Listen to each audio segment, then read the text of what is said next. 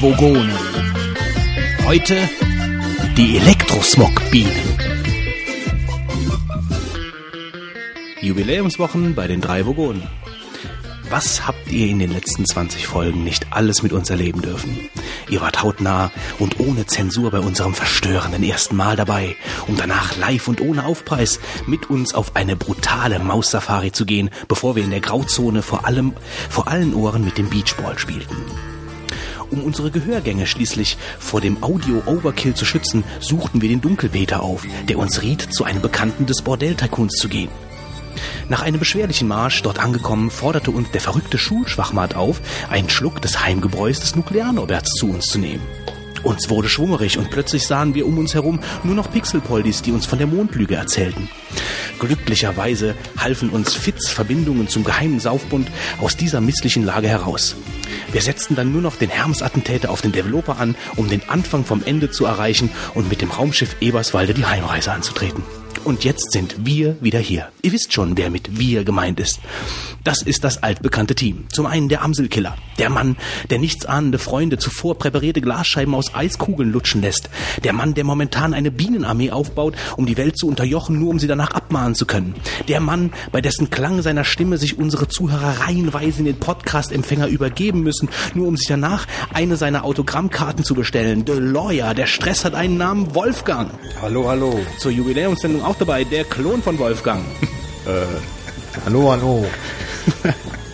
Dann ist da noch die Institution in der geheimen Saufbundgesellschaft, der Vogone, der als einziger eine 256er Blowfish-Verschlüsselung in seiner Mundhöhle eingebaut hat, damit ihn nur manche Leute verstehen, an denen Beleidigungen abperlen wie Wassertropfen an einem frisch eingefetteten Vogonenraumer, dessen emotionale Stimmschwankungen während der Aufnahme jeden Mixer mit seinem Levelator verzweifeln lassen. The Prospering IT-Guru and One and Only Feed Manipulator, Fitz. Hi. Dann ist wie immer der Götz da, ey, hi. Und natürlich der Heiko. Ja, hallo. Heiko? Wer ist denn Heiko? Ah ja, ich vergaß. Der Gewinner des Enzyklopädie Galactica Preisausschreibens.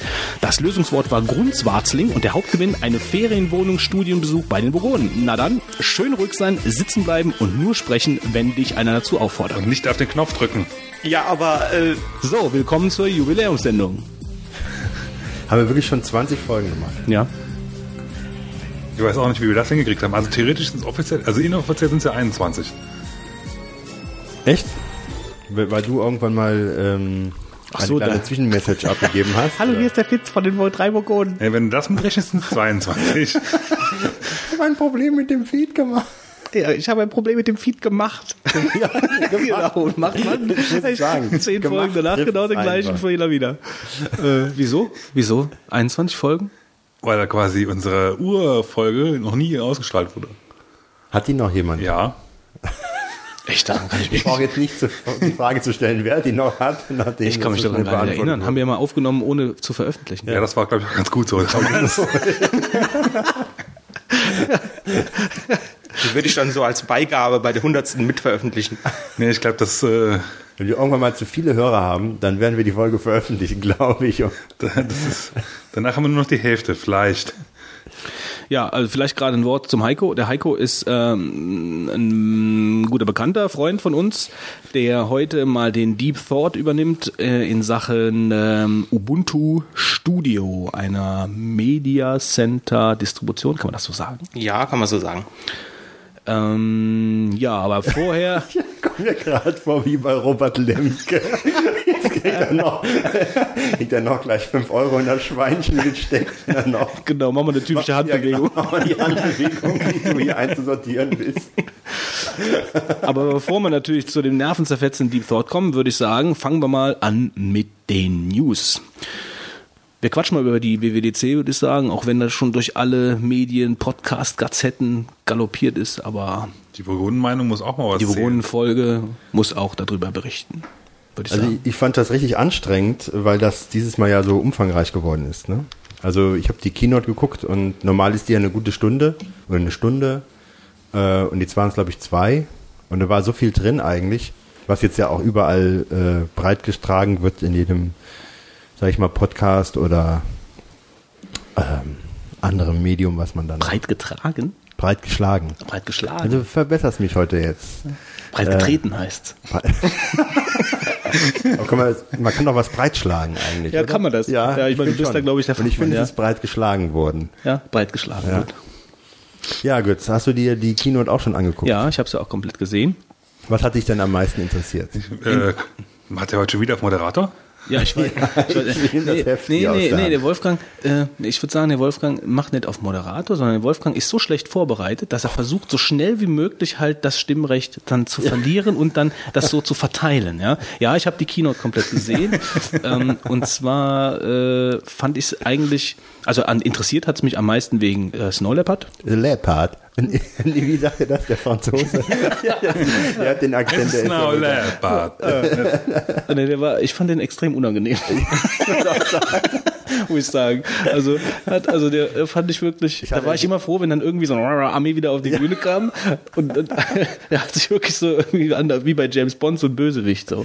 Ja, Ja, also der- macht gleich den unten auf und dann alles voller Haifische.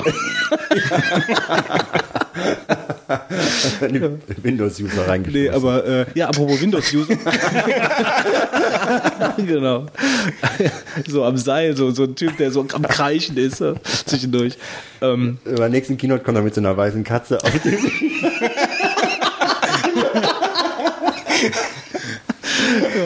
nee, äh, ja, aber Als was Zeichen unserer Anerkennung lassen sie den Big Ben zwölfmal schlagen oder so.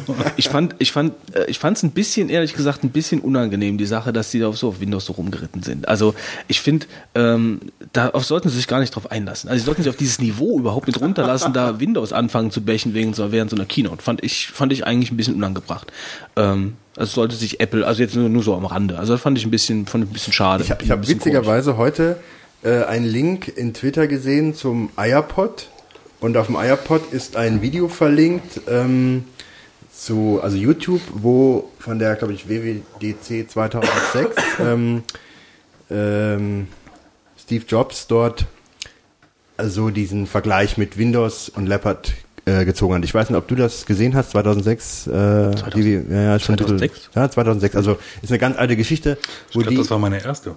Ja, kann sein. Auf jeden Fall gibt's dann so, ähm, das fängt dann so an wieder, wir haben damals, also die haben dann diese Banner aufgehängt gehabt, wo drauf stand, Redmond Start Your Photocopies.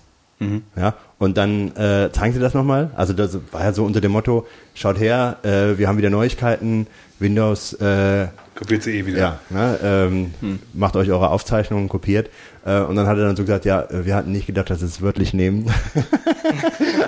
und dann kommt dann so zehn Minuten lang, was die alles äh, genau kopiert haben, ja.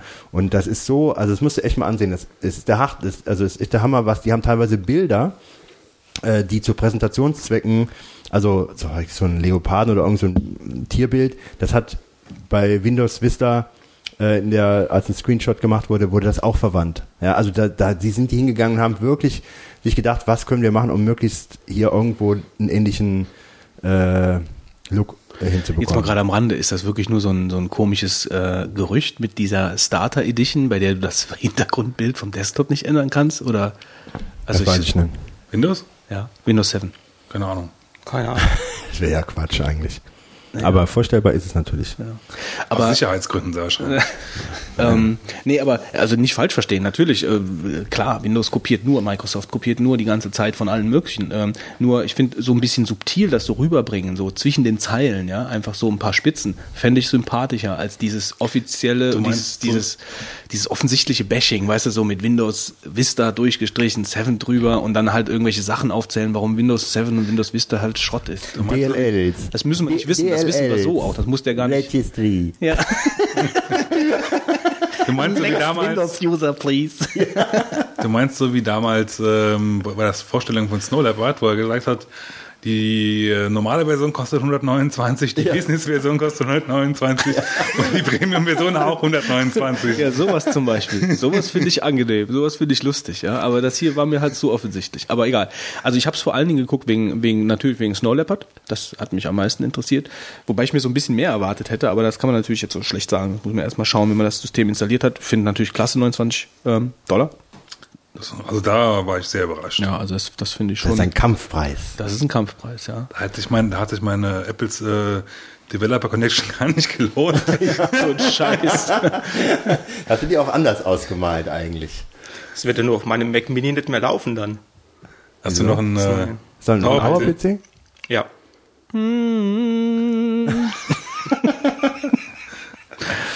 Ja. Ein äh, uraltes Teil, was du dann da hast. Ja. Wann hast du den gekauft? Gebraucht, gekauft bei Ebay. Wie viel hast du bezahlt damals noch? Oh, der war recht günstig. Also habe ich letztes Jahr gekauft für 240 Euro. Ja. Tja, ist fraglich. Ja, aber also die iPhone-Geschichte hat mich eigentlich weniger äh, interessiert. Also ich werde da jetzt auch nicht upgraden. Ja, das ist ja eine Sache eigentlich, die euch äh, fraglicherweise angeht. Ja gut, ich habe ja die, die Vor Vorgänger. Also ich Ja, habe ja praktisch noch ein Classic. Ich habe kein, Ich ich habe kein 3G.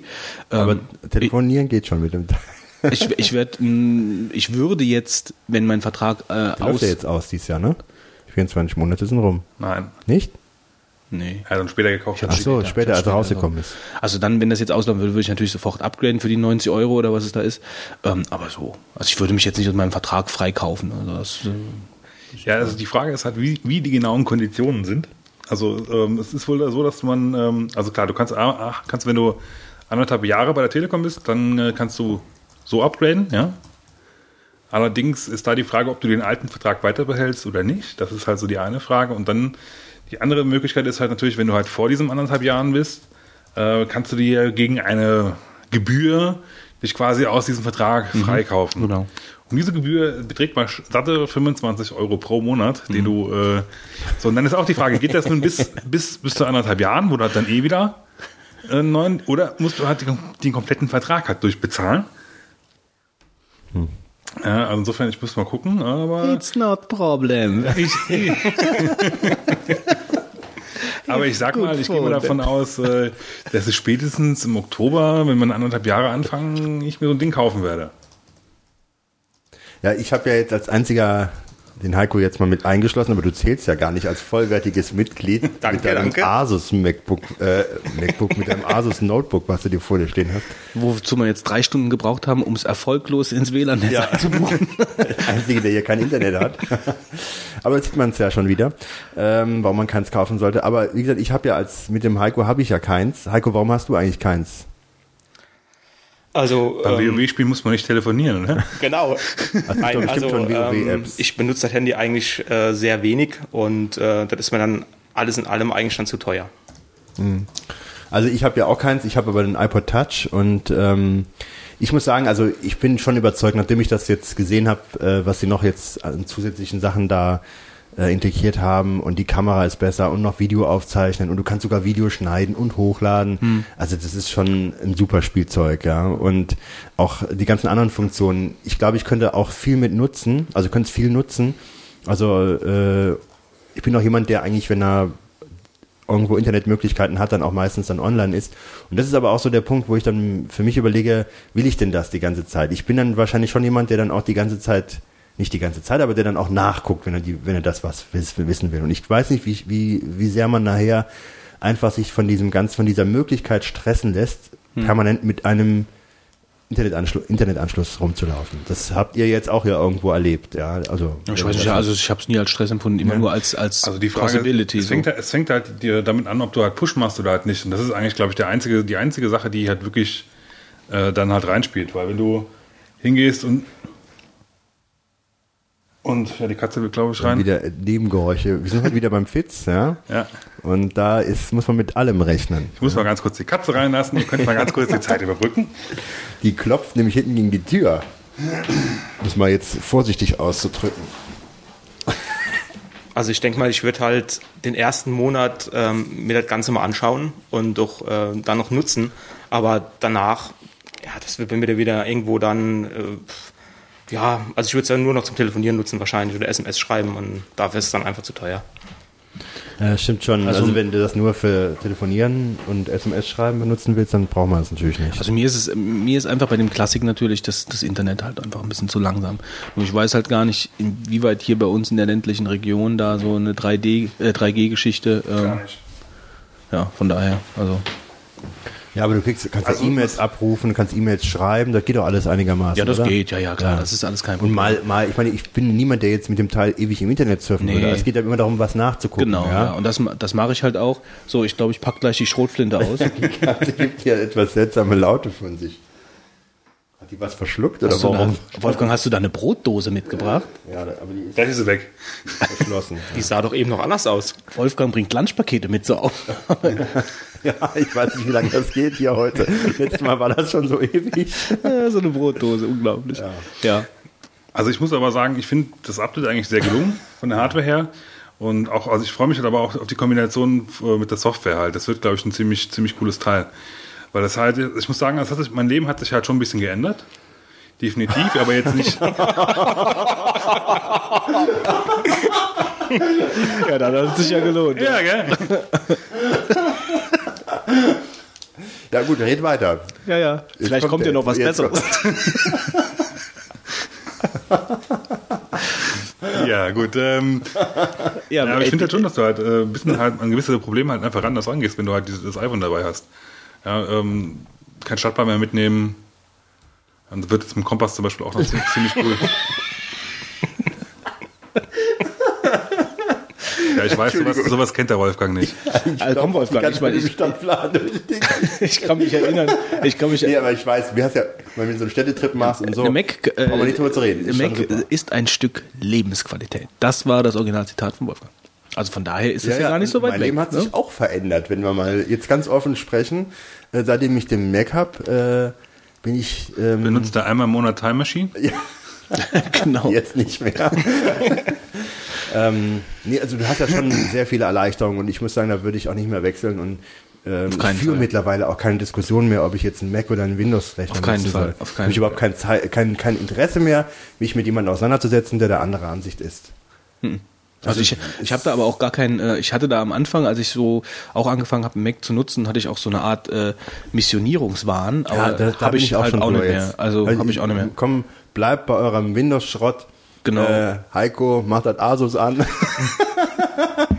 Obwohl der Heiko hat ja mittlerweile mit dem Mac Mini halt auch Leopard kennengelernt. Also ähm, ich meine, du kannst ja mittlerweile sicherlich auch mm, schon ein Bild davon machen, wo der Unterschied halt ist. Also ähm, finde ich super eigentlich alles. Ähm, aber ich sag mal, wenn man Okay, jetzt Fitz, was wolltest du noch sagen? spielen will, Ja, spielen. ähm, dann kommt man an Windows ja eigentlich überhaupt nicht, Nee, überhaupt nicht vorbei. richtig, ja. ähm, ja, und, ja gut, wobei äh, du ja da immer noch eine Bootcamp-Installation machen könntest. Ja, aber ähm, die Macs sind ja auch äh, eigentlich relativ teuer. Und wenn man halt wenig arbeitet mit dem Rechner, den man hat, sondern eigentlich nur spielen will, dann brauche ich keinen Mac. Nee, nee, das stimmt. Das hat er auch absolut recht. Ja, ist natürlich, wie gesagt, für den Bereich. Wobei du, du zockst doch nur. WoW, oder? Nee, nee, nee, nee, nee. WoW weniger, also mittlerweile. Ähm, Hast du schon mal WoW auf dem 30-Zoll-Monitor gesehen? äh, So, nee, Wolfgang, wir machen eine- zusammen. wir machen alleine weiter. Auf dem 24 Zoll aber. Ähm, also ich wollte auf der Arbeit den Mac nicht mehr missen.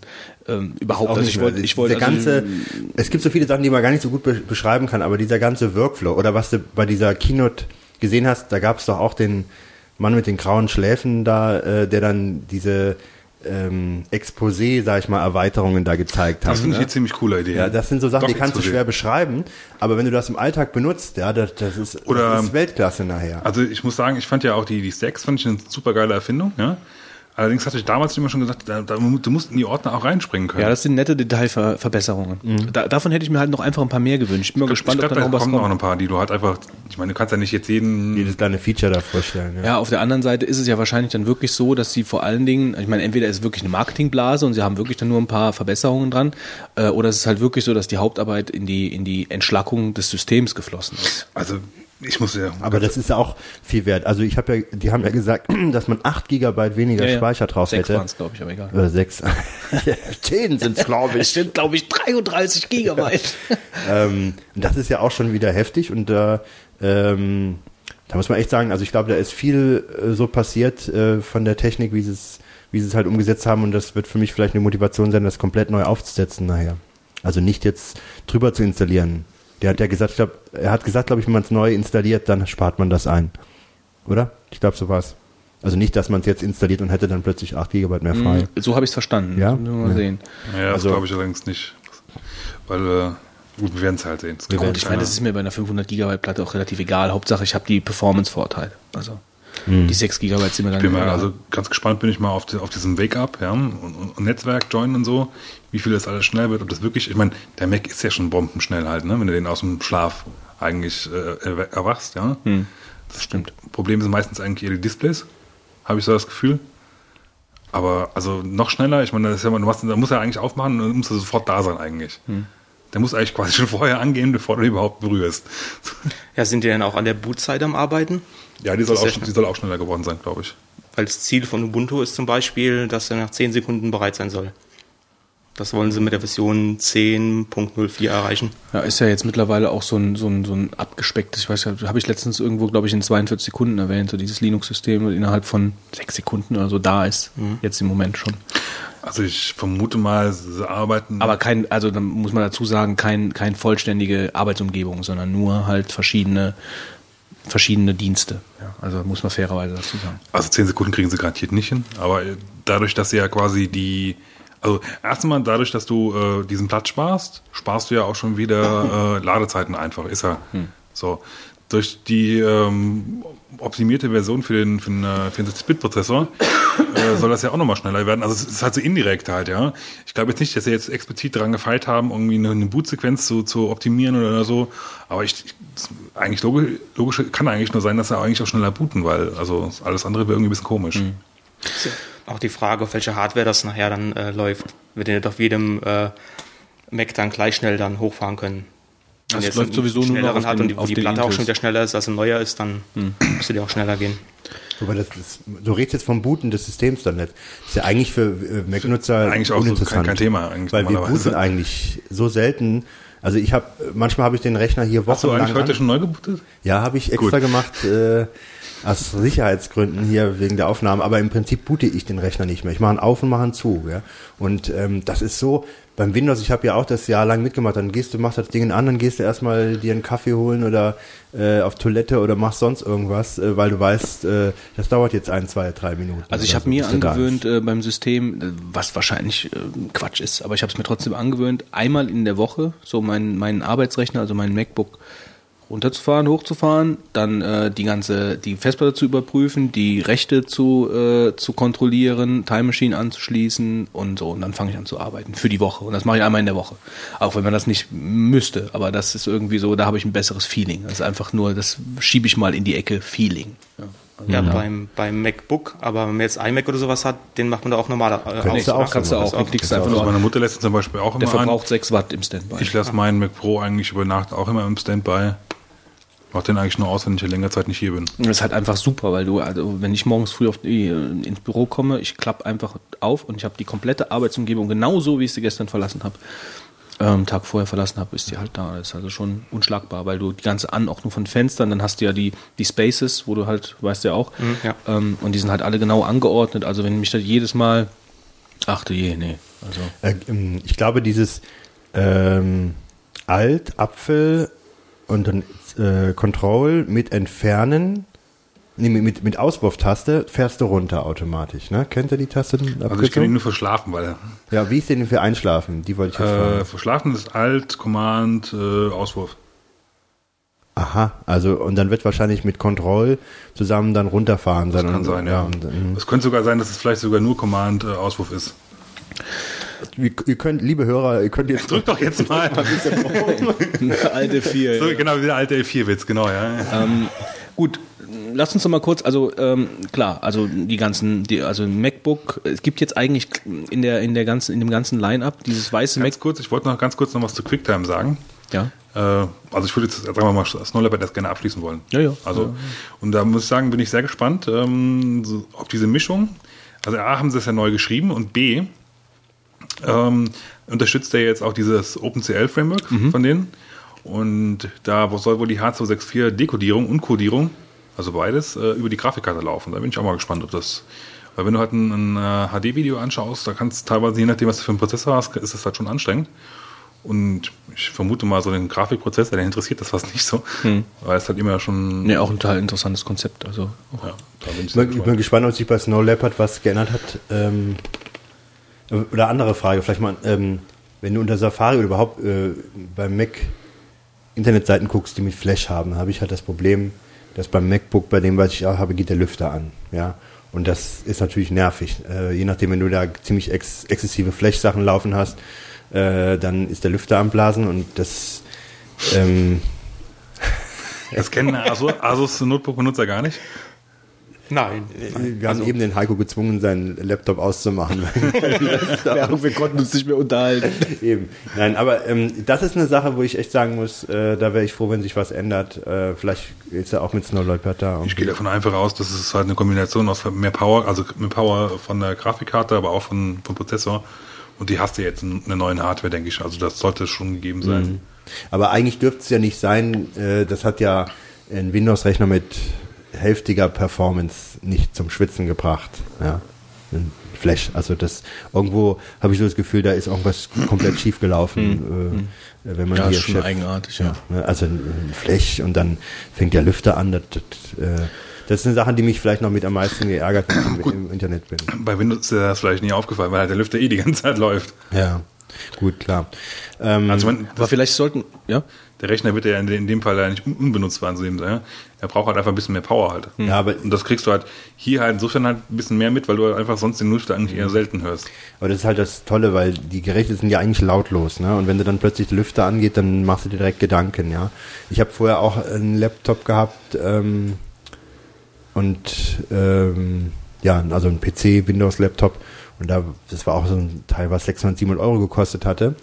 Und das, äh, da ging nachher der Lüfter eigentlich auch stets an. Und der war so laut, dass sich Leute in der Bibliothek von mir weggesetzt haben, weil das Teil äh, Bist du sicher, dass es im Lüfter lag? nee, die haben mich nachher angesprochen. Nachher in der Pause haben gesagt, also, äh, ich, was haben die eigentlich gesagt? Und du kaufst dir ein neues Laptop. Du kannst ja nicht in der Bibliothek sitzen, wo andere auch sitzen. Äh, sie mussten sich wegsetzen. Ähm, das nervt beim Lernen, äh, wenn du da sitzt und hast eine mal. Ich bin dein Vater. Und äh, eigentlich kann man nichts sagen, weil ein Laptop kann man in die Bibliothek mitbringen, aber ein Föhn. Wolfgang ist ein, ist ein Brunsprecher für Laptop-Notebooks und, und, und Lüfter und so. Also wenn, wenn ich da mal so eine Ecke von, von, von frei- Lüfter auf Deutsch. wenn ich ja so eine Ecke frei haben will, dann stelle ich morgens einen Laptop hin, damit das ist kein Mensch mehr. ja, aber das, das ist schon, äh, das ist eine Erholung, weil auch wenn man dann arbeitet und hat dann nicht dieses, dieses Suchen da, ja, also das ist auch ganz wichtig, finde ich, um da sich konzentrieren zu können und so. Vielleicht sollten wir halt einfach mal ganz kurz drüber jetten über Ja. die WWDC. Einfach mal gerade so, äh, also gerade vorne anfangen. Also die haben die MacBooks, also jetzt nicht alle Details nochmal, weil das ist wirklich durch die Gazetten, da brauchen wir nicht. Also Also, die haben die MacBooks aktualisiert. Da muss ich sagen, sollen wir da mal kurz einhaken, da bin ich ähm, äh, ziemlich überrascht und das finde ich auch für, als falsche Entscheidung, die sie da gemacht haben, ja. Also es gibt ja jetzt nur noch ein weißes MacBook, mehr gibt es nicht mehr. Ja, das ist dieses Plastikteil, was ich auch hier vor mir Ja, das habe. wird auch auf kurz oder lang jetzt halt sterben. Also ich, Das war aber eigentlich vorher es ist schon halt, abzusehen. ja, es ist halt die Frage, ob die das überhaupt nochmal aktualisieren, jetzt Glaub nach der ne? letzten Aktualisierung. Ja, dann gibt's no, sonst nichts mehr und, äh, und dann gibt's halt ähm, jetzt vier MacBook Pro Modelle, wo der, wobei das kleinste jetzt 13 Zoll auch hat, ja. Und ähm, da muss ich sagen, also das finde ich nicht überzeugend, weil ich bin der Ansicht, derjenige, der ein MacBook Pro haben will, äh, der arbeitet nicht mit einem 13 Zoll Monitor. Doch. Also ich fand halt gerade, die Entscheidung fand ich persönlich ziemlich cool. Weil du kannst ja einen 30 Zoll Monitor an das Ding anschließen, wenn du willst. Ein 30 sogar. Ja. Ja, aber trotzdem, weißt du, wenn du jetzt mit einem mit so einem Laptop richtig arbeitest, wo du dann typische Sachen machst, die das Teil kann, also Grafik, Video oder andere Sachen, dann willst du nicht mit 13 Zoll arbeiten die ganze Zeit. Ich zum Beispiel bin froh mit dem 13 Zoll Teil, weil ich aber da Internet surfe, äh, Textverarbeitung mache, E-Mails schreibe, ja, das ist so im Wesentlichen das. Da gehen die 13. Aber wenn ich jetzt andere Sachen machen will, ich habe am Anfang mal, als ich noch nichts anderes hatte, Final Cut Studio 2 da drauf installiert oder Photoshop, das ist Unsinn. Also das, äh, Nö, also auf den neuen sehe ich das gar nicht mehr, weil du 8 GB RAM reinbauen kannst. Was, was ich auch eine ziemlich coole äh, Sache finde für das 13er. Äh, Wobei ich muss sagen, Unsinn ist jetzt übertrieben, aber ich finde es einfach zu klein. Der Monitor, um, um solche Anwendungen zu machen, wo du halt gerne mal wer- was mehr siehst. Ja, da kannst du ja ein extra. Ja, ja, klar, okay, könntest du machen. Aber ich will jetzt nicht das Argument jetzt nehmen, dass ich sage, äh, wenn ich jetzt einen externen Monitor anschließe, macht es wieder voll Sinn. Sondern ich sehe das Gerät jetzt an sich und dafür finde ich, einfach für professionelle Anwendung ist 13 Zoll zu wenig. 13 Zoll ist so, so also für jemand, der, der, der Bildbearbeitung macht oder so, der wird tendenziell eher eh zum 15er oder 17er greifen. Ja, ja. Aber Kompletter Sofern er- Grafikbereich, also Sofern er Layout, keinen externen Monitor halt hat, das ist logisch. Aber das war, hat er vorher auch schon getan. Also dann, Ja, aber dann, wie gesagt, ich bin der Ansicht, dann da hätte es auch ein MacBook sein können halt. Da muss jetzt kein MacBook Pro da unter, der, äh, unter dem Gehäuse stecken. Wobei ich jetzt zum Beispiel, wenn ich mir was Neues kaufen würde, würde mir dieses 13 Zoll Teil kaufen. Ich bin auch, ich will auch gar kein größeres haben, weil für das, was ich mache, ist das genau groß genug. Und wenn ich was Größeres machen will, dann will ich lieber einen richtig großen Monitor. Ja, und dann habe ich halt den iMac. Aber ähm, also das, ich fand, das ist nicht so äh, die Entscheidung so für mich so nachvollziehbar, ein 13 Zoll MacBook Pro zu machen und dafür die MacBook-Reihe total zu beschneiden auf ein Modell. Finde ich eigentlich nicht so überzeugend. Und dann äh, äh, will ich noch mehr Kritik äußern, diesen SD-Slot da an die Seite zu machen, halte ich auch für völlig verfehlt. Ähm, da hätten sie lieber noch einen USB-Port gemacht, weil da, ich meine, da hat er dann die äh, digitale Spiegelreflexkamera gezeigt, die dann ja mit SD-Slots, äh, also SD-Speicherkarten funktioniert. Die Wahrheit ist aber, dass ja nicht alle äh, das gleiche Format nutzen.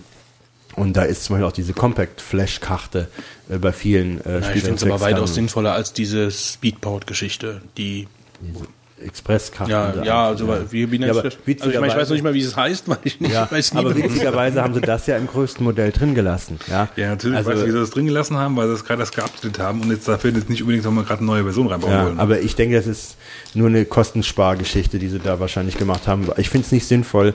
Ähm, und wie gesagt, äh, ich habe, ich hätte jetzt mal keine Verwendung dafür. Ich habe zwar manchmal diese SD-Karten, aber ähm, Hättest du denn eine Verwendung gehabt für eine Expresskarte? Nö. Stimmt auch wieder natürlich, ja. Aber Nee, von daher finde ich es sinnvoller, es einfach so zu machen. Ich, lieber ich noch einen USB-Port. laufe jetzt Ja, auch nicht mit recht. wehenden Fahnen durch die Gegend, weil sie jetzt einen SD-Card-Slot da eingebaut haben. Aber ich dachte von Anfang an, als ich das Teil gekauft habe, das wäre sowas.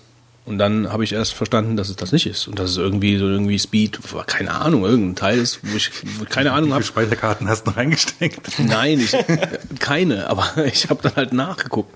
Also habe ich nicht verstanden, wofür das Ding ist. Und deswegen finde ich das ganz gut mit dem, mit dem, irgendwas mit dem versucht SD. reinzustecken. Naja, gut, also okay, kann man drüber streiten vielleicht, aber ich äh, fand das jetzt nicht als tolle Idee und äh, ich glaube nicht, dass man darauf gewartet hat und dass man. Ja, wofür ist es denn? Also ich meine, wofür werden denn die Dinger benutzt? Diese Speed-Slot. Die Expresskarten. Äh, zum Beispiel für ein Audio-Hardware. E- Audio-Hardware, E-SATA, Sachen. Und witzigerweise, die, das große Modell hat es ja noch drin, das ganz große, ja. Ja, wie gesagt, das liegt aber eher an dem Grund, den der Fitz gerade Ja, genannt ja, hat. ja, okay. Ich denke, das Also sie haben sie ändern. offiziell haben sie sie anders verkauft, aber ich glaube da nicht dran. Naja, gut. Ähm, okay, also das ist meine Meinung zu den MacBook Pros und wenn ich mir was Neues kaufe, werde ich mir wahrscheinlich jetzt das 13, 13 Zoll MacBook Pro kaufen. Aber ich denke erstmal nicht, weil ich brauche jetzt Also nichts Neues. Ähm, gut, ich meine, ich finde eigentlich, dass sie da, das ist jetzt nichts Großartiges Berichtenswertes, dass sie das gemacht haben. Es war klar, dass da nochmal ein kleines Up Upgrade reinkommt. Äh, die ganze iPhone-Geschichte haben wir eigentlich mehr oder weniger, da haben wir die Kurve hintergekriegt, Snow Leopard auch. Eine Frage, also was, Äh, wobei was, eins- was haltet ihr von, von Voice Control? Ja, ist Standard. Also ich finde das Standard. Also ich finde eigentlich, es hätte von vornherein schon drin sein müssen. Das hatte mein altes Nokia schon, dass ich sagen kann, irgendwie zu Hause und dann ruft das Ding zu Hause an. Ähm, genauso wie diese Wipe-Geschichte, die sie da so toll verkauft haben, dass ich halt remote äh, das iPhone löschen kann. Mein Palm Tungsten, den ich vorher hatte, da gab es halt so ein Butler-Software, da konntest du genau das gleiche machen. Du konntest halt dann irgendwie mit einem speziellen Passwort, konntest du dann äh, eine SMS schreiben an das, an das Phone und dann hat sich das Ding total gelöscht. Du kannst sogar jetzt äh, GPS-Daten dir anzeigen lassen, wo das Gerät Ja, ja, findet, ja, ne? Das ich finde weiß. ich super. Das ist, das ist halt neu. Also das kann ich jetzt auch so dann nicht. Hat, das hat ist ein bisschen. Nebengeschmack von, von der Überwachung, aber, Ja, ja, schon, aber, aber, aber ich finde es trotzdem noch okay. Also ähm, aber auf jeden Fall diese, diese Sicherheitsgeschichte da, die sie da so verkauft haben, das ist eigentlich, das ist halt kopiert. Ja, das, das haben sie einfach irgendwo anders her. Ähm, aber Ja, klar. gut, ich meine, man kann auch nicht alles neu Nee, sicher. Nee. Also diese Voice Control aber auch, also das, das hätte eigentlich schon in der ersten Version drin sein müssen. Das haben schon alle Nokia, alten Nokia-Handys gehabt. Und die Software, die sie da gezeigt haben, fand ich jetzt, äh, ja, Diese das- ganze- Die habe ich mir gar nicht angeguckt. Ich habe das also Also, die einzige Sache, die ich immer schön übersprungen habe, die ganzen Softwarevorstellungen. Gitarren-. Gitarren- Gitarren-Amp Der eine Typ, der da so diese, diesen Luftballon-Experiment machen wollte, der das nicht geklappt hat. Ne? I'm feeling the pressure inside. Genau. Das ist wohl das Schlimmste, was man sich vorstellen kann. Da hat es echt nachher geknallt, wahrscheinlich, was da schiefgegangen ist. Ärgerlich. Aber ja, auch die Software, also es ist ja Wahnsinn, was die da alles mögliche, ähm, also die, weil die Medizinbereich und so, ne, was sie da für ähm, Ideen haben oder für Sachen äh, umgesetzt wurden. Das ist schon, finde ich sehr beachtlich, was man da alles mittlerweile bekommt. Und das ist auch das, was wir vielleicht in den vorherigen Sendungen immer wieder gesagt haben oder was ich auch gesagt habe, dass gerade die Anzahl dieser Apps, die es da gibt, natürlich die Sache total attraktiv macht. Ja, Im, Ver äh, Im Vergleich zu vielen anderen äh, Konkurrenzmodellen hast du halt hier die Riesenauswahl und da kommt halt immer noch viel mehr auf den Markt drauf. Das ist jetzt so, eine, so ein Selbstläufer, Das. Ähm, der da eingetreten ist. Und das, war ist natürlich ganz schlau. bei Palm auch schon so. Ne? Das, da, nur, ja, jetzt war einfach die Zeit reif für das Ganze hübscher, toller, schöner, polischter zu machen. Ja, aber ähm, mein Gott, ich meine, ich habe mit einem Palm 3XE angefangen, dann kam Tungsten C und nachher, nachher der, den ich vergessen habe, wie der hieß. Ähm, Muss ein tolles Gerät gewesen sein. nee, der war richtig gut. Der, ähm, Treo, genau. Palm Treo. Ein, ein richtig, auch ein klasse Gerät. Und da haben die ja auch Unmengen an Palm OS Software, konntest du herunterladen. Freeware, Open Source, Bezahlsoftware, alles Mögliche. Also das gab's so schon, nur halt nicht auch online, sondern du musstest halt immer wieder über deinen Windows-PC und synchronisieren und so. Ähm, das war halt alles nicht so schick gemacht wie jetzt. Ja, von daher ist das schon klasse. Also was, was ich halt sehr cool an, an Erweiterungen fand, war halt das A, die, der Autofokus von der Kamera. Das fand, war so ein Ding, was ich immer nie verstanden habe, warum die keinen Autofokus drin hatten. Die Kamera ist sowieso Schrott. Es geht eigentlich mit. Also aber ich- mittlerweile soll, denke ich mal, ist die ganz gut. Okay. Wenn du dich damit arrangiert hast, dass du halt irgendwie das Ding total starr hältst Ja. und dann drückst, wenn du dann, also alles andere. Ja, ich meine natürlich, wenn du dann schöne Fotos machen willst, nimmst du eine richtige Kamera, aber das, darum geht es ja auch bei so einer Handykamera eigentlich nicht. Aber worauf ich mich sehr freue, ist Ali, die, die doppelte Geschwindigkeit von Applikationen und halt in Kombination mit, ähm, mit dem verbesserten Mo Mobile Browser, der ja auch wesentlich schneller ist. Und dazu halt noch HDSPA. Ja? Also ich meine, theoretisch müsste das Ding äh, sehr flott sein beim Darstellen von Internetseiten, auch komplexen, wenn du halt UMTS hast. Also ich denke mal, das ist äh, eigentlich vergleichbar mit WLAN dann und dann Ah, ich muss mal schauen. Also wie gesagt, ich bin ja derjenige, der sich hier am überlegen ist, ob er sich eins kauft oder nicht. Ähm, Hast du schon die Preise gesehen? ja, ja. Und dann ist die Frage, welchen Tarif nimmt man sich? Und der kleinste Tarif für 30 Euro ist ja uninteressant, finde ich. Äh, das ist ja einfach Bauernfängerei, finde ich. Das kannst du dann nicht gescheit nutzen. Was ist das? Ist das 200, 200 MB? Genau. Und das kommt an, ob welche, es gibt ja zwei verschiedene Tarifklassen. aber sag mal. XS ist das, glaube ich, ist der kleinste. Ne? Also, Aber das, aber das äh, macht keinen Sinn und dann sind die Gespräche auch super teuer und so. Und der Tarif, den ich da, das ist der nächste höhere, den ich dafür interessant äh, befunden habe, das, der kostet so 45 Euro im Monat. Ja, das müsste ich mal schauen. Also meine, das ist dann doch schon wieder 600 Euro nachher, äh, nicht ganz, aber im Jahr dann irgendwo ausgegeben und äh, nur für Kommunikation sage ich mal, okay, ist die Frage, ob es einem das wert ist, aber ja, ja, nur für Kommunikation. ja nur für Kommunikation. Ist- Manchmal ist auch ein bisschen Ruhe auch nicht verkehrt. Ja, das stimmt schon. ja, gut. Sollen wir damit den Sack zumachen mit der WWDC? Ja, ich denke, das. Damit der Heiko auch mal was sagen Ja. kann. Gut, gut.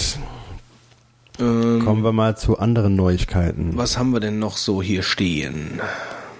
Monkey Island. Ja, Monkey Island ist natürlich absolut der Knaller. Also da haben sie auch alle stillgehalten. Hier Ron Gilbert etc., die mit dem ganzen früheren Spiel zu tun haben, die wussten das ja alle, weil die alle zu Rate gezogen wurden und wir machen und so ein neues Spiel und die haben alle den Mund gehalten. Alle schön den Mund Also es gehalten. gibt ein neues Monkey Island Special Edition. Äh, so wie ich das verstanden habe, ist das von LucasArts, Richtig? in dem sie das erste Adventure praktisch nochmal neu auflegen, ohne zusätzliche irgendwas, sondern einfach das, das alte Spiel, neue Grafik, neu, alles, alles neu, neu, neu, neu, neu, neu. Auch Sprachausgabe war ja damals nicht der Fall, ne? Ähm, Die Sprachausgabe ja, dabei. Es ist. Ob Ich weiß das. übersetzt, weiß ich nicht, aber vor Ja, allen Dingen, übersetzt weiß ich also es Englisch. Ähm, und dann gibt's noch so eine, so eine Sache wie bei Sam Max von Telltale Games. Telltale Games. So eine Episodengeschichte. Ich glaube, über fünf Episoden wollen sie dann einen neuen Teil von Monkey Island rausbringen, der dann auch auf äh, WiiWare etc. dann veröffentlicht werden soll. Wann, das wusste ich noch nicht, wann kommt das? das, wann, das, wann- das kommt, äh, kann ich jetzt nicht sagen, aber das wird auf jeden Fall auch momentan entwickelt. Also Also ich muss sagen, ich bin ja auch ein ganz großer Monkey Island Fan. Ähm, Und ähm, ja, ist eigentlich ein Grund, sich das nochmal zu kaufen. habt ihr alle den ersten Teil früher gespielt, Heiko? Den ersten Teil habe ich gespielt, ja. Auf Aber- was für ein System damals? Du hast, du hast C64 gar nicht gehabt, du hast mit Amiga angefangen, oder? Wie war das? Ähm, nee. Ähm, den ersten Teil gab es den nicht für PC. Doch. Dann habe ich ihn auf dem PC gespielt. Ich habe mal auf dem Amiga gespielt. Weil ich hatte als, als ersten Rechner hatte ich einen Schneider CPC 464. Und äh, danach wollte ich mir eigentlich mal einen Amiga kaufen. Was hast du in deiner eine, eine Laptop-Tasche? Hast du da irgendwie Katzenleckerlis? Oder? Die Katze Eigentlich, eigentlich war nur ein Stromkabel drin. Ähm, nimmt sich Heikos Laptop-Tasche an, okay. ja, auf jeden Fall wollte ich mir halt dann einen äh, Amiga kaufen. Und ähm, zu der Zeit habe hab ich noch mit dem Marc zusammengearbeitet und der hat mich dann halt überredet, nein, kauft er keinen Amiga, kauft er doch lieber einen PC. Ich habe hier noch einen. Ah ja,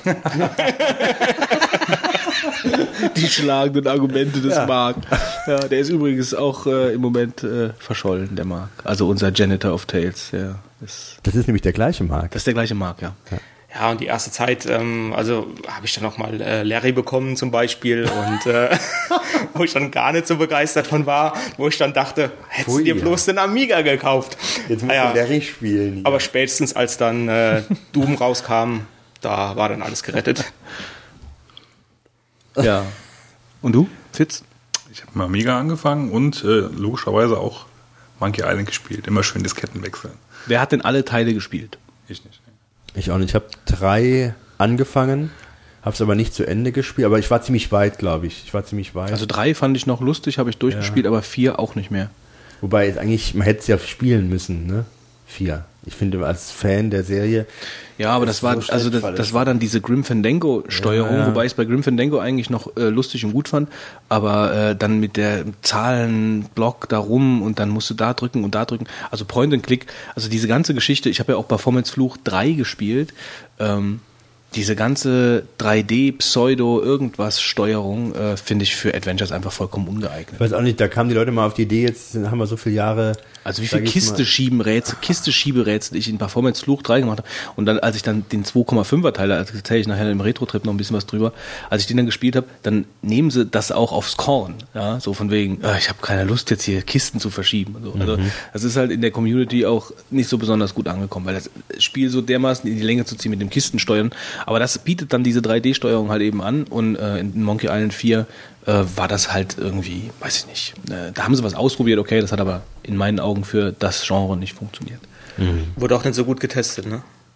Generell. Ja, die sind schon nachher vier und so. Ja, also so. das, das war alles noch im guten Bereich so, aber das war halt, das hat nicht mehr so eine, äh, nicht mehr so einen besonderen Status gehabt wie, ähm, wie damals die anderen Spiele. Ja, auf jeden Fall kommt das neue Telltale Games in Episodenform und in der Special Edition. Ähm, das wird, ich habe die, die Systeme jetzt gerade gar nicht im Kopf. Es wird sicherlich für die Xbox rauskommen. Es wird sicherlich für den PC rauskommen. Ähm, andere Systeme wird wahrscheinlich dann erst entschieden, wenn äh, je nachdem, wie, wie es halt einschlägt.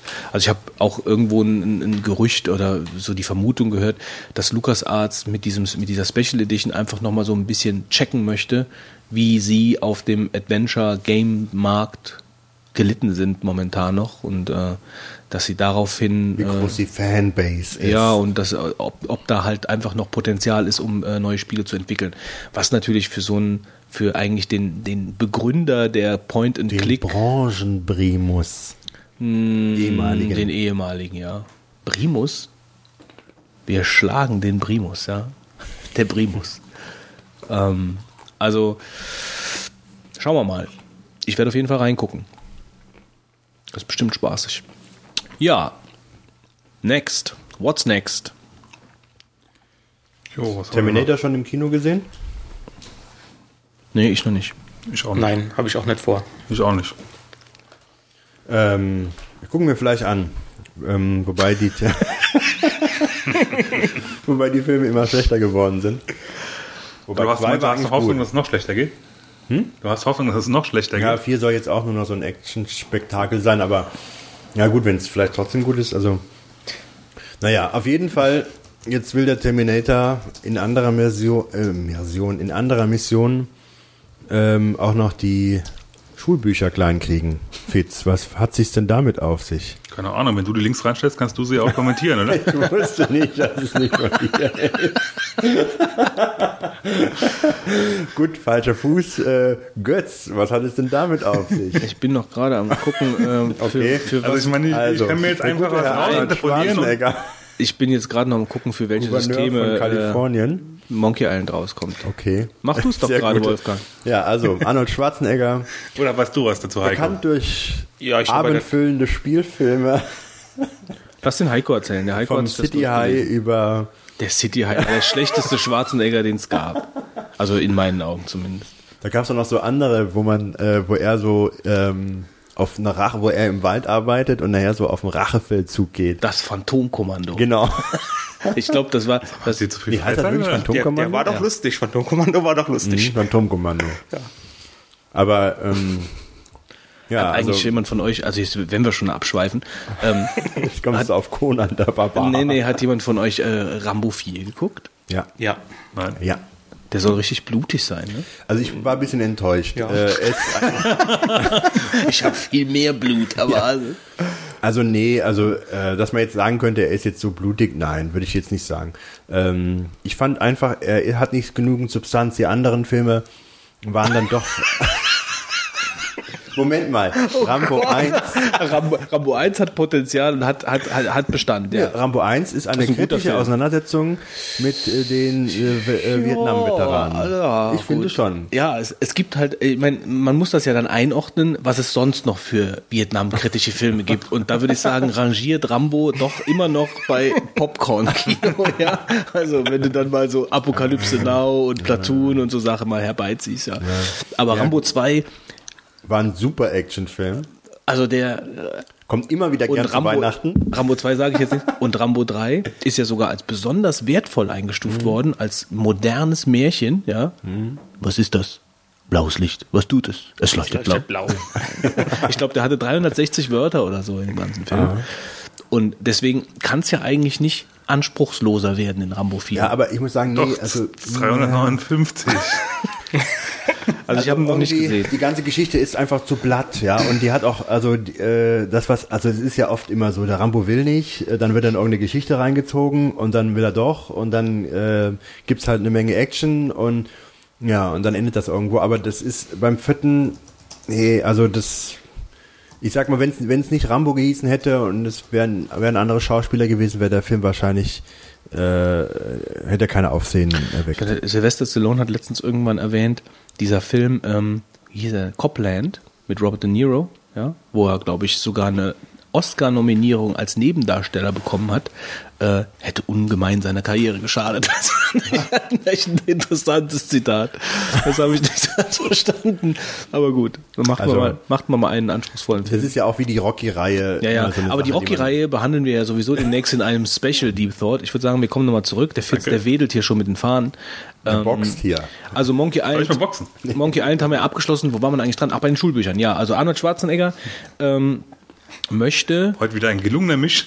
ähm, möchte, dass ähm, die Schulbücher äh, in Kalifornien ersetzt werden, ähm, also die Printausgaben ersetzt werden durch praktisch nur noch virtuell verfügbare. Die wären schneller zu aktualisieren, die wären ähm, ähm, äh, wenn dann die Lehrer dann doch irgendwas printmäßig können, das ja auch ausdrucken und so, ja, und will da halt so eine Art Vorreiter sein. Was haltet ihr denn davon?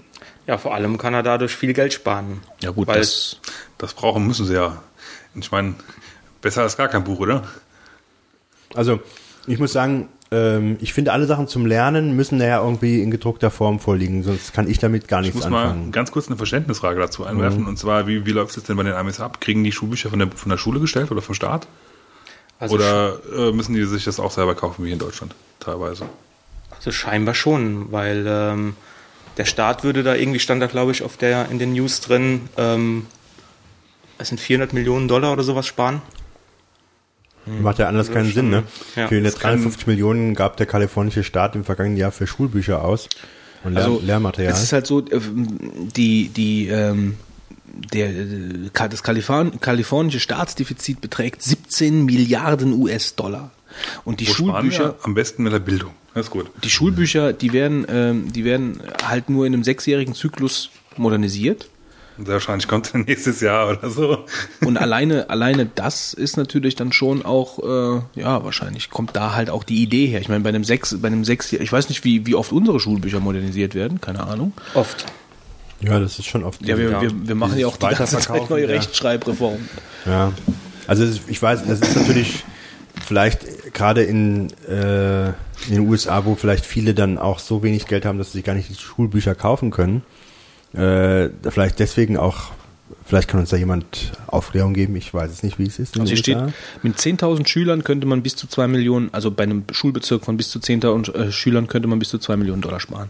Ähm, es ist halt, was du gerade eben gesagt hast, das geht mir ja auch so. Also wenn ich, wenn ich was lerne, ja, wenn ich was lernen möchte, brauche ich auch Print.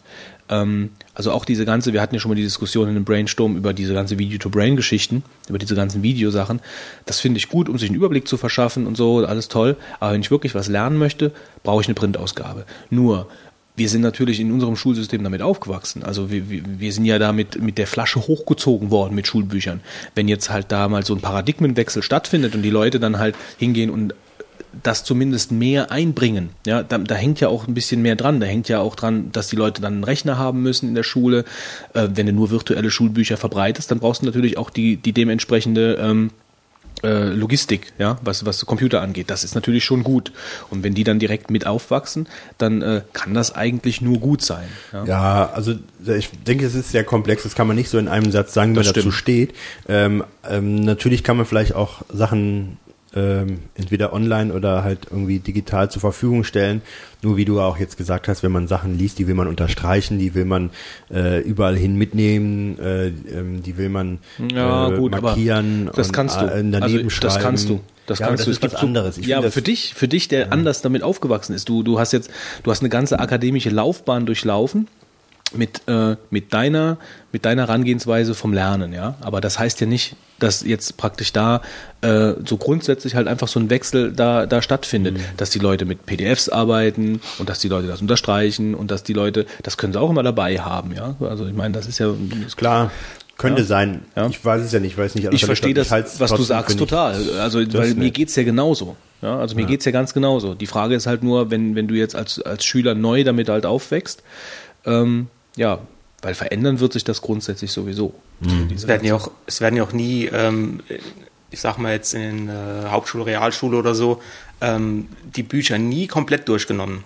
Mhm. Also wie viel von dem Buch bleibt auch immer noch offen, was, was nie besprochen wird? Hm, das stimmt schon. Oder Ja, und du bist auch überhaupt nicht mehr, also so, so gerade so lehrplanmäßig. Ich denke mal, das wird ja sowieso sich alles mit der Zeit, ich meine, wobei man das amerikanische mit dem deutschen Schulsystem ja gar nicht vergleichen kann, aber grundsätzlich halt ist es ja so, dass sich das ganze Schulsystem äh, muss ja flexibler werden. Ich meine, so, ein- so ein Lehrplan, äh, das ist ja so ein starres Gebilde, ja, das ist ja wie Stahl.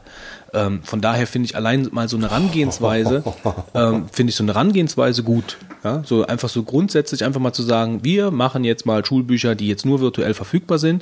Ähm, das heißt also, wenn, wenn die so eine, wenn die so einen Wechsel da machen, dann, was ich eben gesagt habe, müssen auch arme Leute Zugang zum Computer haben und so. Da, da, da kommen ja schon ein paar Sachen mit sich, die ja auch nicht zu verachten sind.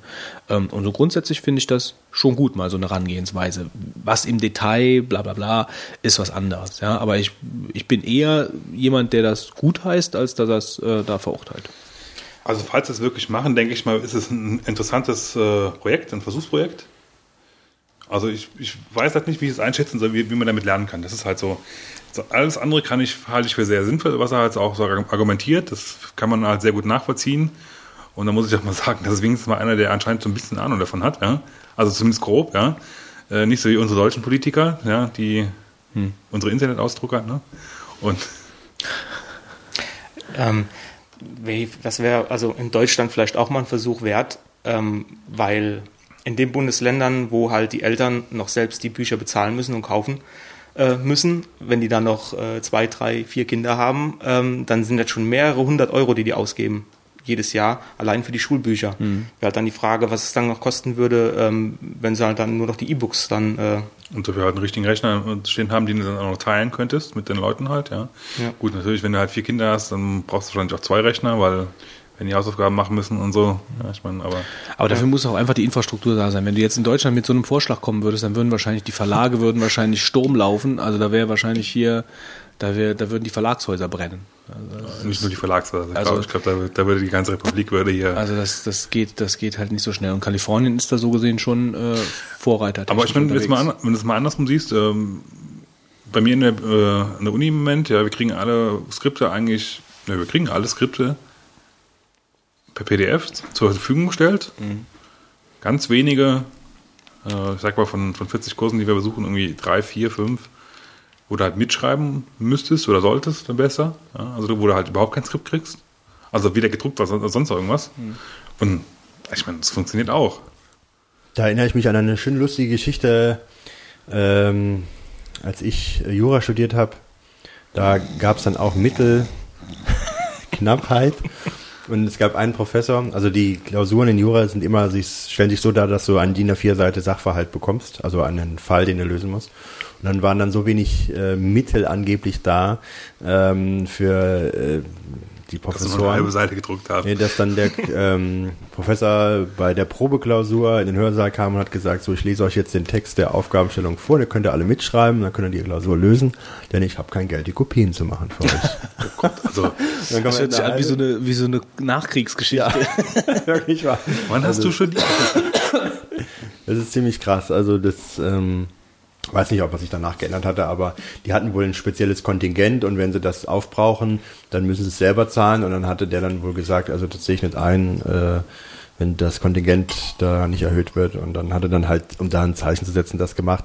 Aber das ist natürlich äh, eigentlich schon der Oberhammer, wenn man sich dann die Klausuren, Fragestellungen letzten Endes äh, selber handschriftlich notieren muss, damit man sie später dann lösen kann. Ne? Das sind echt schon seltsame Verhältnisse, die, äh, glaube ich, nicht mehr so existieren aber die auch vorkommen können so. in Zeiten. Ja, heute würde dann das PDF rummähen, oder was? Ja, genau. Heute, ja. So, wenn wir jetzt gerade schon eben bei Spielen waren, dann reden wir noch kurz über Tetris. 25 Jahre Geburtstag, Klötzchen auf Klötzchen. Tetris ist ja auch so eine größere Geschichte, ne? Also wie die, wie das kam und dann den Rechtestreit, das wird ja, wahrscheinlich ja, auch mal ein, könnte mal ein, ein, großes Thema bei uns werden. Das machen wir direkt nach dem Rocky Deep Thought. Genau. wir können einfach irgendwann mal den Deep Thought, Deep Thought, Deep Thought Spezialfolge ja, machen. Schreibt man die ganzen Sachen auf und dann kommt man vom Rocky über Tetris äh, Lizenzstreit äh, bis hin zum äh, wie, wie züchte ich meine eigene äh, Bienen, äh, meine eigene Imkerei beziehe ich die hoch. Ja, ja, also ich, ich, ich, ich, ich sehe jetzt schon, demnächst haben wir hier in einem, in einem Mac, Linux, Windows, IT-Podcast einen Deep Thought über Bienenzucht. Ja, wer, wer mal was, äh, also heute, wenn es gewünscht wird. Ja. Die drei Vogonen heute. Wolfgang und die Biene Maya. Dann könnten wir auch dann direkt noch dann äh, ja, mitteilen, wie man das Ganze als Computersimulation umsetzt. Ja, also ich habe ich hab ehrlich gesagt schon im App Store gesucht, ob es irgendeine Bienen-App gibt. Ach nee, oder? Wird mich nicht wundern. Es wird einen nicht wundern. Ne? Es gibt Gibt's noch, noch keine? Nee, es gibt noch keine. Gut, ich suche noch ein Projekt insofern. Ja. Also man könnte schon ein paar Sachen da machen. Ähm, teilweise, es gibt also verschiedene, äh, also sage ich mal, Entwicklungsdauer von Arbeiterbiene, Drohne und so weiter, wie lange die Drohnen schlüpfen. Zwei, eins, Thema beendet. ja. Ähm, mm, Tetris. Halt den Mund zu hier. Mm. Tetris. Tetris. Tetris, okay. Ähm, ja, Tetris. Russischer Entwickler, ja, Alexei Pachitnov, wenn ich das jetzt richtig ausgesprochen habe. Ähm, der entwickelte Tetris. Vor 25 Jahren. Gott, wann hast du das letzte Mal Tetris denn gespielt? Ähm, ich war nie ein Freund von Tetris. Fitz, wann hast Auf dem Gameboy habe ich das, hab ich das gespielt. Ähm, also reines Tetris schon ein bisschen länger her, aber so abgewandelte Formen habe ich jetzt schon öfter mal in letzter Zeit wieder gespielt. Unter anderem kommt nachher noch ein ganz kleines äh, Tippchen für eine, für eine App, aber das ist kein reines Tetris, das ist so ein, da wird das ein bisschen mit benutzt, sage ich mal. Weil die erste PC-Version war ja in Turbo Pascal. Müssen wir fairerweise noch fragen, Heiko, wann hast du das letztes Mal Tetris gespielt? Boah, es ist ungefähr ein halbes Jahr her. Oh, Ähm, und zwar auf meinem Siemens C75 Handy. Stimmt, ich habe ähm, Tetris ungefähr auch vor, vor einem halben Jahr gespielt und zwar äh, war es damals noch mit einer Windows-Version, wo du im Netzwerk gegen sieben andere Leute gegeneinander spielen konntest. Und das hat richtig Spaß gemacht. Also Mark hat auch erzählt, er hat auf der Wii, also es gibt unter WiiWare auch so, ein, so eine so eine äh, so ein neu, nee, nicht ein Neuaufguss, es ist eigentlich halt so in diesem Retro Virtual Console kannst du dir halt so ein äh, Original Tetris runterladen, aber das ist halt so netzwerkfähig und du kannst das online spielen und der hat das total gespielt. Also der hat das sich Also, für 10 ich Euro das oder halt so super cool, gegen mit sieben Leuten sich dann gegenseitig die Klötzchen rüber ja, zu ja, schieben. ja, ist online gespielt, aber mir hat's halt nie so richtig Spaß gemacht. Ich weiß auch nicht, aber was man natürlich sagen muss, ist, dass Tetris ja einen riesigen Vorreiter oder, oder Urvater von unzähligen Puzzlespielchen, so Bejeweled etc. Das ist ja irgendwie alles so ein bisschen davon inspiriert. ich will noch sagen, ich spiele Tetris auf dem Nintendo DS und ich finde die Version, die es da gibt, super. Also die kannst du online spielen, dann hast du wahrscheinlich irgendwelche verrückten Japaner, die dich die ganze Zeit fertig machen, äh, wo du denkst, äh, das, äh, die haben eine Geschwindigkeit drauf, also ähm, es gibt ja auf YouTube einige Videos, da muss man mal suchen, wie da so Profispieler in Japan äh, das spielen. Ja, aber das gibt's ja von allem. Und das, ja von es allem. gibt ja von, von, von allen Spielen irgendwelche japanischen Profispieler, die einen fertig machen, die sobald man ins Internet die, geht. Mit verbundenen Augen. die, die gewinnen gegen dich mit verbundenen Augen. Also, Ja, und aber- da, kannst du drei Wochen proben, dann, ver, dann gewinnen die immer noch mit verbundenen Augen. Aber ich muss wirklich mal die Tetris-Version für Nintendo DS muss ich loben, das die macht sehr viel Spaß. Also da habe ich, Mhm, ich auch schon von gehört. Einige Also es ist auf jeden Fall ein, ein, ein Spielprinzip, was in abgewandelten oder unabgewandelten Formen eigentlich auf jedem System zu haben sind. Und ich würde mal gerne wissen, wie viele Tetris-Varianten im App Store liegen. Wobei es da ganz kurz zu sagen ist, ähm, Tetris hat auch eine ganz spezielle Art und Weise, wie das funktioniert. Ja, also was zu Tetris gehört, wie die Klötzchen sich zu drehen haben und so weiter. Und da gibt's wohl auch Versionen, die das äh, teilweise falsch machen. Ähm, und dann, ähm, äh, das sage ich mal, wenn du gewohnter Tetris-Spieler bist, dass das dir dann keinen Spaß macht oder du sagst, hier irgendwas stimmt dir nicht. Also wir gibt können viele gleich mal eine Runde spielen kleine. im Netzwerk und zwar äh, Quinn. Ist eine sehr coole äh, Version für, für Mac und die kannst du mit Bonjour über Netzwerk spielen. Also Heiko, leider hast du verloren, aber Ich, Oh, ich mache mal nachher, wenn ich zu Hause bin, dann äh, kann man übers Internet spielen.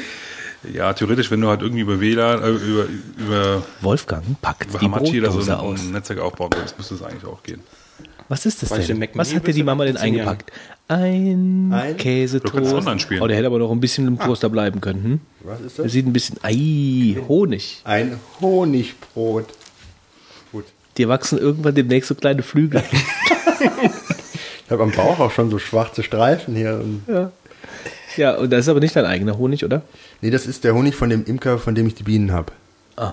Da habe ich natürlich direkt mal kollegialerweise dann direkt gesagt, also ihren Honig will ich auch mal probieren. Gut, also äh, Tetris hat ja eigentlich den Durchbruch mit dem Gameboy gehabt, oder? Also die Leute kamen, also wollten eigentlich nur Gameboy haben zu der Zeit, also kamen alle gerannt und wegen Tetris. Ja. Ja, Nintendo hat sowieso damit halt dick gewonnen mit dem Spiel damals. Also. Du kannst ja doch spielen. Ich habe ja noch drei Macs hier stehen. Ja. Ja, ist auch eigentlich das Spiel, was ich eigentlich mit dem Ur-Gameboy am meisten verbinde. Noch eher als, als Mario oder sowas. Also so diese Ur, diese Ur-Nintendo-Spiele. Also Tetris war so das Modul auf dem Gameboy. Also da habe ich es auch viel gespielt. Aber es war trotzdem nachher, also das, das war dann auch genug und danach habe ich es eigentlich nie wieder angepackt. Auf jeden Fall wurde es 25 Jahre alt. Und ähm, ja, kommt heute noch, ob der heute noch Lizenzgebühren bekommt? Ja, bestimmt. Ne? Bestimmt. Beziehungsweise bei wem liegen die Rechte? Wahrscheinlich bei Atari. Weiß ich jetzt gar nicht. Wenn es jemand Thema weiß, gerne in die Kommentare. Ähm, das ist ja auch, also Tetris ist, glaube ich, ähm, äh, die Entstehung von Tetris äh, sogar wissenschaftlich erfasst in irgendwelchen Literaturgeschichten, also wie Lindenstraße und so. Also diese, diese alteingesessenen äh, Phänomene sind wissenschaftlich durch Die und durch Holzköpfe. durch und durch analysiert. Also wen das interessiert, da finden wir einiges dazu im Netz. So, dann würde ich sagen, erzähl uns der Wolfgang jetzt mal noch ein bisschen über den Dokumentarfilm Home bei Also, YouTube. es gibt einen Film von Arthur, wie heißt der genau? Bertrand, glaube ich. Ähm, nee, Artus Bert, nee, Jan Artus Bertrand. Und der hat einen Film gemacht, der nennt sich Home. Und Home zeigt die Welt, die Erde, in ihren, sag ich mal, schönen ähm, ähm, Naturlandschaften. Eine Naturdoku. Mhm. Eine. Naturdoku. Und ähm, zeigt dann natürlich aber auch die Menschen, äh, wie sie die Welt äh, bearbeiten, verändern. Und das Ganze mit so eindrucksvollen Bildern, es sind so Hubschrauberaufnahmen. Das ist ausschließlich Luftaufnahmen, ne? Ja, ich glaube ja. Äh, die so, also die sind wirklich super beeindruckend. Also der Film soll so eine Hommage an, äh, oder ist vielleicht der falsche Begriff, also letzten Endes soll er aufzeigen den Menschen, was wir für eine schöne Erde haben, dass wir mit der sorgsam umzugehen haben und äh, dass wir sie doch am Zerstören irgendwo sind und äh, wahrscheinlich geht auch ein Teil der Verkauf mh, der DVD oder Blu-ray geht dann wahrscheinlich auch zu entsprechenden ähm, Organisationen. Ich glaube auch, dass, äh, weil der Film ja durch diese Hubschrauberaufnahmen gemacht wurde, dass da für den äh, äh, CO2-Ausstoß der Hubschrauber wiederum eine Umweltabgabe geleistet wurde, weil der Film ja gemacht wurde und dadurch auch in die Umwelt eingegriffen wurde. Also Wie macht alles, man denn eine Umweltabgabe? äh, da gibt es, also mit Geld kannst du das machen. also das, Was ein das ich scheinheiliges, letztens mitbekommen.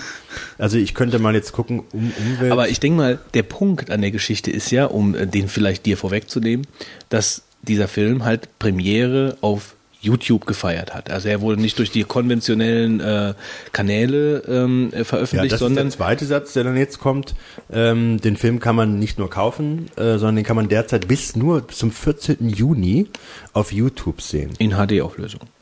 Genau. Wobei, ich habe das angefangen und bei mir ruckelt das ganz leicht. Bei mir ruckelt das sowohl auf dem iMac als auch auf dem MacBook. Und ähm, das wäre jetzt für euch jetzt hier Selbst wenn du vorgeladen hast. Selbst wenn ich vorgeladen habe, ein minimales Ruckeln. Der Ton ist perfekt, aber es ist so, dass ich sage, den Film gucke ich mir nicht mit diesem minimalen Ruckeln jetzt an. Was erzählt denn der Ton aus dem Off? Das ist so eine Frauenstimme, die dann äh, über die Schönheit der Erde und über halt das Was Ganze ein man gerade sieht und so. Ja, Es so ist, ist ist aber alles in Englisch. ja. Ja. wobei ich weiß nicht, ob es, wenn es eine deutsche Version gibt, ob da diese Frauenstimme synchronisiert wurde, würde sich ja anbieten, weil das ist ja eigentlich letztendlich egal, äh, wer das äh, spricht. Und also ich finde, der ist super sehenswert. Wäre auch so ein Film, den man sich auf Blu-ray kauft. Ähm, ja, irgendwie bin ich aber ein bisschen enttäuscht jetzt, dass er äh, so ein bisschen ruckelt, weil ich kann das nicht genießen. Wenn der schon so, der hat also wirklich eindrucksvolle Bilder. Bei YouTube hatte jemand runtergeschrieben, äh, ist das sind das Computergrafiken äh, gerendert oder was ist das? Äh, Das ist so der erste Eindruck, ja. Also Ja, ich wollte also- auch mal reingeschaut. könnte man zuerst denken, das ist jemand, der war schon lange nicht mehr raus gewesen, der war schon zu lange äh, vor der Kiste. Aber es stimmt, es sind einige Aufnahmen, wo du denkst, das ist das real. Also Sind die farblich so stark nachbearbeitet?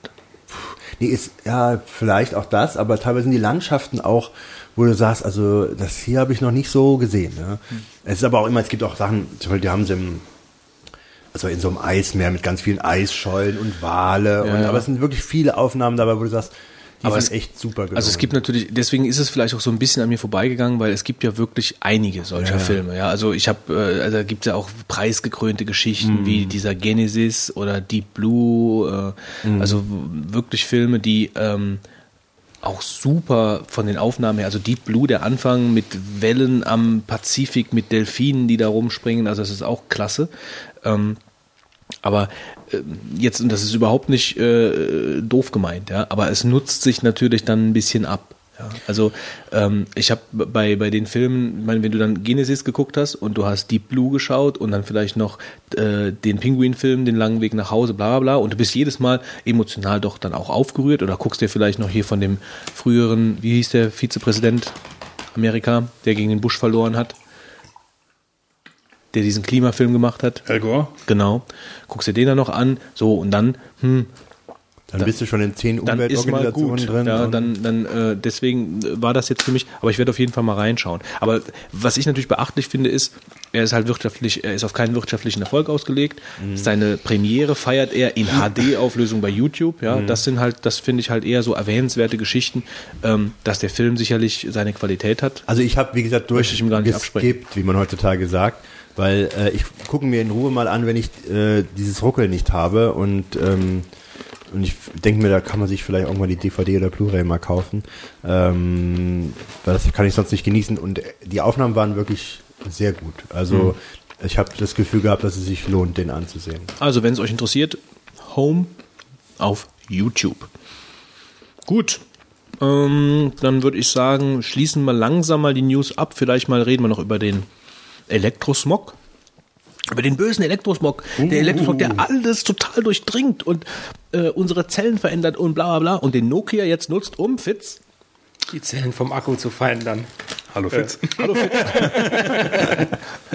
Merkst du als Fitz? Du wirst hier schon bald ausgetauscht. Ich habe einen lebenden Klon hier. äh, ja. Also Ja, es, geht, es geht ja um die Technik, die elektromagnetische Strahlung der Umgebung äh, in Strom zum Aufladen von Nokia-Akkus. Was ja eigentlich eine ziemlich strange Idee ist, so grundsätzlich. ich, kann sagen- mir, ich kann mir halt irgendwie nicht vorstellen, dass du halt so viel, also ich meine, wir haben sicherlich einen Haufen Elektrosmog, ja.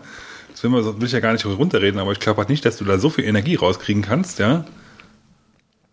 Ja, wahrscheinlich gehen die davon wahrscheinlich aus, in fünf Jahren, ja, dass so wahrscheinlich viel da ist. einen Elektrosmog-Generator, den du irgendwo in den Raum reinstellen musst. Dann Mit dem du den Elektrosmog, der im Raum herrscht, verstärkst. ja, irgendwie so. Ich muss sagen, Thema Elektrosmog ähm, ist ja auch so eine Geschichte für sich, die gar nicht so richtig me- meines Erachtens als Problem wahrgenommen wird ähm, derzeit. Ich bin ja auch ein Anhänger äh, deiner Philosophie, Götz, äh, eher verkabelt ähm, zu sein als äh, noch irgendwie Verstrahlt. Als, lieber verkabelt als verstrahlt, genau.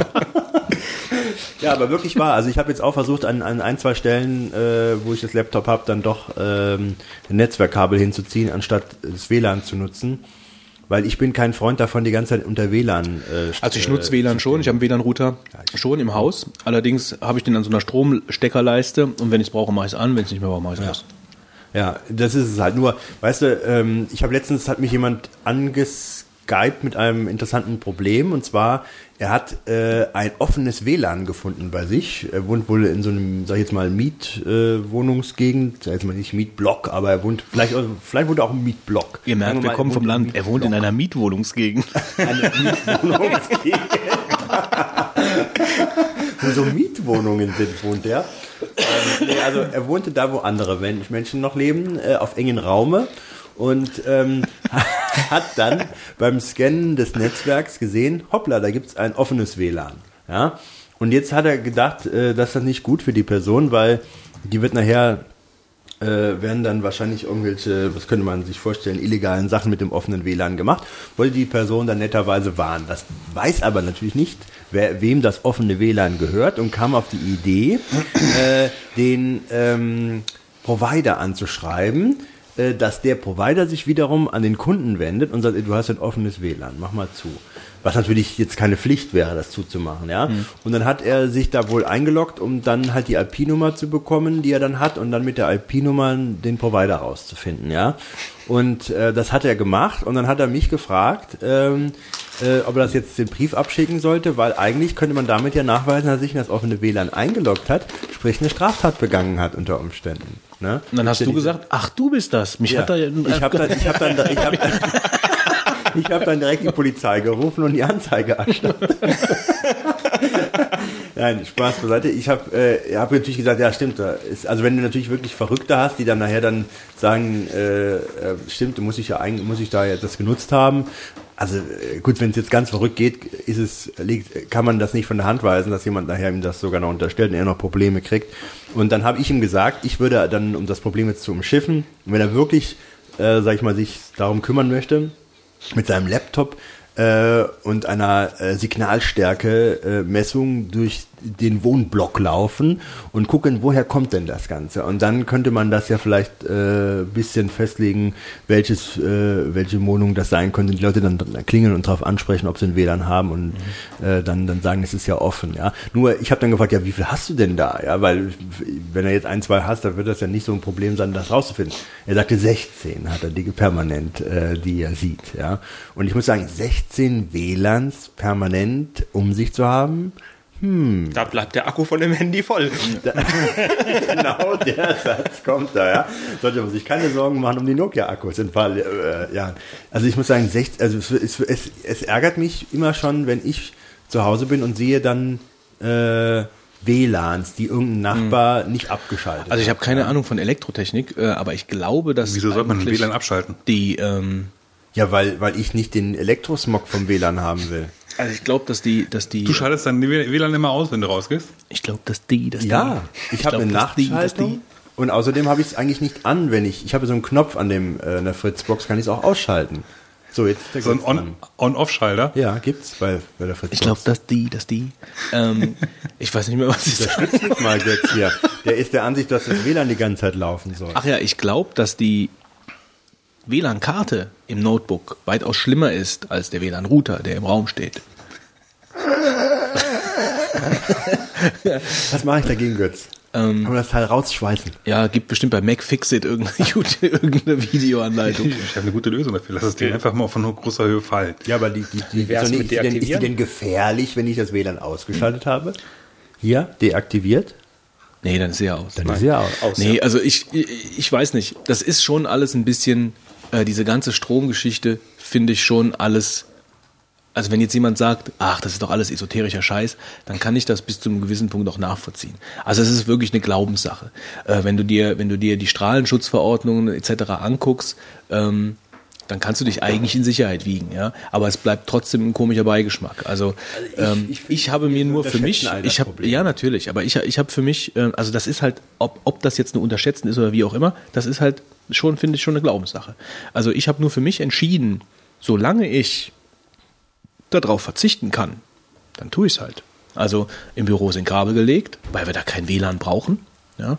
Ähm, dann, äh, wenn ich verzichte auch auf Funktastaturen, wenn ich darauf verzichten kann. Mich stört das Kabel nicht, was da liegt. Kein Problem. Deswegen habe ich mir einfach gesagt, ich verzichte halt einfach so. Es, ist, es, es, gibt, es gibt mir keinen zusätzlichen Luxus, indem ich die Tastatur, ja, Funk- und Dingsbums-Tastatur brauche ich nicht.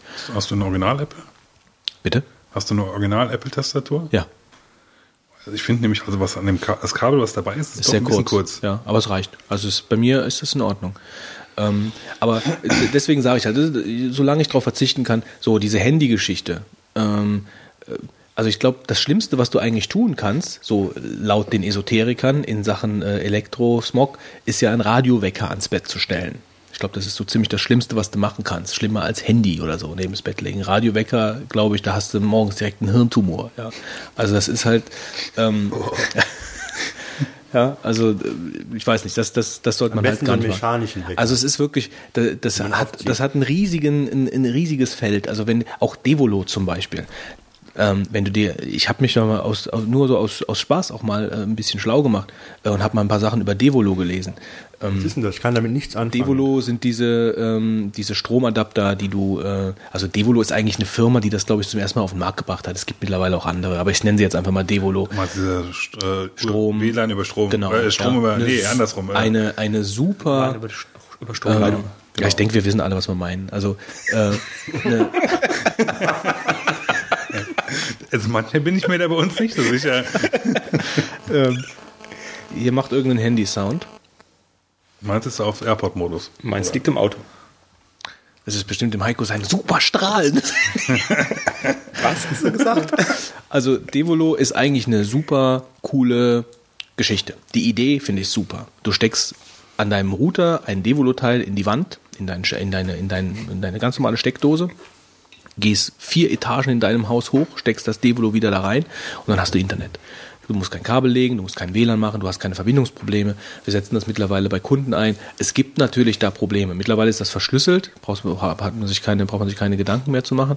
Ähm, zumindest halt in deren Grenzen. Wie ja. verschlüsseln Strom? Ähm, ja, wie die miteinander kommunizieren halt. Ähm, aber du musst dann halt dann auch einen geschlossenen Stromkreis im Haus haben, der halt nicht mit anderen, also in manchen Häusern funktioniert das nicht, weil das nicht sauber verlegt worden ist, etc. Egal. Auf jeden Fall hat dann zum Beispiel dieser Strahlenschutz, ähm, äh, über in Strahlenschutzgeschichten habe ich dann gelesen, also nicht in den offiziellen vom Bundesamt, sondern äh, dass, dass durch diese permanente drauf, das Drauflegen auf das Stromnetz von diesem Signal, dass du dich elektrosmogtechnisch damit schlechter stehst als mit WLAN, ja, wobei die Leute das überhaupt nicht, sich überhaupt nicht vorstellen können, dass, dass das schlimmer ist, ja. Ähm, deswegen meine ich, also man, man macht, man, man meint es manchmal richtig machen zu wollen, dann, dann ist das totaler Unsinn, das so zu machen. Es ist eine Glaubenssache, glaube ich. Also ich glaube wirklich, das ist halt, äh, Ist das zellverändernd? Ist das in irgendeiner Weise schädlich? Äh, keine Ahnung. Also ich glaube, das kann dir niemand schlussendlich beantworten. Das kannst du erst, wenn wir in 30 Jahren keine Menschen mehr auf der Erde haben. Ja, dann liegt es entweder an den PET-Flaschen oder an WLAN. So, äh, natürlich, wenn wir es nicht beantworten können, ähm, und wir werden das nie jetzt irgendwie gelöst kriegen oder so. Aber ich bin doch so jemand, der, der denkt, oder einfach jetzt mal so aus dem Umfeld siehst, dass du, äh, wenn, Men wenn Menschen an Krebs erkranken oder ähnliches, macht man sich ja immer die Fragen, warum werden die krank oder, oder wie, Ja, klar. was ist der Hintergrund und dann fragst du, was haben die denn falsch gemacht, ja. Und äh, ähm, ja, und dann sind dann immer so, so da denke ich an Ernährung vielleicht, ja, dass die vielleicht, äh, ähm, sag ich mal in Anführungszeichen, schlechte Nahrung zu sich genommen haben. Äh, die, also zum Beispiel glaube ich, dass viele. Zu viel ähm, labberiges Toastbrot zum Beispiel. Ja, aber der, der Honig, der kann nicht schlecht sein. Der macht das alles wieder wett. Ja, also Wer der, weiß, was der Typ alles für Pestizide bei seinen benutzt. Aber also und dann, wenn, wenn man die Nahrung hat, dann fragt, was könnte es denn noch sein? Ja, dann, dann hat es vielleicht noch äh, ähm, dieser, dieser äh, ja, Elektrosmog oder exzessives Benutzen von Handytelefonie.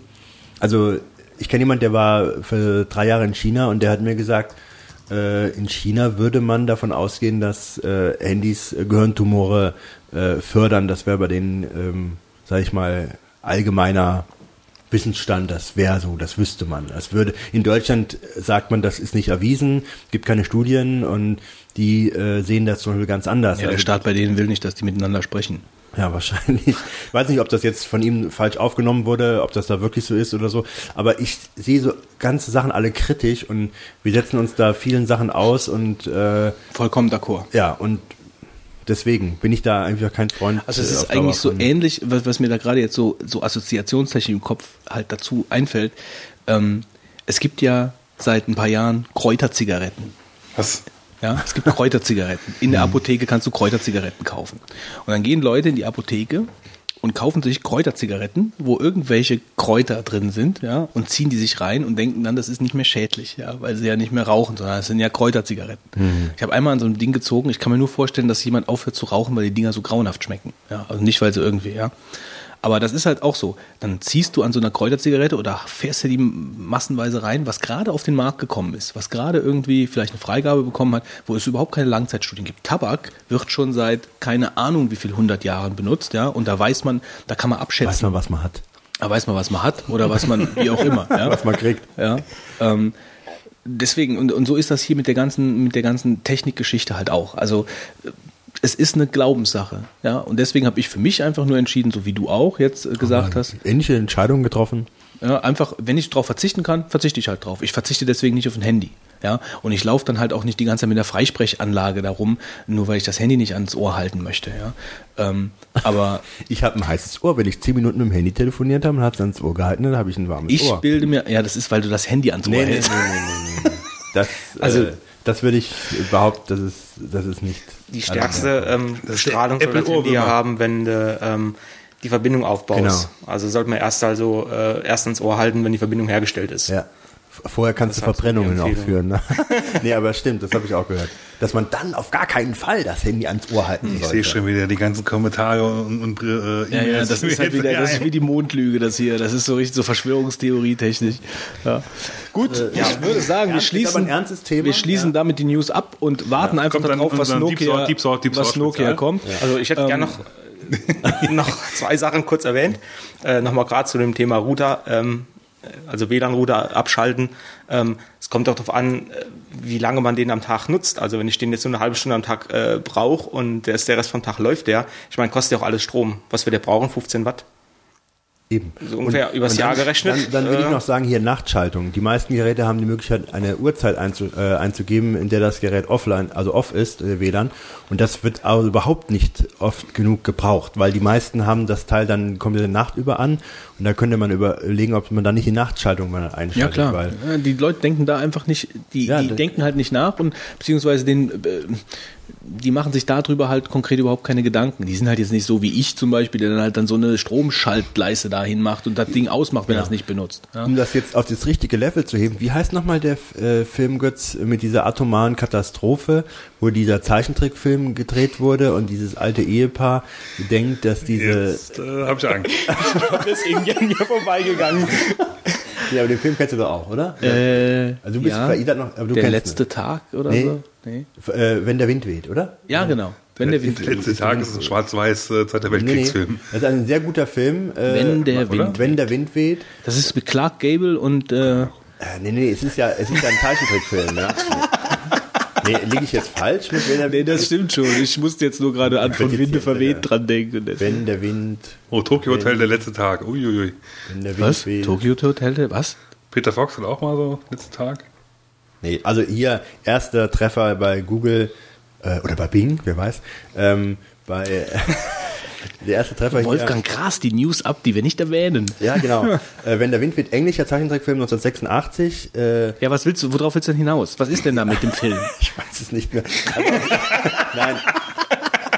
Nee, also darum geht es um ein älteres Ehepaar, Ein älteres das Ehepaar. keinen Bezug äh, zur radioaktiven Strahlung herstellen kann und dann ähm, bei, nach so einem ähm, äh, Atom, ich weiß nicht was, Atomkrieg oder äh, Störfall, ähm, jedenfalls ähm, äh, sich vor dieser Strahlenkrankheit etwas seltsam versucht zu schützen und es ist also es ist eigentlich ein ganz toller Film, man sollte den mal gucken und das vergleiche ich jetzt irgendwie auch mit den Handystrahlen. Da muss ich dann an diesen- an diesen amerikanischen- völliger, äh, äh, Naivität äh, Duck mit dieser and Strahlen. Na, na, na, na, na. An, dieses, an dieses komische Liedchen, wie wir es in den 50er Jahren den Schulkindern beigebracht haben, sie müssen unter den Tisch kriechen, wenn der Atompilz kommt.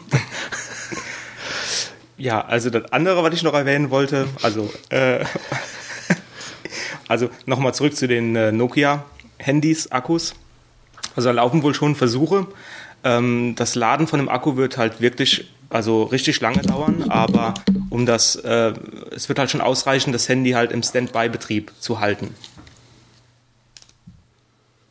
Also die Technik, äh, technische Seite ist irgendwie so ähnlich wie bei diesen RFID-Chips, die äh, ja nur senden, wenn sie in irgendeiner, in irgendeiner Strom, in der Nähe von einer Stromquelle sind, äh, irgendwie Induktionsgeschichten. Also kenne ich mich nicht mit aus, äh, ist auch im Endeffekt uninteressant. Was ich aber, was auch noch vielleicht erwähnenswert ist, was ich halt ganz gut finde, ähm, obwohl ich weiß nicht, ob ich es gut finde, Elektrosmog-Technik, aber ich finde es eigentlich ganz gut, dass man irgendwann diese Akkus einfach nur noch ü- durch Auflegen äh, aufladen kann. Also dass da irgendwie eine Fläche durch ist. Induktion Ja, genau. Also das, das finde ich, das finde ich eigentlich eine ganz nette Entwicklung. Gut, ähm, ich würde sagen, wir kommen zu den 42 Sekunden, Wolfgang. 3, 2, 1. Das Los. Blender-Team hat eine neue Version der 3D-Rendering-Software Blender herausgebracht, welche eine beeindruckende Anzahl neuer Features aufweist. Google hat eine Liste der von ihm beobachteten Top 10 Malware-Sites der vergangenen zwei Monate veröffentlicht. Dabei leiten beispielsweise legitime, aber gehackte Webseiten Besucher auf diese Sites um, wo deren PCs mit Schädlingen infiziert werden sollen. Kriminelle nutzen dazu unter anderem Exploits für den Internet Explorer, Firefox und QuickTime. Googles experimenteller Suchdienst Squared geht online. Anders als die gewöhnliche Google-Suche besteht das präsentierte Ergebnis nicht aus einer Linkliste, sondern aus einer Tabelle. Sucht man zum Beispiel nach Feiertag, äh, bekommt man eine Tabelle mit verschiedenen Feiertagen und deren Erklärung und Ursprung angezeigt. Die Daten nimmt Google Square anders als Wolfram online aus dem Netz und keinem gepflegten Datenbestand. Man, Squares, man kann Squares, also die Suchergebnisse selbst erweitern und auch speichern.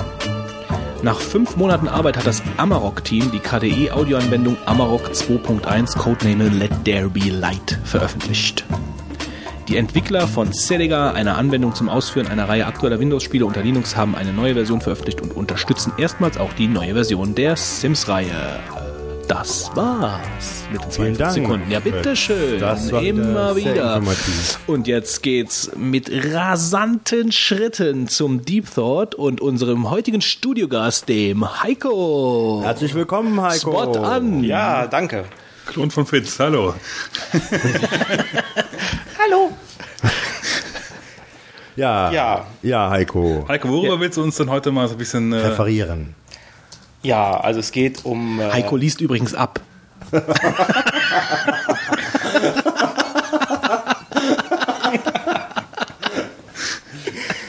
Ja, das ist wie, äh, wie, wie beim. Äh, Ich glaube, Götz will nur verhindern, dass irgendwann jeder mal, äh, irgendwann noch mal jemand auf die Idee kommt, bei uns mitzumachen. Ich will, so. ja, Stichpunkte ähm, habe ich ja wenigstens dabei, ne? Äh, ja. Ja. Also wir reden heute über, haben wir das überhaupt schon gesagt? Über die Distribution Ubuntu Studio. Ubuntu Studio. Hört sich irgendwie nach. Final Cut Studio an. Ähm, Hat das auch was mit Filmen zu tun? Also Ubuntu ist auf jeden Fall schon mal Linux. genau. Und äh, Ubuntu Studio. Vielleicht nochmal halt- ganz kurz für mich als äh, Linux weit entferntesten äh, Unbedarft, User. ja. Unbedarft, Genau. sagen wir unbedarft. Unbedarft. Ähm, also äh, es gibt eine äh, Distribution von Linux, die wird von Ubuntu rausgebracht. Genau. Ja, und das ist also ein Linux-Paket, was man sich installieren kann und äh, mit spezieller Software, wie das immer so dabei ist, äh, die dann ausgewählt wurde für das entsprechende Version, für die entsprechende Version und äh, die nennt sich Ubuntu und das ist eine der bekanntesten oder populärsten. Kann man das so sagen, Götz? Ubuntu. Äh, Hast du wieso zugehört? fragst du mich? Ja, also, also ich, äh, ähm, also ich kenne, ähm, also sagen wir mal so, ich würde sagen hier Mark Shuttleworth, so heißt er doch, ne? Der, Ja, der, genau. der, der Man äh, from Linux, ähm, der die Ubuntu-Distribution da initiiert hat, ist irgendein so ein südafrikanischer Milliardär. Ja.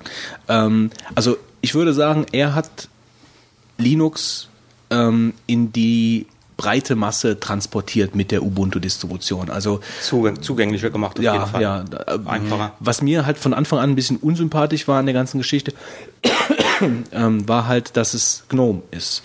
Weil ich war schon von früher, ich weiß nicht, wann ich mit Linux angefangen habe, ich glaube mit der 7er SUSE, von Anfang an an KDE gewöhnt.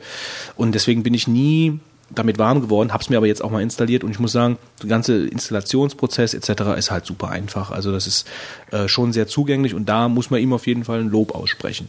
Ja, und es ist mittlerweile, würde ich sagen, mit SUSE, Fedora, ähm, also SUSE, Fedora, Red Hat, also nicht Red Hat, äh, Ubuntu, ähm, was gibt's noch für eine ganz große Debian, ähm, würde ich sagen. Gentoo. Ja, ach, Gentoo ist gut, mehr, ist mehr so, ja, groß würde ich das jetzt nicht nennen. Ähm, aber das ist so, so die, so die dicken Distributionen. Und da hat sich schon ganz, einen Platz ganz vorne. Also es ist auf jeden Fall, finde ich, ähm, einfacher bei, bei der Installation und Handhabung als jetzt zum Beispiel SUSE ähm, ist. Ich hatte jetzt vor einiger Zeit, also ich schätze mal so ungefähr vor einem Jahr, nochmal die aktuellste SUSE dann installiert. Und ähm, ja, ich meine, ich bin jetzt, jetzt nicht so der Linux-Fachmann, aber ähm, ich kam jetzt bei Ubuntu halt einfach besser klar, weil irgendwie schon halt einfacher ist. Hast, du's- hast du vorher schon Linux benutzt? Ja, also ich habe auch mit SUSE angefangen. Ähm, ich glaube, die erste war oh, 7.0 oder so, das müsste schon ein paar Jahre her sein. Ähm, ja, da habe ich mich dann halt reingelesen, hab auch ähm, mit der Konsole ein klein bisschen beschäftigt, weil das war ja da, ähm, da kam man noch gar nicht ohne aus. Da musste man ja fast alles noch per, per Konsole machen. Und das ist halt bei Ubuntu gar nicht, also gar nicht mehr der Fall. Da, ähm, Wobei Konsolenkenntnisse aber auch bei Ubuntu nicht schlecht sind. Genau, also die, die so Grundkenntnisse sollte man auf jeden Fall haben. Also Verzeichnisse wechseln, äh, Sachen kopieren. Aber mm, da muss ich jetzt auch mal direkt reinhaken. Warum braucht man das? Also, wenn ich jetzt ähm, als komplett unbedarfter Linux-User an Für Ubuntu ich, brauchst du es eigentlich nicht. Nee, Nein. brauchst du eigentlich nicht. Nein. Aber es kann, sagen wir mal so, es kann trotzdem nicht schaden. Ja. Nee, natürlich nicht. Aber ist ja die Frage, ob man es wirklich braucht. Also für das System aufzusetzen, für Also- Software zu installieren, für die normalen. Solange halt alles richtig reibungslos Weil funktioniert, dann ist das. würden wir Ubuntu, glaube ich, jetzt halt nicht gerecht, wenn wir sagen würden, das wäre. eine- ja. Also du kannst es eigentlich komplett ohne Terminal-Kenntnisse bedienen. Richtig. Ja, genau.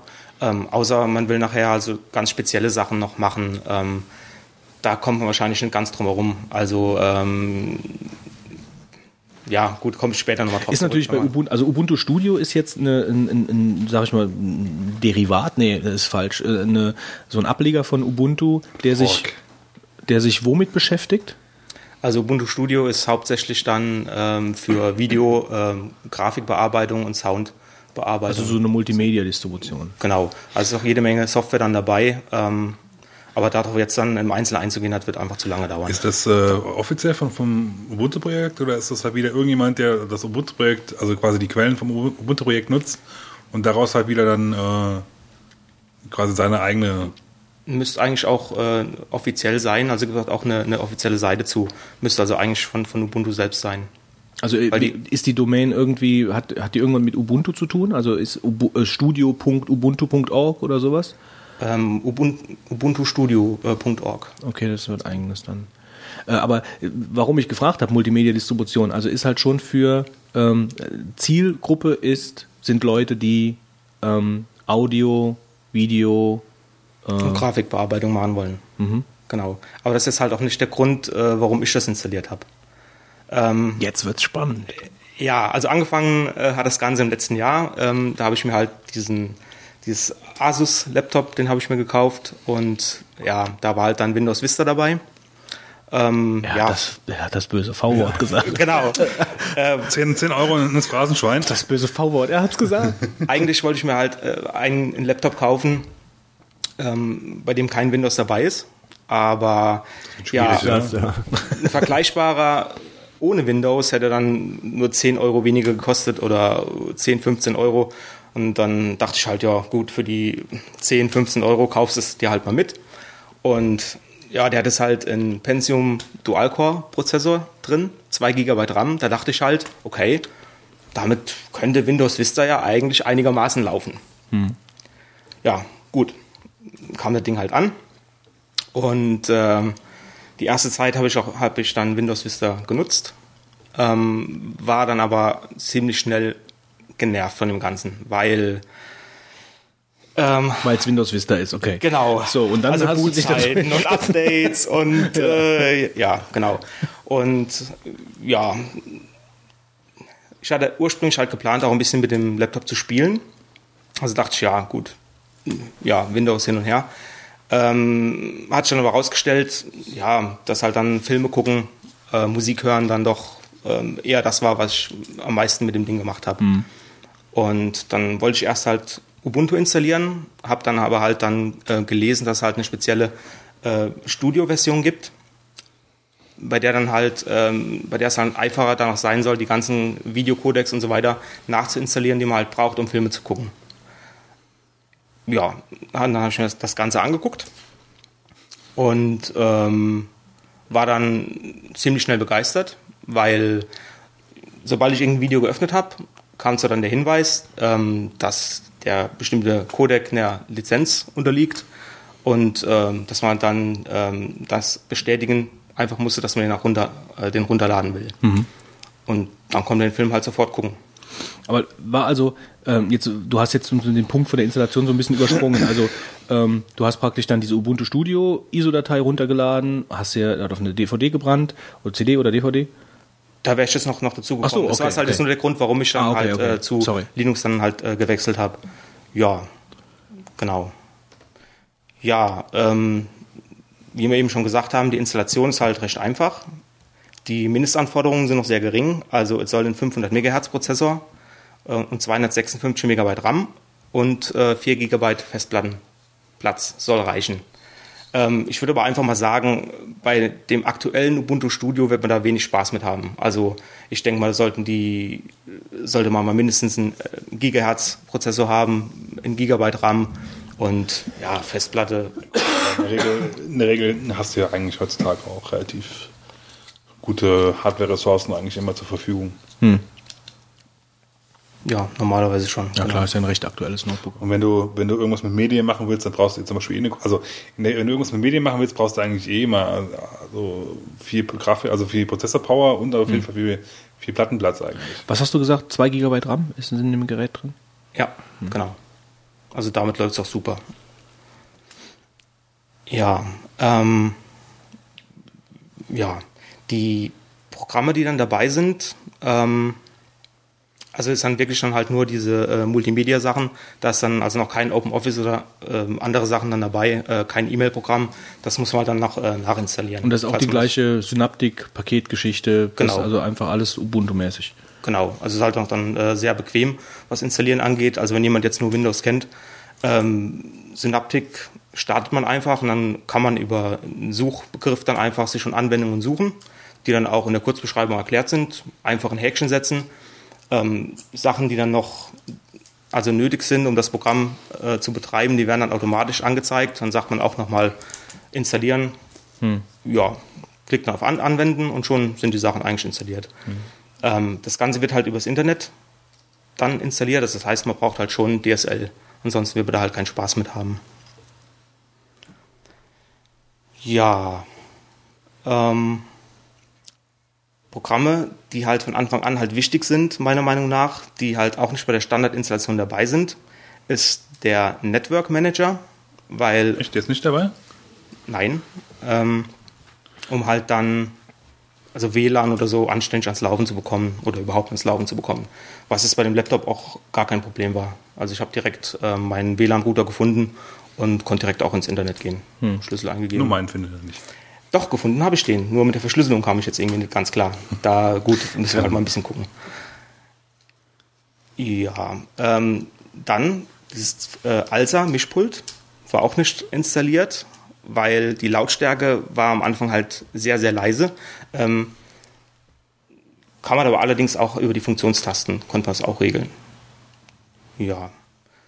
Ein Brennprogramm war zwar auch installiert, aber da kam ich irgendwie gar nicht so klar mit. Und, Welches? äh, Brasero?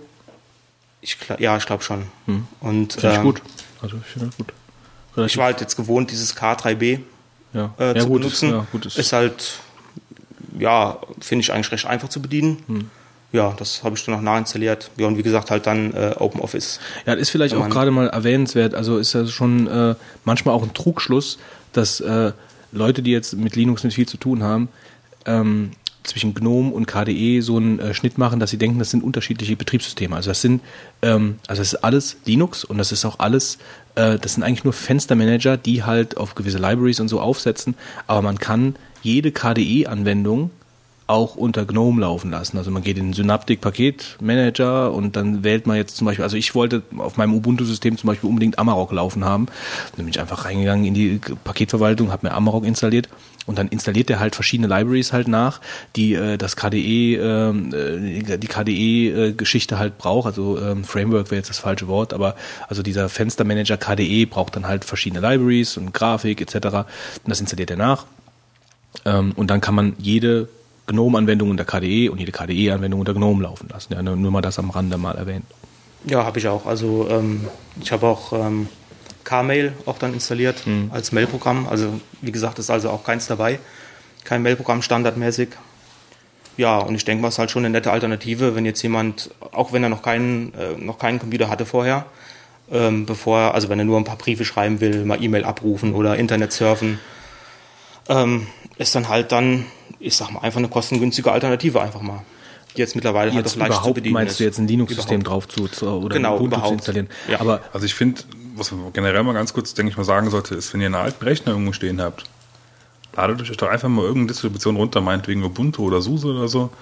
Installiert einfach mal, spielt mal ein bisschen mit. Ja. Ihr werdet überrascht sein, was damit alles schon funktioniert. Also wenn, wenn äh, einen alten Rechner, dann würde ich euch, äh, also ich habe zum Beispiel auf einem alten, ein altes Notebook zu Hause, ähm, da habe ich X Ubuntu drauf äh, geworfen, weil das kommt also ohne die schweren, äh, also es gibt ja unzählige Fenstermanager, äh, nenne ich sie jetzt mal, unter, unter Linux. Ähm, da gibt es nicht nur KDE und GNOME, da gibt es, ach je, Fluxbox, äh, was weiß ich, ohne Ende. Ja, also wie, wie es alles in, im Linux-Bereich ohne Ende gibt und viele Alternativen. Ähm, aber wahrscheinlich das zugänglichste, also SUSE ist vielleicht für alte Rechner jetzt nicht der Tipp, weil das ist halt auch ein schweres System, sehr umfangreich. Äh, da würde ich wahrscheinlich schon einfach mal so auf die, äh, es gibt halt ähm, Xubuntu und es gibt äh, Papi Linux und es gibt Small, Stamped Small Linux und was weiß ich nicht alles. Und die Dinger sind mittlerweile äh, alle sehr äh, ausgereift, also auch von der Hardwareerkennung her. Also es sind vollständige, absolut hundertprozentig funktionsfähige Office-Systeme, die ihr für Office, für äh, Internet etc. Äh, wunderbar nutzen könnt. Ja, lasst euch da nie was anderes erzählen. Ähm, das sind also äh, Ubuntu Linux, Linux-Systeme, äh, da kann man also gar nichts sagen. Natürlich ist es kein Mac OS, ja, äh, weil es einfach nicht so flexibel ist äh, in, in vielen verschiedenen Sachen, was, was, was, was Software angeht, was Kompatibilität angeht. Ja, da äh, klar, man kann da auch die VirtualBox installieren, auch kostenlos. Man kann da Software rein installieren mit Windows oder irgendwas anderes. Aber für ältere Rechner, für neue Rechner, egal. Ähm, für Leute, meine Mutter zum Beispiel, da habe ich ein Linux-System äh, angedreht, sage ich jetzt mal, die hatte ja noch nie Kontakt mit Computern, der habe ich ein Ubuntu-System drauf gemacht, die ist wunderbar glücklich damit, die bedient das alles, das macht genau das, was, was, was das System soll. Äh, für 150 Euro einen Rechner gekauft, äh, Linux runtergeladen, installiert, wunderbar. Ja. Vor allem wird die nie zu dir kommen und sagen, der Rechner fährt nicht mehr hoch. Jetzt sei ein Hardware-Defekt da, aber Also das ist unwahrscheinlich. Oder ich habe ein Virus, wird sie läuft, wahrscheinlich auch nie sagen. genau. Wenn, wenn eine Linux-Kiste erstmal läuft, dann wird es eigentlich relativ schwer, die hier auseinanderzubauen danach. Das ist definitiv, ja. Ja. Also ich bin, glaube ich, bei uns bei den Servern eigentlich auch immer nur am, am Rödeln, wenn die, wenn da mal wieder eine Festplatte abkackt im, im, im RAID oder so und oder ein Lüfter mal wieder und das Ding dann zu warm wird oder so, aber so Server, softwaretechnisch habe ich da eigentlich nie ein Problem gehabt. Nur nur zur Info, Wolfgang ist übrigens noch da. Also ich überlege krampfhaft, wie ich mich hier einbringen kann, da ich aber. Wolfgang, ich hätte eine super Idee. Du hast, doch, du, hast doch ein, äh, du hast doch schön VMware. Leg dir doch einfach mal. Ja, aber ich muss sagen, ich wollte das nicht jetzt kaputt machen. Also ja, Heiko gibt sich oh, jetzt ja Mühe. Er wollte uns das nicht kaputt machen. Da musst du ja Gegenargumente äh, haben. Linux-Thema. Deswegen habe ich ein bisschen hier Zurückhaltung geübt. Ähm, naja gut, sag mal so, ich habe halt, ich würde mich halt immer fragen, warum soll ich das jetzt machen? Also für mich ergibt sich halt kein Anwendungsbereich. Das Wenn- ist ja auch in Ordnung. Ja, eben. Ne? Ja. Wenn ich aber jetzt natürlich eine alte eine Windows-Kiste hatte und hab, will das jetzt nicht mehr drauf laufen lassen, will was anderes haben oder will das, wie du sagst, jemandem zur Verfügung stellen, äh, mit nicht den ganzen Fallstrecken von Windows, der aber ein bisschen halt vielleicht surft und, und E-Mail und dann ist das gut, dann ist das bestimmt ein, eine gute Idee. Und ich weiß ja auch, dass da äh, sehr viele Sachen sehr viel sicherer als auch äh, durch die Möglichkeit im, im Terminal zu arbeiten viel größere Möglichkeiten bestehen. Äh, also ist mir alles bekannt. Nur ich, ich für mich selber, also habe dann mal, mal so Freunde gehabt, die haben gesagt, ja dann installierst du doch mal hier der SUSE oder ein Linux und so. Und da habe ich irgendwann mal SUSE vor 20.000 Jahren installiert. Da habe ich dann im Chaos geendet. Ja, nee, das ist ja auch- ja, ja, ja, ja, Genau war das hat sich aber geändert. Er hat sich geändert, das ist okay. Das Äh, hängt nur, aber Linux du, immer noch so ein bisschen an. ja, Deswegen ja, ja, muss man da mal eine Lanze brechen. Dann gar nichts, dann musst du überall die Treiber suchen, dann hieß er, gehst in ein Forum, da suchst du dir dann die Treiber raus, ja, und so. ja, also das, das ist okay. Äh, nur für mich ist das jetzt völlig uninteressant geworden, ja. Also ähm, es mag sicherlich seine Berechtigung haben und äh, wenn man wie du, Heiko, so einen Asus-Rechner vor sich nee, Spaß beiseite. Ähm, es gibt sicherlich Fälle, wo man, wo man das äh, gut benutzen kann, aber ich, ich werde mir das nicht mehr geben, weil äh, ich habe keinen Anwendungsbereich für das, Nee, das auch äh, auch wenn ich die Qualitäten da sehe. Ähm, ja, von daher habe ich mich da ein bisschen jetzt zurückgehalten. Ich will da auch nicht jetzt so viel Wasser in euren Wein reingießen, den ihr da euch aufgemacht habt, hier zu dritt am Tisch, ja. Und ähm, von daher lasse ich das einfach mal so stehen, weil Der- ich äh, habe mich letzten Jahr damit nicht mehr auseinandergesetzt. Lass es und einfach so stehen. Lass Genau. es einfach mal Lass so es stehen. einfach so stehen. Ja, einfach Mach doch mal einen stehen. Punkt, Ja, ja? du bringst mich ja in die, du zerrst mich in die Diskussion hier rein, ja. Ich werde es nie wieder tun. Ja. Bei dem Thema solltest du das auch nicht nochmal Also tun. es ist ja, wie der Götz gesagt hat, also ähm, 150 Euro Hardware äh, und dann nochmal 80 Euro ausgeben, zum Beispiel für Windows. Äh, warum? Für jemand, der halt wirklich nur ein bisschen... Vor allen Dingen auf der 150 Euro Hardware läuft dieses 80 Euro Windows halt auch überhaupt Gut, ja, nicht, okay, ja, davon mal abgesehen. davon. Aber ähm, Ähm, Aber vielleicht noch ein noch noch was dazu. Also wir haben zum Beispiel in der Firma äh, sehr viele äh, Rechner oder es fallen halt immer wieder Rechner, äh, Rechner an, die äh, nicht mehr gebraucht werden. Da fragt man sich halt, was macht man damit? Entweder schmeißt man sie weg oder man sucht halt irgendwie noch einen sinnvollen Einsatzzweck dafür. So, und jetzt äh, gibt Schulen, es gibt Kindergärten, die meistens halt an irgendwelchen äh, Budgetierungen halt knapsen, wo es halt keine, wo kein Geld da ist, äh, etc. So, und jetzt, äh, was ist leichter, als ähm, denen die zur Verfügung zu stellen. So, jetzt hast du natürlich, wenn du, wenn du an Windows gehst, hast du natürlich dann ein Lizenzproblem. Du kannst nicht einfach irgendwie einfach von deiner Windows-Lizenz da einfach mal draufhauen, egal ob es auch Windows 2000 oder Windows 98 ist oder was auch immer. Das kannst du nicht machen. Ja, also dann, äh, was ist die Alternative? Vor allen darfst Dingen, es nicht, um es mal du, konkret Ja, du darfst es nicht. Ähm, und du solltest es auch nicht machen, weil du halt auch einfach ähm, alte Software installierst, ja, die nicht mehr aktuell gehalten wird. Mhm. Viele Software läuft äh, unter, Software, äh, unter Windows 2000 gar nicht mehr oder unter Windows 98 schon dreimal nicht. So, und die, die Linux-Community ist halt so vital und so, so flexibel, da gehst du ins Internet und dann suchst du, da gibt's spezielle Distributionen für Kindergärten. Ja, in allen Sprachen. Die haben dann Lernsysteme drauf, die haben ganz andere Oberflächen, wie dieses, äh, was weiß ich, One Laptop per Child hat ja auch diese spezielle äh, Sugar heißt sie doch. Ich weiß nicht, wie sie heißt, egal. Äh, diese Oberfläche. Und so gibt es halt wirklich viele verschiedene äh, Distributionen, die sich alleine diesen, diesen Edu-Bereich verschrieben haben, wie Edubuntu oder äh, Skole Linux oder ach, keine Ahnung, was für ein Linux, ja. Und das ist natürlich eine feine Sache. Das lädst du runter, du installierst das auf die Festplatte und dann gibt's da ein bootbares deutsches System, ähm, womit die Kinder äh, in, in der Schule halt schon irgendwelche Lernaufgaben machen können, aber halt auch für den Kindergarten, wo die noch überhaupt nicht lesen können, wo die mit rumspielen können. Du hast ein aktuelles System, super. Also das ist halt schon eine Sache. Ähm, da äh, verneige ich mich dann halt auch vor dieser Community, die dann äh, so viele Blumen da sprießen lässt. Ja, also das muss ich muss ich wirklich muss ich wirklich sagen.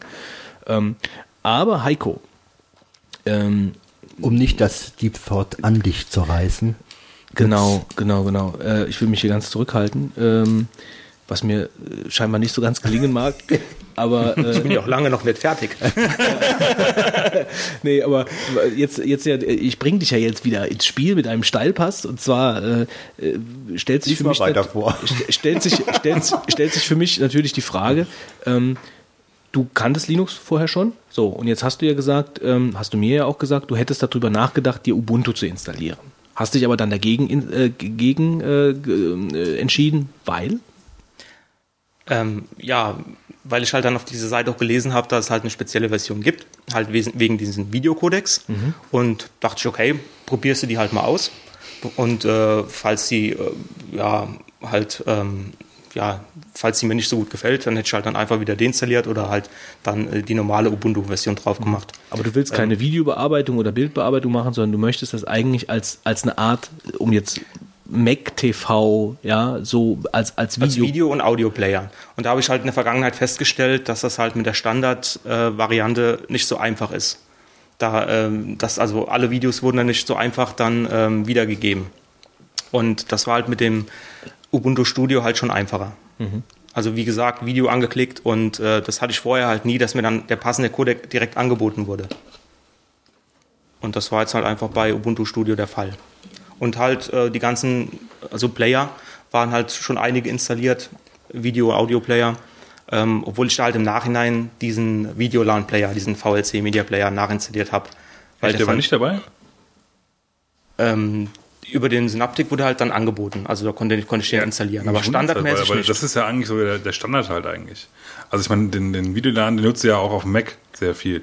Und also ich, das war Windows, auch ja. den, den ich eigentlich unter, unter Linux immer benutzt habe, weil wenn irgendwas nicht lief, mit dem lief das immer eigentlich. Also Dafür habe ich hab eigentlich immer den M-Player gehabt. Ey, bei denen hatte ich immer teilweise früher Konfigurationsprobleme und dann lief irgendein Codec, meine ich. Und so. Bei, beim VLC hatte ich nie Probleme, irgendwas darzustellen. Also ich glaube, als ich ähm, vorher Linux installiert habe, dann gab es den, da gab es den noch gar nicht. Also vor ein paar Jahren.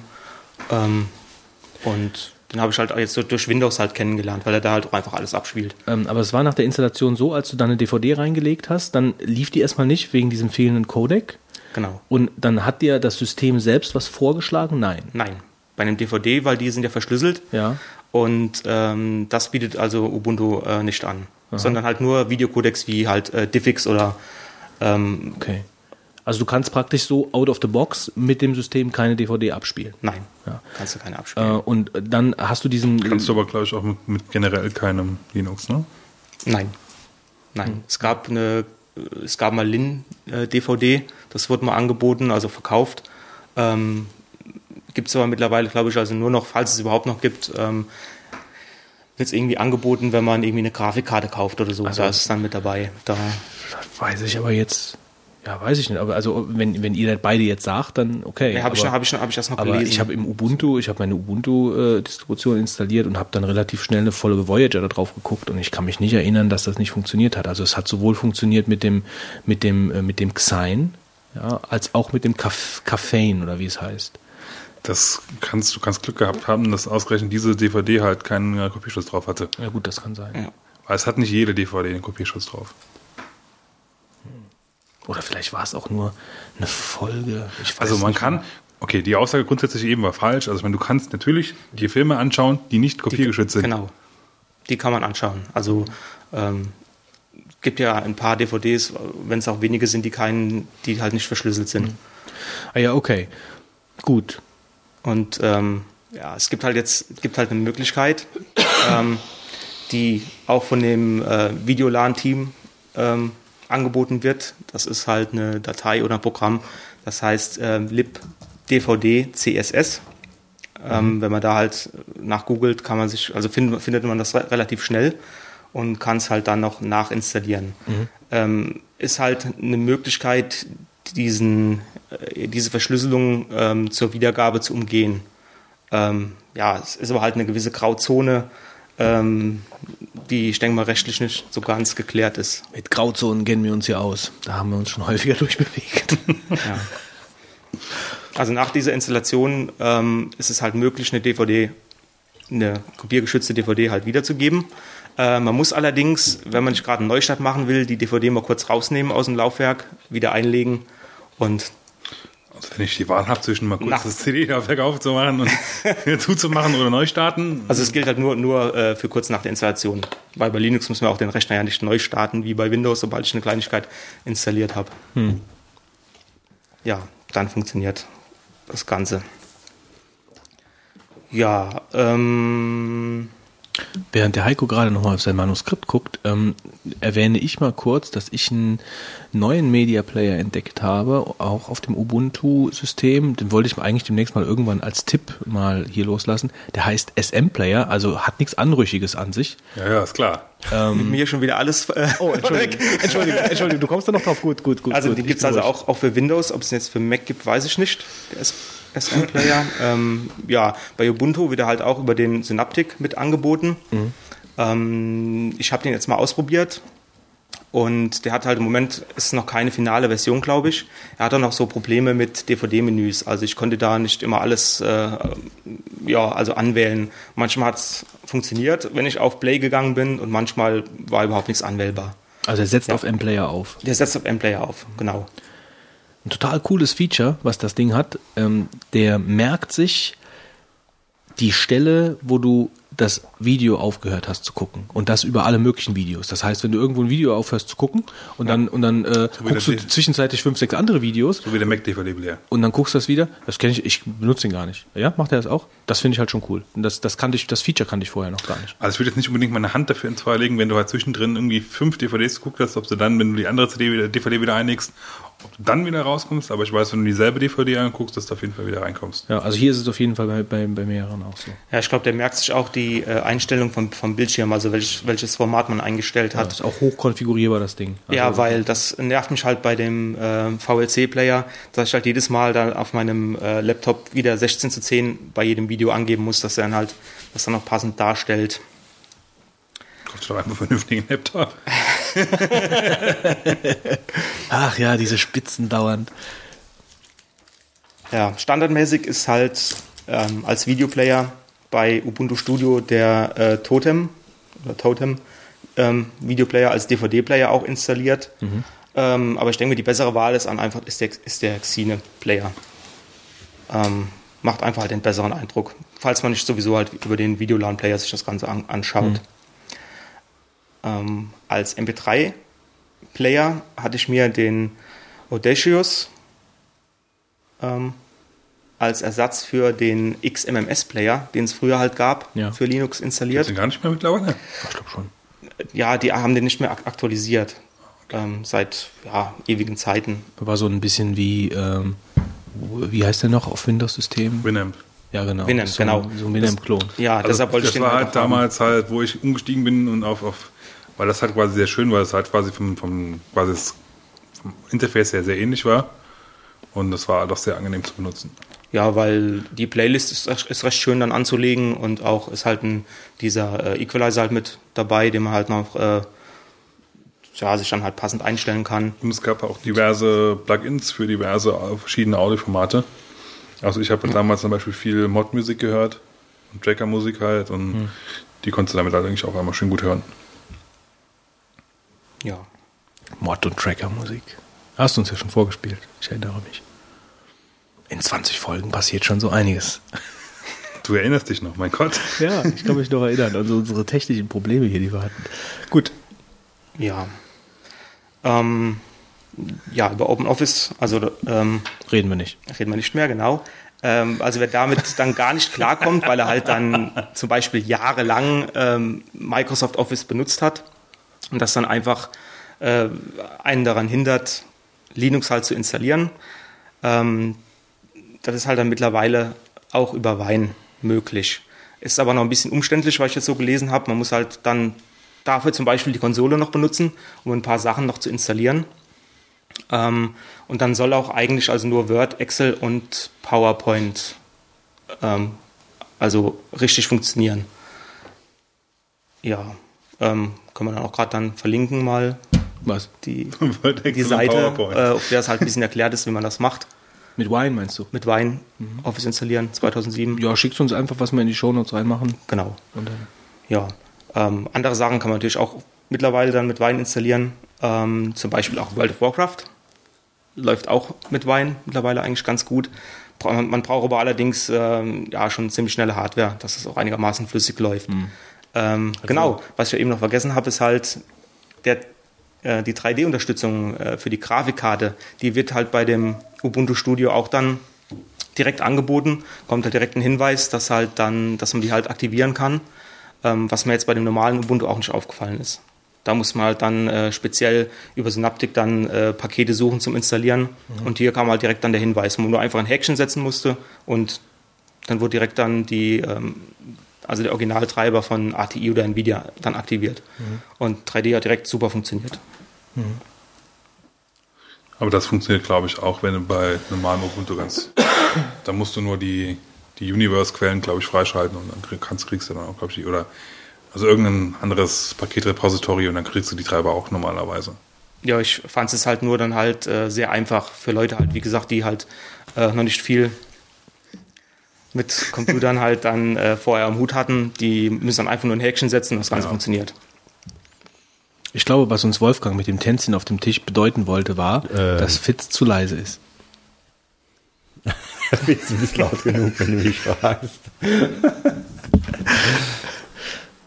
Gut, haben wir noch was, Ja. Heiko?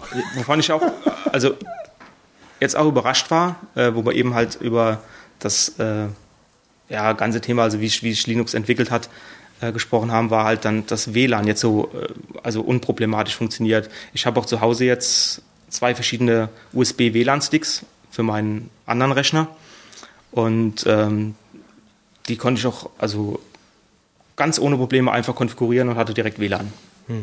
Also da brauche ich fast auch schon gar nicht mehr darauf zu achten, dass, äh, dass der Stick dann ähm, Linux unterstützt oder so. Bist du soweit durch? Kann. Ich bin dann soweit. Ähm, nee, weil ich habe jetzt noch, ich habe noch ein paar Fragen. Des, deshalb, also, Okay. äh, also mich, mich würde mich würd's halt einfach mal so als Fazit mal so, um, um wenn man einen Strich drunter zieht. Ähm, also ich habe mir jetzt grundsätzlich ein bisschen anders vorgestellt, ähm, so ähm, mehr als Media Center. Ja, ähm, ist, also ist zum Beispiel ähm, da äh, vorgesehen, ähm, da auch einen, einen, einen Rekorder draus zu machen. Also gibt es da Software zum Beispiel für, für äh, TV-Karte reinzutun und dann halt äh, ähm, äh, Fernseh aufzunehmen, also ganz normal für sowas, ja? Ist das? Ja, also die, die Software gibt's, ähm, aber da habe ich mich jetzt halt weniger mit befasst, weil Ja. ich ihn eigentlich nur als Player haben wollte, weil bei dem Laptop äh, mit TV-Karte habe ich da noch gar nichts gemacht. Mhm. Und ähm, also es gibt mit, mit Sicherheit, da ist so viel Software ähm, schon vorinstalliert auch, äh, auch alles Mögliche. Also Mhm. Ja, so, Äh, du hast die Kiste aber jetzt angeschlossen an, ähm, an deine Anlage, ja und, und an den Und an- einen Beamer. an den Beamer angeschlossen. Und Genau. das gibt auch, gab auch alles überhaupt keine Probleme. Das war alles einwandfrei. Das war, ja, genau. Ich hatte nur jetzt bei dem du Beamer. keine Treiberunterlagen für die Anlage? Nee, Philipp, aber so Beamer-technisch, Nee, bei dem- Notebook habe ich so ein paar Erfahrungen. Ja, nee, bei dem Beamer habe ich irgendwie das Problem, ähm, dass ich da den Login-Bildschirm nicht bekomme. Da, da sagt der Beamer einfach kein Signal. Das ist warum wahrscheinlich eine Auflösung, die der nicht darstellen kann. Nee, daran liegt es nicht. Ähm, weil manchmal ist es da, manchmal ist es, ist es, ist es nicht so. da. Ähm, ich kriege dann noch halt den Ladebildschirm angezeigt, Ubuntu, und danach ist einfach dann kein Signal. Gut, ich meine, wenn man das weiß, ist kein Problem, dann tippe ich dann halt meinen Benutzernamen und Passwort ein und Mhm. dann bekomme ich dann halt den Desktop dann trotzdem angezeigt. Und also du würdest jetzt, jetzt mal, wir gehen jetzt mal von einem Nu, no, wie heißen die? Noob? Nee, Noob. Noob. Noob. Also von einem unbedarften User aus. Noob. Noob. Ähm, jemand, der, der sich ein Media Center aufbauen möchte, würdest du ihm das empfehlen? Oder ist das hier mehr so eine Nerd-Lösung? Weil so ein bisschen, wie du, wie du das jetzt rübergebracht hast, wie du das jetzt so erzählt hast, äh, könnte man jetzt so zwischen den Zeilen lesen, dass man schon rumkonfigurieren und machen und tun muss, ähm, bevor man damit halt wirklich Ergebnisse bekommt. Ähm, also für ein Video wiederzugeben ähm, oder Musik zu hören, wenn ich halt nur so Standard-Sachen äh, damit machen will, muss ich nicht viel konfigurieren. Da muss ich halt ein paar Sachen nachinstallieren über den Synaptic, vielleicht dann noch die DVD-Entschlüsselung ähm, noch installieren mhm. und dann ist das Ganze eigentlich fertig. Ähm, Ob es jetzt so Software gibt, wie zum Beispiel das Windows Media Center oder vergleichbare Sachen, ähm, da bin ich jetzt überfragt. Aber ich denke mal schon, dass es da mhm. irgendwas auch also geben für, wird. Für Linux gibt es generell was, aber ob die installiert ist, weiß man. Ja. ja, es gibt auch spezielle Media Center Distributionen, die äh, jetzt nicht unbedingt Ubuntu Studio heißen. Ähm, ich dachte halt, Ubuntu Studio wäre sowas. Ja, war eigentlich so. Also ist es ja natürlich irgendwo auch, ja. Also, aber äh, es gibt halt noch so spezialisiertere Geschichten. Ähm, aber Du würdest also schon sagen, damit kommt jemand klar. Also von der Installation bis zum DVD gucken, jemand, der jetzt da auch nicht so. Also es ist auf jeden Fall einfacher als Windows zu installieren. Ähm, gut, ich meine, Windows, wenn es jetzt dabei ist beim Laptop, ist natürlich äh, schon vorinstalliert. Hm. Aber wenn ich jetzt äh, eine neue Version installieren will mit allen Treibern, allem drum und dran und da alles ins Laufen bringen will, da muss, müsste ich ja genauso den Videolan-Player installieren oder äh, andere Sachen konfigurieren. Ich finde, da ist halt dann Ubuntu Studio schon einfacher. Gut, dann äh, sagen wir ein kollektives Dankeschön an den Heiko für Ubuntu Studio, Danke die Vorstellung. Ähm, Wolfgang ist aufgewacht, so, ja, Wir sind noch gar nicht zu Ende. So, und wir, äh, wir brainstormen. Da kann der Heiko, glaube ich, auch einiges dazu beitragen, weil wir heute brainstormen wir über eBay. eBay. Die elektronische Bucht da die entstanden ist durch, na, wer weiß es, wer weiß es, woher kommt eBay? Woher, warum Aus ist Amerika. eBay? Ja, aber warum ist eBay, warum gibt es eBay überhaupt? Weil, woher kam die, die, die zündende Idee des Initiators? Weil, weil, weil. wahrscheinlich wollte er was verkaufen. Seine Frau, seine Frau, seine Frau suchte ah. diese, wie heißen die Figuren? äh, die mit den Brause, wo oben so Gesichter drauf sind und dann sind so Brausestücke drin. Und dann machst du oben das Gesicht auf und dann kommt so ein Brausestück raus. Hab ich nie gekauft. Ja, aber kennst du was Pets? Ja. Pets? Pets? Ja, genau. Und ja. ich glaube, so heißen die. Und die hat seine Frau gesammelt. Und äh, daher kommt das. Da hat er so eine Plattform aufgesetzt, um die Dinger zu tauschen. Und daraus ist das entstanden. Ist so erfolgreich geworden, dass er sich von der Frau scheiden hat lassen und jetzt mit einem brasilianischen Model, Model verheiratet ist. Haha. Wir Sein könnte es schon, aber. Ich wollte gerade sagen, wir glänzen mit Detailwissen. Wie untypisch. ja. Na ja, gut. Also, eBay. Dann brainstormen wir mal los. Heiko, wozu nutzt du denn eBay? Also, ich habe hauptsächlich bisher ähm, Sachen gekauft bei eBay. Ach was.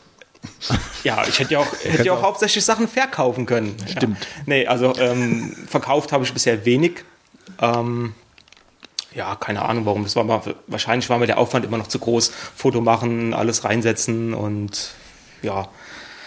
Ähm, aber ich habe halt sehr oft halt Sachen gefunden, die bei eBay dann doch ähm, sehr günstig waren. Also im Vergleich dann äh, zu irgendwelchen anderen ähm, ja, Händlern im Internet oder ähm, ja, da wir hier in der ländlichen Gegend sind, muss man sich ja ein Auto setzen und erstmal 100 Kilometer fahren, bis man vielleicht einen passenden Artikel hat und dann ist dann halt, ist bei eBay dann einfach bequemer und man meistens auch günstiger. Wolfgang. Ähm, also ich habe eBay schon benutzt, als es Alando hieß. Sagt ihr das was? Äh, Alando? Alando? Nee. Ja, Alando ähm, gab es nämlich zuerst in Deutschland ähm, und hatte damals eigentlich, es war eine, eigentlich eine eBay-artige Verkaufsplattform, Alando. Und äh, die hatte damals auch, äh, sage ich mal, war quasi marktbeherrschend, würde ich jetzt mal so ein bisschen über, überzogen sagen. Äh, und dann ist eBay gekommen und äh, als wir alle Alando-User waren. Ähm, wir alle drei. äh, und hat dann, also für eine Wahnsinnssumme, ich weiß gar nicht mehr, müssen wir mal gucken, ob ich es irgendwo noch finde, ähm, hat eBay, amerikanisches eBay hat dann. Ach so, okay, das war also nicht eine Umbenennung, nee, nee. sondern. Okay. Das war also, die, die, es gab Deutsche, die halt äh, dieses Konzept in Deutschland praktisch durch eine eigene Plattform ähm, sehr früh ähm, äh, 1999, ähm, so früh ist das gar nicht, wenn man es sieht, ähm, also durchgeführt haben, umgesetzt haben. Und sechs Monate nachdem Alando da im Betrieb war, ähm, haben die Amerikaner das für 43 Millionen US-Dollar gekauft. Ich habe jetzt gerade das gefunden. Also sie haben richtig viel Geld ausgegeben, weil die wussten, die haben jetzt schon mit dem Konzept in Deutschland Fuß gefasst und ähm, da kommen wir nur rein, wenn wir halt das Ganze übernehmen. Und das ist eigentlich auch die interessante Geschichte dass äh, eBay ja letzten Endes ähm, davon lebt, dass halt viele mitmachen. Ja, du, ich bin der Ansicht, du kriegst heutzutage kaum noch eine Konkurrenzplattform aufgebaut, weil ja gerade das Gute ist, dass da so viele mitmachen. Ne? Aber um deine Frage zu beantworten, ich verkaufe und kaufe äh, auf eBay. Echt? Ähm, ja, ähm, mach beides eigentlich. Wobei ich muss sagen, also ich bin der Ansicht, so richtige Schnäppchen, wenn man jetzt nicht was ganz Spezielles sucht, machst du eigentlich nicht Das mehr oft. Ist auch ein großes Problem, um mit eBay zu kämpfen hat, glaube ich. Mit den ganzen Powersellern. Ja, es gibt zu viele kommerzielle, also damit zu zu viele kämpfen haben, gewerbliche. ist halt die Frage, weil ja, aber es ich ist, glaube, die lesen das schon ganz gern, weil damit verdienen die ja auch Geld. Ne? also früher gab es halt diese ganzen gewerblichen, äh, also ich würde mal sagen, am Anfang gab es vielleicht gar keine oder ganz wenige gewerbliche und mittlerweile hat sich das total ins, also äh, Ja, ja. so stark gezeigt, dass sehr viele. Hinz und Kunz hat einen Ebay-Shop und äh, wird dann abgemahnt. Ich Also ich habe auch schon, beruflich einige Erfahrungen äh, machen können. Ähm, da gibt's ja eine Fülle von Fallstricken, die man Mhm. als gewerblicher Verkäufer bei eBay beachten äh, muss. Und da wird also echt fleißig auch äh, abgemahnt und ähm, Dies war ein Sneak Preview zu einem der nächsten Deep Thoughts von Wolfgang. ja, schauen wir mal. Also das gewerbliche tätig, Tätigwerden bei eBay ist ein, eigentlich ein, schon ein größeres äh, Kapitel für sich. Was, Was ich auch gerade meinte mit, ähm, mit zu kämpfen, also eBay ist ja schon groß geworden, nicht dadurch, dass es Powerseller hatte, sondern eigentlich dadurch, dass halt der kleine Mann da Sachen, Schnäppchen machen konnte, wie im Flohmarkt, verkaufen, kaufen. Ähm, und so dieses Image verliert eBay mittlerweile. Und die, die kämpfen da schon gegen an. Also die, die, die versuchen das schon halt auch so für den kleinen Mann halt weiterhin interessant zu halten und halt nicht Powerseller. Powerseller sie wollen halt kein Shoppingportal sein in dem Sinn. Also es soll halt schon diese Auktionsgeschichte soll halt im Vordergrund sein. Es werden mittlerweile sogar, es war ist ganz spannend.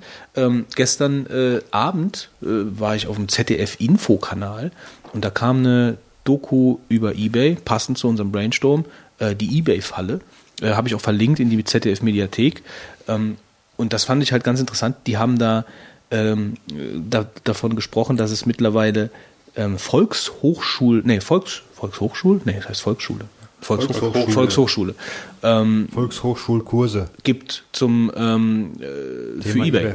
Ja, also eBay-Verkauf etc. Und ich habe das bei meiner Mutter, wo, wo sie, also sie hat ja noch nie einen Kontakt zum Internet gehabt. Und das erste, was ich ihr gezeigt habe, war Wikipedia. Äh, und sie wusste aber schon eBay. Was ist eBay? Wie komme ich da hin? Ähm, habe ich ihr gezeigt. Und ähm, das war halt für sie absolut spannend, ja, äh, da irgendwas einfach nur aus Spaß mitzubieten, diesen Nervenkitzel der Versteigerung zu haben, virtuell am PC zu Hause zu sitzen und da irgendwas zu ersteigern. Und das können wir vielleicht als in Anführungsstriche Power-User, Nerds, die halt schon ewig lang sich da bewegen, gar nicht nachvollziehen, wo Leute äh, dann bei eBay halt den Reiz auch ein bisschen rausziehen. Deswegen meinte ich halt so, ähm, damit haben die auch ein bisschen zu kämpfen, weil, weil, weil, weil eBay das schon behalten möchte, weil das auch ein Teil von der Faszination von eBay ausmacht. Also ich habe halt festgestellt, ähm, dass viele Artikel, die in der ja, Auktion angeboten werden, aber auch als Sofortkauf, bei der Auktion oftmals teurer dann verkauft werden als, als beim Sofortkauf, weil die Leute da so unbieten drin sind, die äh, gucken dann scheinbar auch vorher gar nicht, was kostet der Artikel, wenn ich den als Sofortkaufspreis äh, mir zulege. Dann ist äh, sehr oft, sehr oft teurer. Der Und- 10-Euro-Schein für 15 Euro verkauft. Genau. Man kann aber auch, auch wirklich, also schon auch Schnäppchen machen, finde ich. Man muss halt nur suchen und dann halt auch, auch wirklich Glück haben und am besten halt in den allerletzten paar Sekunden bieten. Hm. Und dann muss man sich vorher im Klaren sein, was bin ich bereit für den Artikel auszugeben, was ist für mich noch ein guter Preis und dann muss man zuschlagen. Und dann kommt Was war denn bis jetzt eure besten Schnäppchen, die ihr gemacht habt? Ähm, ich habe mehrere gemacht. Also das erste wirklich gute Schnäppchen war in mein Beamer, den ich habe. Ähm, der hat zu der Zeit, ich glaube, sofort kaufen oder in Shops, oh, ich weiß nicht mehr genau, ich glaube 479 Euro gekostet. Ähm, und den habe ich dann ersteigert für 300 in die 80 irgendwas. Mhm. Da war ich dann schon begeistert von. Und ansonsten halt, halt mehrere Kleinkram. Also ich finde, eBay ist halt ganz gut, wenn du Sachen auch wieder loswerden willst. Du kriegst sie auf jeden Fall los. Was früher hast du die Sachen ja nicht mehr losbekommen. Das habe ich auch gedacht. Ja, ja, und dann äh, bei eBay kriegst du auf jeden Fall weg. Irgendwas kriegst du dann dafür. Und ich meine, wenn du jetzt einfach nur eine CD hast und du hättest keine eBay, die kriegst du ja nicht mehr los, ja. Äh, oder du hast irgendwie äh, ein, ein bekannteres Buch, liest es und willst es nicht mehr behalten.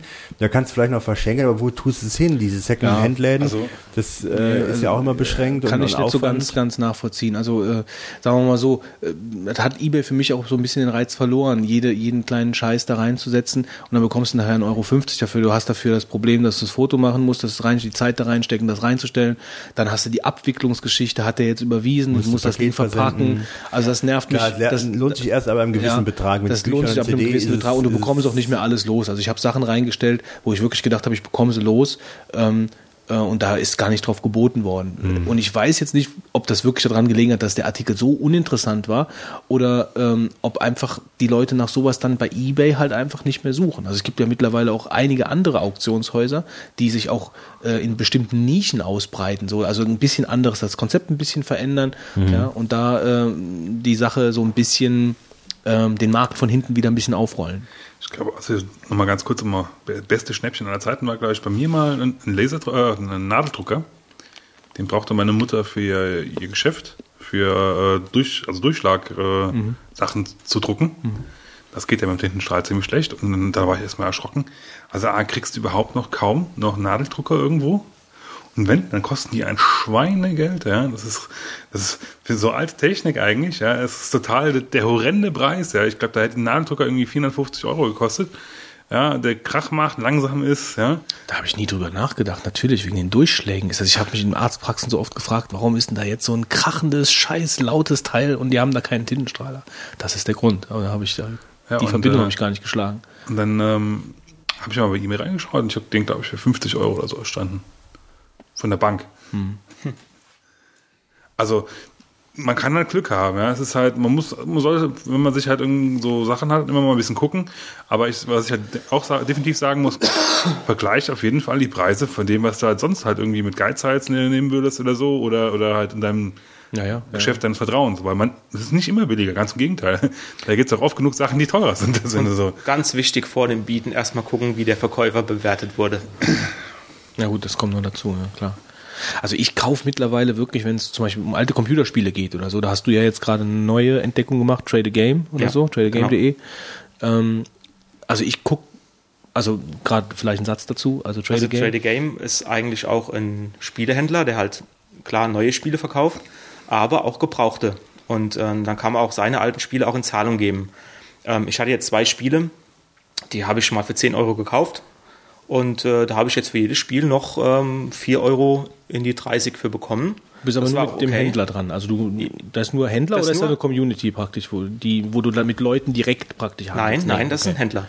Ähm, und ich wollte eigentlich also insgesamt vier Spiele abgeben. Ähm, wie gesagt, von, für zwei von den Spielen habe ich noch vier Euro noch was bekommen. Und für die anderen beiden, die ich verkaufen wollte, ähm, soll, es, soll es nur für jedes 33 Cent geben. Okay, die habe ich dann natürlich nicht verkauft. Ähm, habe aber dann auch drei neue Spiele bestellt in einem und habe dann ähm, im Schnitt so 4,50 Euro für jedes Spiel dann auch bezahlt. Gebrauchte Spiele, also keine neuen Spiele. Ja, Also wenn- ich recht, recht nett. Wenn ich Spiele, wenn ich alte Spiele kaufen möchte, ähm, also weil ich halt spieletechnisch ein bisschen einfach hinterherhänge aus Zeitgründen, ähm, aber ist eigentlich auch ganz gut, ist eigentlich, eigentlich auch ganz gut äh, wegen Patchen und so, ähm, dann gehe ich zu Amazon.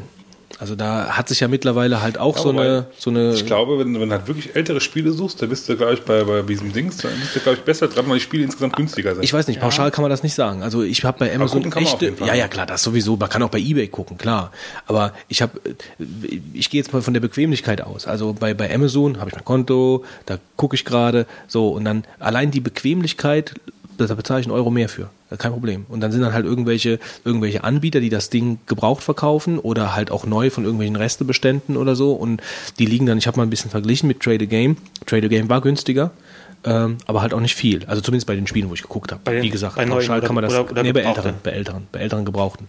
Bei älteren Spielen, mhm. ja. Ähm, und äh, jetzt nur um den, um den, die, die Brücke zu eBay halt nochmal. Also früher bin ich zu eBay gegangen, wenn ich alte Spiele gesucht habe. Ja, aber mir war das einfach, diese Bieterei äh, ist mir zum Beispiel auf den Geist gegangen. Ich hatte darauf überhaupt keine Lust. Ja, ich, wenn, das, das ging ja um Beträge, die sich unter, unter 20 oder unter 15 Euro ja, bewegen. Und äh, da mache ich mir den Stress nicht. Also da gehe ich dann gehe ich dann bei Amazon und dann gucke ich dann halt da und dann bekomme ich das Spiel da für 5 Euro oder für 6 Euro oder für 7 Euro. Äh, und ob ich das dann bei Ebay für 5,95 Euro bekomme und bei Amazon für, für 6,80 Euro oder so, dann hole ich es bei Amazon, weil ich da halt einfach weniger Stress habe mit der ganzen Geschichte. Die buchen das ab, bla bla bla. So. Ähm, also da hat sich bei eBay ja schon in den letzten Jahren auch was getan. Das war ja früher nicht so. Die haben ja jetzt auch diese, diese, diese Zusatzhändler, die jetzt da mitarbeiten und so. Und das ist das, was ich vorhin gemeint habe, mit, da bilden sich ja jetzt mittlerweile halt auch andere ähm, ja, Portale, die, die da schon eBay auch das Wasser ein bisschen abgraben. Ja, aber also dieses äh, Spiele verkaufen bei Trade a Game fand ich halt äh, ziemlich nett.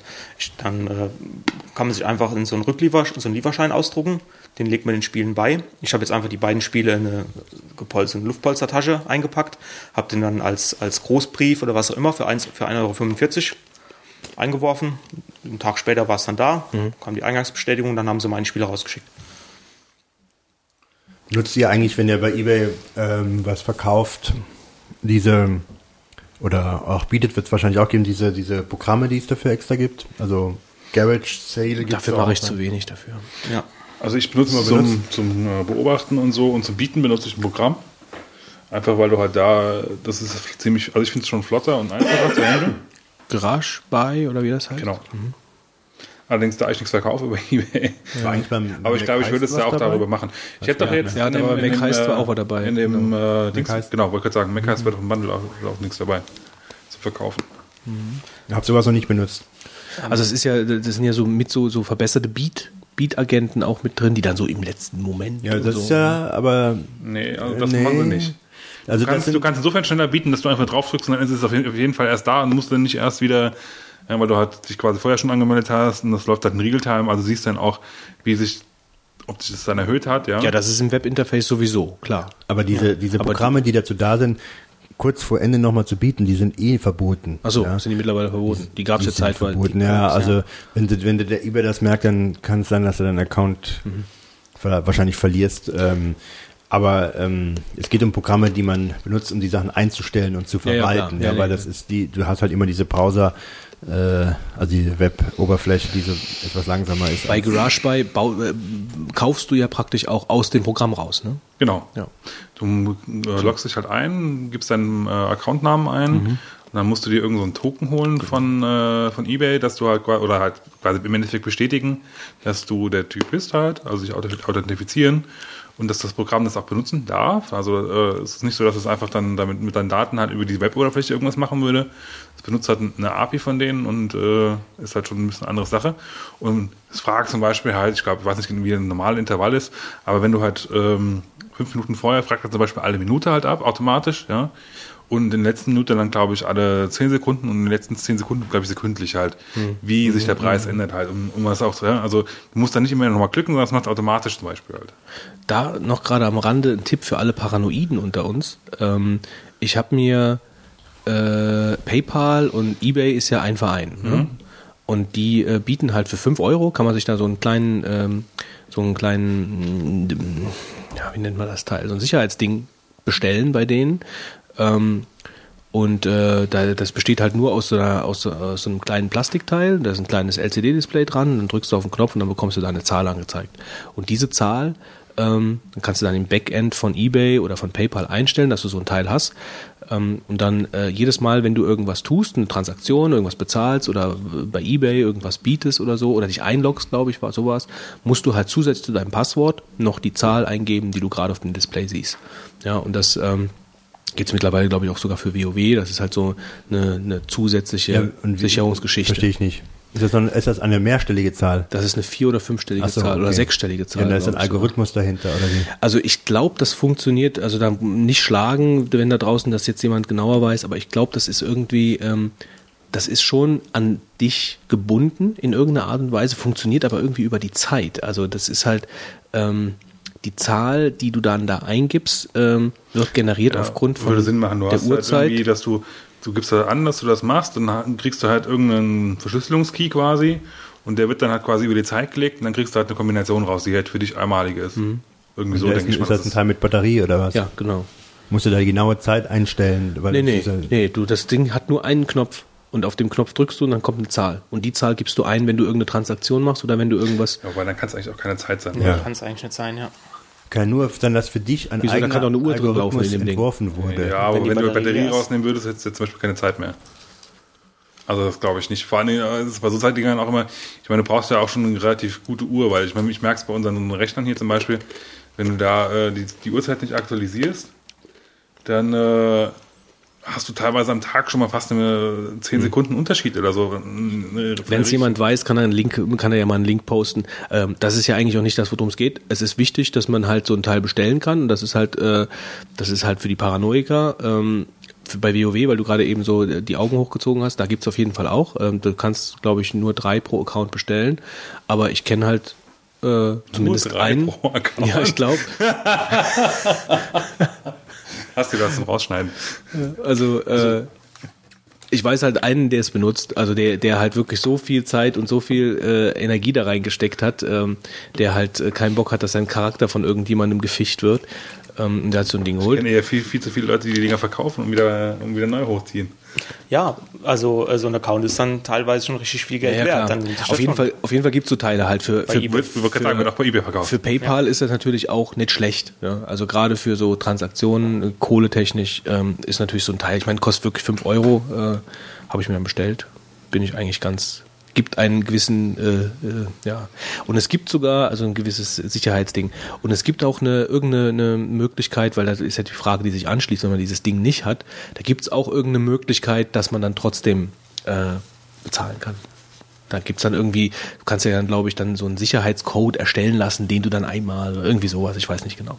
Kann man ja sicher nochmal schlau machen. Ist mir nur gerade eingefallen.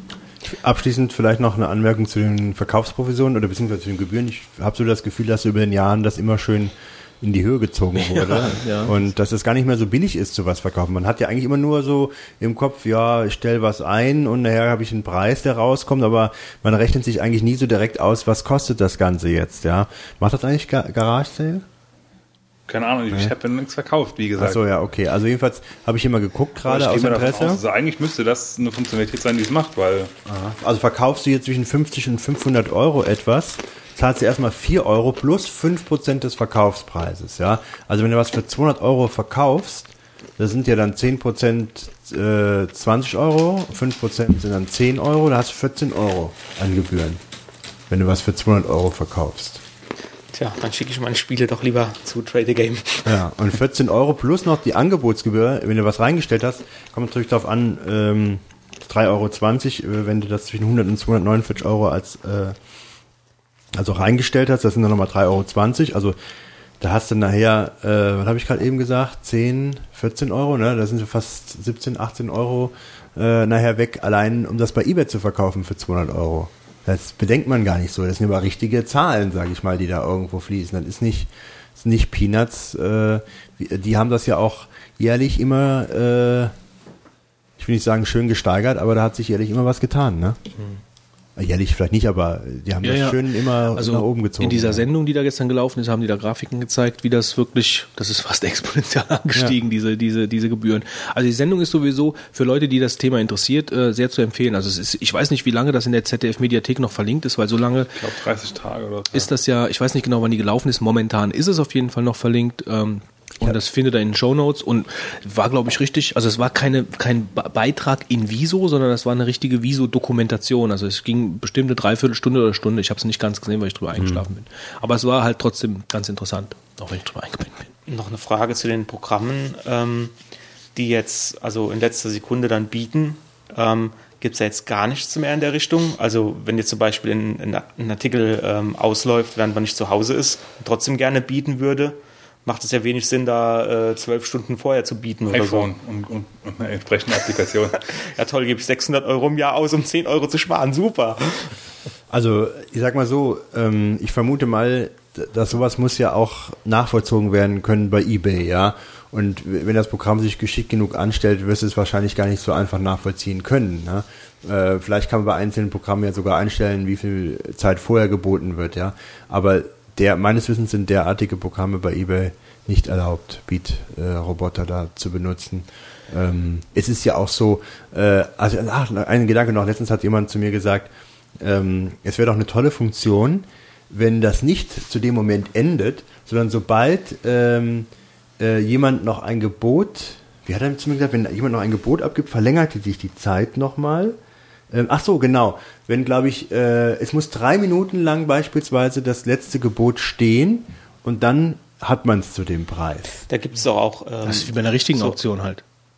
Ja, gibt's, ja, gibt's auch also im Internet. Nicht so, dass man Ja, sagt, jetzt gibt's. gibt es eine Zeitende, sondern dass man sagt so, jetzt hat jemand noch 20 Euro geboten, da laufen noch weitere drei Minuten. Wenn jetzt 10 Sekunden vor Schluss nochmal jemand 21 Euro bietet, dann ist man nicht überboten und sagt, ah, so ein Pech, hätte ich das gewusst, ich hätte, zwei, hätte noch einen Euro mehr geboten, sondern läuft die Auktion noch länger, läuft sie dann nochmal äh, ja. was länger und verlängert sich dann so lange, ja, wie eine richtige Auktion praktisch. Das heißt, jeder ist sich nachher bewusst, zu welchem Preis das Ding weggeht, ja, und nicht so, dass man nachher sagt, ja, ich habe jetzt mal 20 Sekunden vor Schluss was geboten und dann äh, aktualisiert man und dann ist es für 60 Euro weggegangen und man hat überhaupt nicht erlebt, dass dann in der Zwischenzeit dann fünf Leute dann nochmal geboten haben oder sonst was passiert ist. Äh, und das wäre eigentlich ganz gut. Für eBay wäre es gut, weil sie mehr Geld machen. Die äh, Verkaufspreise würden meines Erachtens in die Höhe gehen, weil die meisten Leute ja oft dann sagen, ja, jetzt ist es mir weggegangen, weil ich nicht mehr genug Zeit hatte zu bieten. Andere machen das ja so. Und die machen dann auch Werbung auf, auf diversen Seiten. Da steht dann zum Beispiel äh, Nintendo Wii für äh, 25 Euro verkauft oder PlayStation 3 für 30 Euro verkauft. Ähm, Da will man gern Verkäufer sein. Dann, ne? ja, dann können wir natürlich direkt mal auf die Seite gucken und dann ja. sieht man dann, wie das Ganze abläuft. Aber naja, wage ich zu bezweifeln. Auch noch Ja, ein, wobei ich glaube, den, den Anbieter, den du meinst, der hat noch ein bisschen anderes Geschäftsmodell. Ich komme jetzt gerade nicht auf den Namen, aber ich glaube, da zahlst du pro Klick irgendwie 10 Cent, also pro, Bi- pro Bieten. Ah, Und du erhöhst, also du, nee, Ja. du bra- zahlst irgendwie pro Dings zahlst du A einmal dafür, dass du halt überbieten darfst. Also du holst ja quasi im Prepaid quasi irgendeine bestimmte Anzahl an, an Bietmöglichkeiten, sage ich mal, 10 Stück oder so. Und dann äh, kannst du halt beim Erhöhen immer nur um 10 Cent. Die 10 Cent kriegt der Verkäufer dann oder was? Ja, das ist halt einer, aber es ist noch eine eigene Firma. Also es gibt da keine, keine äh, allgemeine. Äh, Gesplittet. Mhm. Ja, ist auch noch ein ganz interessantes Modell. Aber das, äh, finde ich, ist bei eBay nicht so ganz optimal gelöst. Äh, weil zu unmöglichen Zeiten dann davor zu stehen und dann, dann noch ein Gebot abzugeben, naja. Äh, was mir gerade noch einfällt zu diesem äh, nicht, nicht erlaubt, ähm, das war halt gestern einer der mm, ersten Punkte, die sie da in der Doku halt äh, erwähnt haben, mit diesen Bildern, mit dieser Bildergeschichte. Also dass man, dass man, was weiß ich, man hat jetzt äh, die äh, in speziellen Fall in diesem Doku, in dieser Doku hatten sie halt einen Verstärker von, von keine Ahnung, von irgendwelcher, von irgendeiner Firma und hatten das selbst fotografiert, aber die Qualität von dem Foto war nicht so toll. Und dann haben sie halt im Internet nach einem Foto gesucht und haben dieses Foto genommen und in die Auktion reingesteckt, äh, so von wegen, hm, ähnliche Abbildung, unser äh, sieht, sieht ähnlich aus. Ähm, so, und das ist natürlich eine dicke Falle. Ja, also ähm, das ist ja verboten, Wolfgang Weil. Ich habe gerade den Anrufbeantworter äh, hier gehört. Der ist verboten, weil? Der Anrufbeantworter ist verboten, weil. Ja. Nochmal. Wie war denn mit dem Anrufbeantworter? Hier hat das Telefon geläutet. Sag nochmal. Ja, also war so ein Anrufbeantworter, der ist dann Ja. verkauft worden und der Anrufbeantworter, der da, da hatten sie halt äh, von dem Genau. Anrufbeantworter hatten sie kein hatten sie kein anständiges Bild und dann sind sie halt dann eben zu ins Internet gegangen und haben dann über die Google Bildersuche ein ein Bild von diesem Anrufbeantworter gesucht äh, und haben das dann in ihrer Auktion verwendet und das dürfen sie nicht benutzen, weil Ja, jemand Recht an dem Bild hat. So und es gibt massenweise Da, dafür fragst du mich. Anwalts Dafür fragst du mich. das Thema du warst, doch schon. du warst gerade so Ja, schön, schön abwesend. Ja, weil hier die Telefone heiß laufen im Haus. Die Mogone-Telefone laufen heiß. Ja. Ich glaube, der Fitz läuft sich auch gerade heiß. ja, der, Ähm, ja, also das solltet ihr nicht machen. Also ein keine, keine. Fotos aus dem Internet nutzen für eure Ebay-Auktionen. Das kann böse enden, so abmahntechnisch. Gut, dann würde ich sagen, machen wir mal den ähm, Brainstorm zu. und begeben uns mit großen Schritten zum Retro-Trip. Götz. Und da würde ich sagen, äh, also das Thema heute im Retro-Trip sind alte Computerzeitungen. Also die, obwohl, ne, ich erzähle mal ganz Ja. kurz ähm, erstmal. Ähm, ich Frage, hatte, Götz? Ich hatte darüber getwittert. Ja, Frage kurz, warum wirst du nicht in den Credits erwähnt? Von Baphomets Fluch 2,5. wo- Hast du es schon durchgespielt? Ähm, nein, ich bin mir nicht sicher, ob ich mir das überhaupt geladen habe. Äh, ich habe es Aber- vor zu spielen, weil ich habe die erste nicht gespielt. woher weißt du denn, dass, dass die Credits? Also ich meine, Ich hatte mal, als du mal den, äh, als du mal gesagt hast, du hast, ähm, äh, wie soll ich sagen, also gewisse äh, Personen, Charakter in dem Spiel gesprochen, ja, denen praktisch die Audiodateien geschickt, damit sie das verwenden können ähm, in dem äh, Fan-Adventure, äh, habe ich bei Baphomet 2,5 der Webseite geguckt, ob du da im Namenverzeichnis bist verzeichnet bist. Und da denke ich eigentlich, dass ich die hier nicht gefunden habe. also wenn die mich in dem Abspann, den den ich ja bald sehen werde, nicht erwähnen, dann mahnen wir die ab. Ja, würde Ganz ich auch schnell. sagen. Dann machen wir die ganz das- schnell ab. Da wird das Spiel vom Markt Genau. gezogen. Und dann, dann, dann können sie sich nämlich den, den Profit von der, von der Freeware da in die Haare schmieren. Ja. Und ich denke nämlich, wenn man deine Szene rausnimmt, äh, wo du am Sprechen bist, dann, Dann verliert das so- Spiel gar nichts. Nee, dann wird das, Das Spiel verliert überhaupt nichts So, wie nennt man das? Ein Plot-Stopping äh, Event. Event sein. Ja, dann ist nämlich Schluss. Ohne eure Szene wird das Spiel nicht ja. funktionieren. Ja, genau. Gut, ich erzähle da mal kurz, damit vorne, uns ja. auch jeder äh, nachvollziehen kann, worum es geht. Ähm, innerhalb von einer Minute, worum es geht. Worum es geht, worum es geht. Hallo Fitz, bist du wieder da? Ja. Äh, oh, oh, bitte, bringst du mir die Sonnenbrille mit oder drehst du die Lampe ein bisschen weg? Danke. Ähm, und zwar war es so, dass ich äh, mit, einer, mit einer guten Freundin, mit der ich schon viele Adventure-Games gespielt habe, äh, unter anderem auch Baphomets Fluch 1 und Baphomets Fluch 2, ähm, mit ihr Szenen eingesprochen habe für das Fan-Adventure Baphomets Fluch 2.5. Und das ist, lasst mich nicht lügen, aber das ist auf jeden Fall schon über fünf Jahre her. Sechs Jahre, sieben Jahre ist das wahrscheinlich schon her, als wir diese Szenen eingesprochen haben. Das war irgendein Aufruf auf irgendeiner Webseite, die es damals wahrscheinlich schon gab, keine Ahnung. Ähm, äh, wo dann gestanden, wir suchen Sprecher, hm, hm, habe ich mich gemeldet, haben gesagt, ja, macht mit, bla bla bla. Der, ich weiß gar nicht mehr, wie der Typ hieß. Auf jeden Fall war das dieser Chefinitiator. Ähm, Ich weiß nicht mehr, wie er, ich weiß nicht mehr, wie er hieß, egal. Ähm, und dann hat, äh, haben, wir, haben wir Text zugeschickt bekommen, das war nicht viel, das war, ein- das war eine kleine Szene, ja, jeder von uns hatte vielleicht fünf oder sechs Sätze. Ähm, das haben wir dann eingesprochen und weggeschickt, ja, und dann war gut. Und dann haben wir natürlich die ganze Zeit darauf gewartet, dass das Spiel erscheint. Ja, und das Spiel ist aber nicht erschienen, es ist nicht erschienen, es ist nicht erschienen, es ist nicht erschienen, es ist nichts passiert. Ja, ich dachte schon, naja gut, das erscheint ja sowieso nie wieder. Bis dann plötzlich vor einem halben Jahr Baphomets Fluch 2.5 im Zuge der Zack McCracken Dingsbums 2. Punkt irgendwas auch erschienen ist. Ähm, und das haben wir uns natürlich dann jetzt letztens zu Gemüte geführt, wir beide, die das eingesprochen haben. Und äh, haben überhaupt nicht mehr damit gerechnet, dass wir wirklich in dem Spiel drin sind, weil äh, das ist so lange her, da dachten wir, ja, die haben bestimmt jetzt andere Sprecher dann halt einfach genommen und äh, alles neu eingesprochen, wie auch immer. Und plötzlich, relativ gegen Ende, also wir sind im, im, letzten, im letzten Viertel vom Spiel, ähm, stehen wir plötzlich vor zwei Typen und die haben dann original unsere Stimmen, äh, zwar natürlich ein bisschen verstellt haben wir die damals und mit so einem leicht französischen Akzent, weil das spielt ja in Paris. Ähm,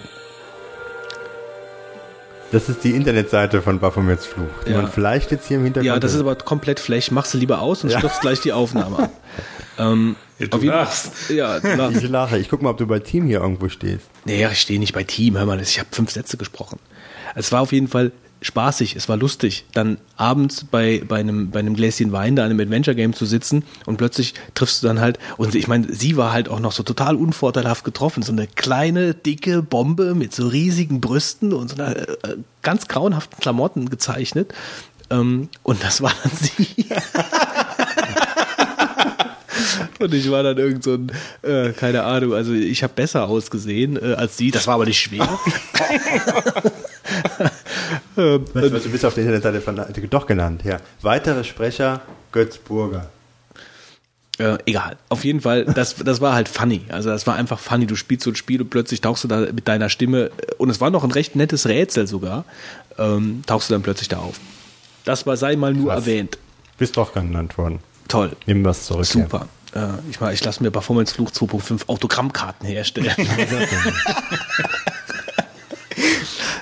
ähm, aber wir wollen ja eigentlich in dem heutigen Retro-Trip, äh, verehrte Damen und Herren, Kurze Frage, hab, in, interagiert man denn mit euch? Ja, natürlich interagiert man mit uns. Ja, Mhm. also wir stehen da und reden dann irgendwas. Also das Rätsel ist so, wir sagen irgendwas. Ähm, wie wird denn heute wohl genannt? Mhm. So und so, so und so, so. Und dann kann man mit uns nicht mehr interagieren. Dann Mhm. musst du als Spielfigur, als George Stobbart, musst du herausfinden, wie man das denn ausspricht. Mhm. Ja? Und wenn du das weißt, gehst du wieder zu uns hin und sagst dann einfach dieses Wort und dann geht der Dialog weiter. Und dann helfen wir George, wir, wir, wir beide, Mhm. ja, helfen George Stobbart, ja, dem George Stobbart, helfen wir dann, wie er weiter in dem Spiel kommt. Also es war wirklich ein anspruchsvolles, das anspruchsvollste Rätsel im ganzen Spiel eigentlich. so, so, jetzt reden wir ähm, über Happy Computer, über PC Player, über ASM, über C64er, über Amiga, über Amiga Joker, was weiß ich. Fitz, erzähl mir doch bitte mal, weil du ja ein bisschen andere Generation bist als ich. Was hast du denn für Printmagazine gelesen früher? Über Computerspiele oder überhaupt Computerzeitungen? Ich bin gerade überlegen, was gab es denn früher? Also Amiga Joker auf jeden Fall habe ich letztens mal einen riesen Berg mal so schön entsorgt. Das waren bestimmt äh, so drei Ja- Jahresbände, also dreimal zwölf Dinger, ja. Ähm, was gab es denn früher noch für? Also ich habe ich hab halt nur Amiga gespielt, deswegen habe ich ja eigentlich auch nur Amiga Magazin. Du hast mit Amiga angefangen? angefangen und habe ja doch irgendwann gut irgendwann mit dem PC gewechselt, aber Mhm. das war relativ spät. Also quasi, wo der Amiga wirklich wirklich tot war. Ich habe immer noch gehofft, weil der Amiga war halt schon ein ziemlich cooles Gerät. Ja. Ich hatte auch einen. Und ähm, aber was gab's denn noch? Gib mir mal gerade noch mal ein paar Namen. ASM. Für Amiga. ASM war vor dem Fit seiner Zeit. Die gab's dann Nee, nicht mehr. kannte ich sogar noch, aber war nicht, äh, habe ich nicht gespielt. Also Also, nicht kaufen dürfen. also es gab auf jeden Fall die PC Player noch zu deiner Zeit. Powerplay. Gab's nee, die Powerplay? gab's nicht mehr. Mhm. Das glaube ich. Also die gab's natürlich, ja, die hat er später in irgendwie schweren Intensivstationszügen, hat die ja noch gelegen Mhm. ähm, und noch weitergelebt, aber da war, da waren die, waren die Ur, war niemand von der Urcrew, glaube ich, mehr dabei. Doch, aber ich glaube, Powerplay sagt mir auch noch irgendwas. Ähm, gut, ich meine, dann hat ja auch GameStar und so angefangen. Einfach aber, zu jung. Ich bin gerade überlegen, ich habe meine erste, meine äh, richtig coole Erinnerung habe, war noch damals meine, mit einer meiner ersten PC-Zeitschriften, die ich gekauft habe. Ähm, und da gab es halt immer eine CD dabei mit Spieledemos, was natürlich früher halt ohne Internet war das natürlich ziemlich cool, weil äh, du dir halt, das war eigentlich so die einzige Möglichkeit, wie du relativ einfach an Spieledemos rankamst. Und dann ähm, äh, gab es dann immer so ein tolles automatisches Menü und wenn du dann draufdrückst, du wolltest dieses Spiel spielen, hat dir dann eine Computerstimme immer gesagt, Programm muss auf Platte kopiert werden. Also bei der, bei der PC Player war eine, eine CD dabei. Auf jeden Fall auch mit einem relativ. Also ich denke, das ist ja von, von, es war ja phasenweise so. Meistens hatten sie es anfangs nicht, dann haben sie das später mal eingeführt. Mittlerweile ist es Ja, das- teilweise das weg, ja- dann haben sie es teilweise wieder. Das war ja am Anfang, äh, war das ja auch so, ähm, dass das äh, schon noch produktionskostentechnisch, denke ich, ein ganz, ein ganz relevanter Punkt war. teuer Ne? im Verhältnis nochmal. ich gucke mir ja gerade alte, alte. Covers an von Powerplay und Powerplay kann ich definitiv auch. Aber das waren, die hätten, glaube ich, aber eher Fokus auf C64, oder? Powerplay hatte auch viel. viel Also ich werde Also, auf jeden Fall, ich hatte zu Amiga-Zeiten, ich glaube, insgesamt drei verschiedene Magazine, die ich gelesen habe. Hm. Amiga Joker war das eine, das wurde dann aber irgendwann wieder schlechter und dann habe ich irgendwas, irgendwas, irgendwas gewechselt. Also, ähm, früher das mit der, mit der Powerplay, also die Happy Computer, das war mein Einstieg. Happy Computer. 64er habe ich gelesen, Happy Ja, Computer. C64 kannte ich, also die kannte ich, die hatte ich auch, aber da war mir zu wenig, ähm, weil ich habe mich nie so für Programmierung und so interessiert, sondern vor allen Dingen für die Spiele und ich habe eigentlich nie C64er gelesen. Ich habe ganze Nachmittage nach den Hausaufgaben die äh, Hex äh, Ja, die gab es aber in Happy Computer auch. Im Happy Computer darfst Ja, Listing des Monats und so, klar. Das habe ich Die- auch gemacht. Das war ja, das, es lief fast nie. Es lief Nee, fast genau, es lief, ja. es lief wirklich fast nie. Also Also das lief das, fast nie und dann war in der Folgeausgabe manchmal sogar noch die Fehlerkorrektur. ich weiß noch. Marc hat auf, der, hat auf der Couch gelegen, ich habe C64, er hat diktiert und ich habe Ja. geschrieben und am Schluss, 74, 78, es ging nie. Und das waren ja Seiten. Die Seitenweise. Zahlen aus. Ja, Ja. ja. Unglaublich. Um dann hätte dieses Pixelspiel zu spielen. Ne? Bei runtergelassenen Roller draußen schönstes Wetter, 78, 55. Ich weiß, ich weiß aber auch nicht mehr, wie die Zeitung hieß. Also, Also bei in der Happy. Computer hat es zumindest bei- bei mir angefangen. Happy Computer und da war dann ähm, in dem Happy Computer Teil waren so ein paar Spiele getestet. Damit hat das angefangen. Und dann haben die diesen Teil irgendwann als Powerplay dann separat veröffentlicht. Und dann ging das halt weiter. Also ich, ähm, äh, ich, die, die ASM, das war irgendwie so ein, so ein grau, grauenhaft gelayoutetes Blatt mit, weiß ich nicht, wenn man da den, ähm, die Masse der Spiele, die die scheinbar dann wirklich auf Herz und Nieren geprüft haben, die müssen eine Spieleredaktion gehabt haben, weiß ich nicht. Er hat einen ganzen Mietswohnungsblock gefüllt. Fitz? Wobei. Ich habe hier gerade eine interessante Seite gefunden, die heißt cultboy.com. Und da gibt es halt so die ganzen alten Sachen mit Covers und so. Das ist ziemlich cool gemacht. Ähm, und ich habe gerade geguckt, was ich halt früher noch gelesen habe. Das eine war auf jeden Fall das Amiga Magazin, auf jeden Fall noch. Und das hier, könnte das hier noch was sein? Äh, ich gerade mal aus. Also auf einen Cover mal groß anschauen, aber ich glaube Amiga Games habe ich mir, ja genau, Amiga Games habe ich auch gehabt. Also ich habe früher im Prinzip eigentlich mein ganzes Taschengeld eigentlich nur für diese Zeitschriften fast ausgegeben. Und dann halt irgendwann auch für Spiele halt, aber. Also ich habe äh, diese Happy Computer auch gekauft, die 64er, die Powerplay und habe also auch diese, ich glaube, eine meiner allerersten Spiele war damals Blue Max gewesen. Kennst du, glaube ich, ja, klar. Auf, auf 64er. Ist das, war das und, dieses äh, mit dem Flugzeug, wo ja, du links ja, und rechts quasi? Das, ja, das war super cool. klasse.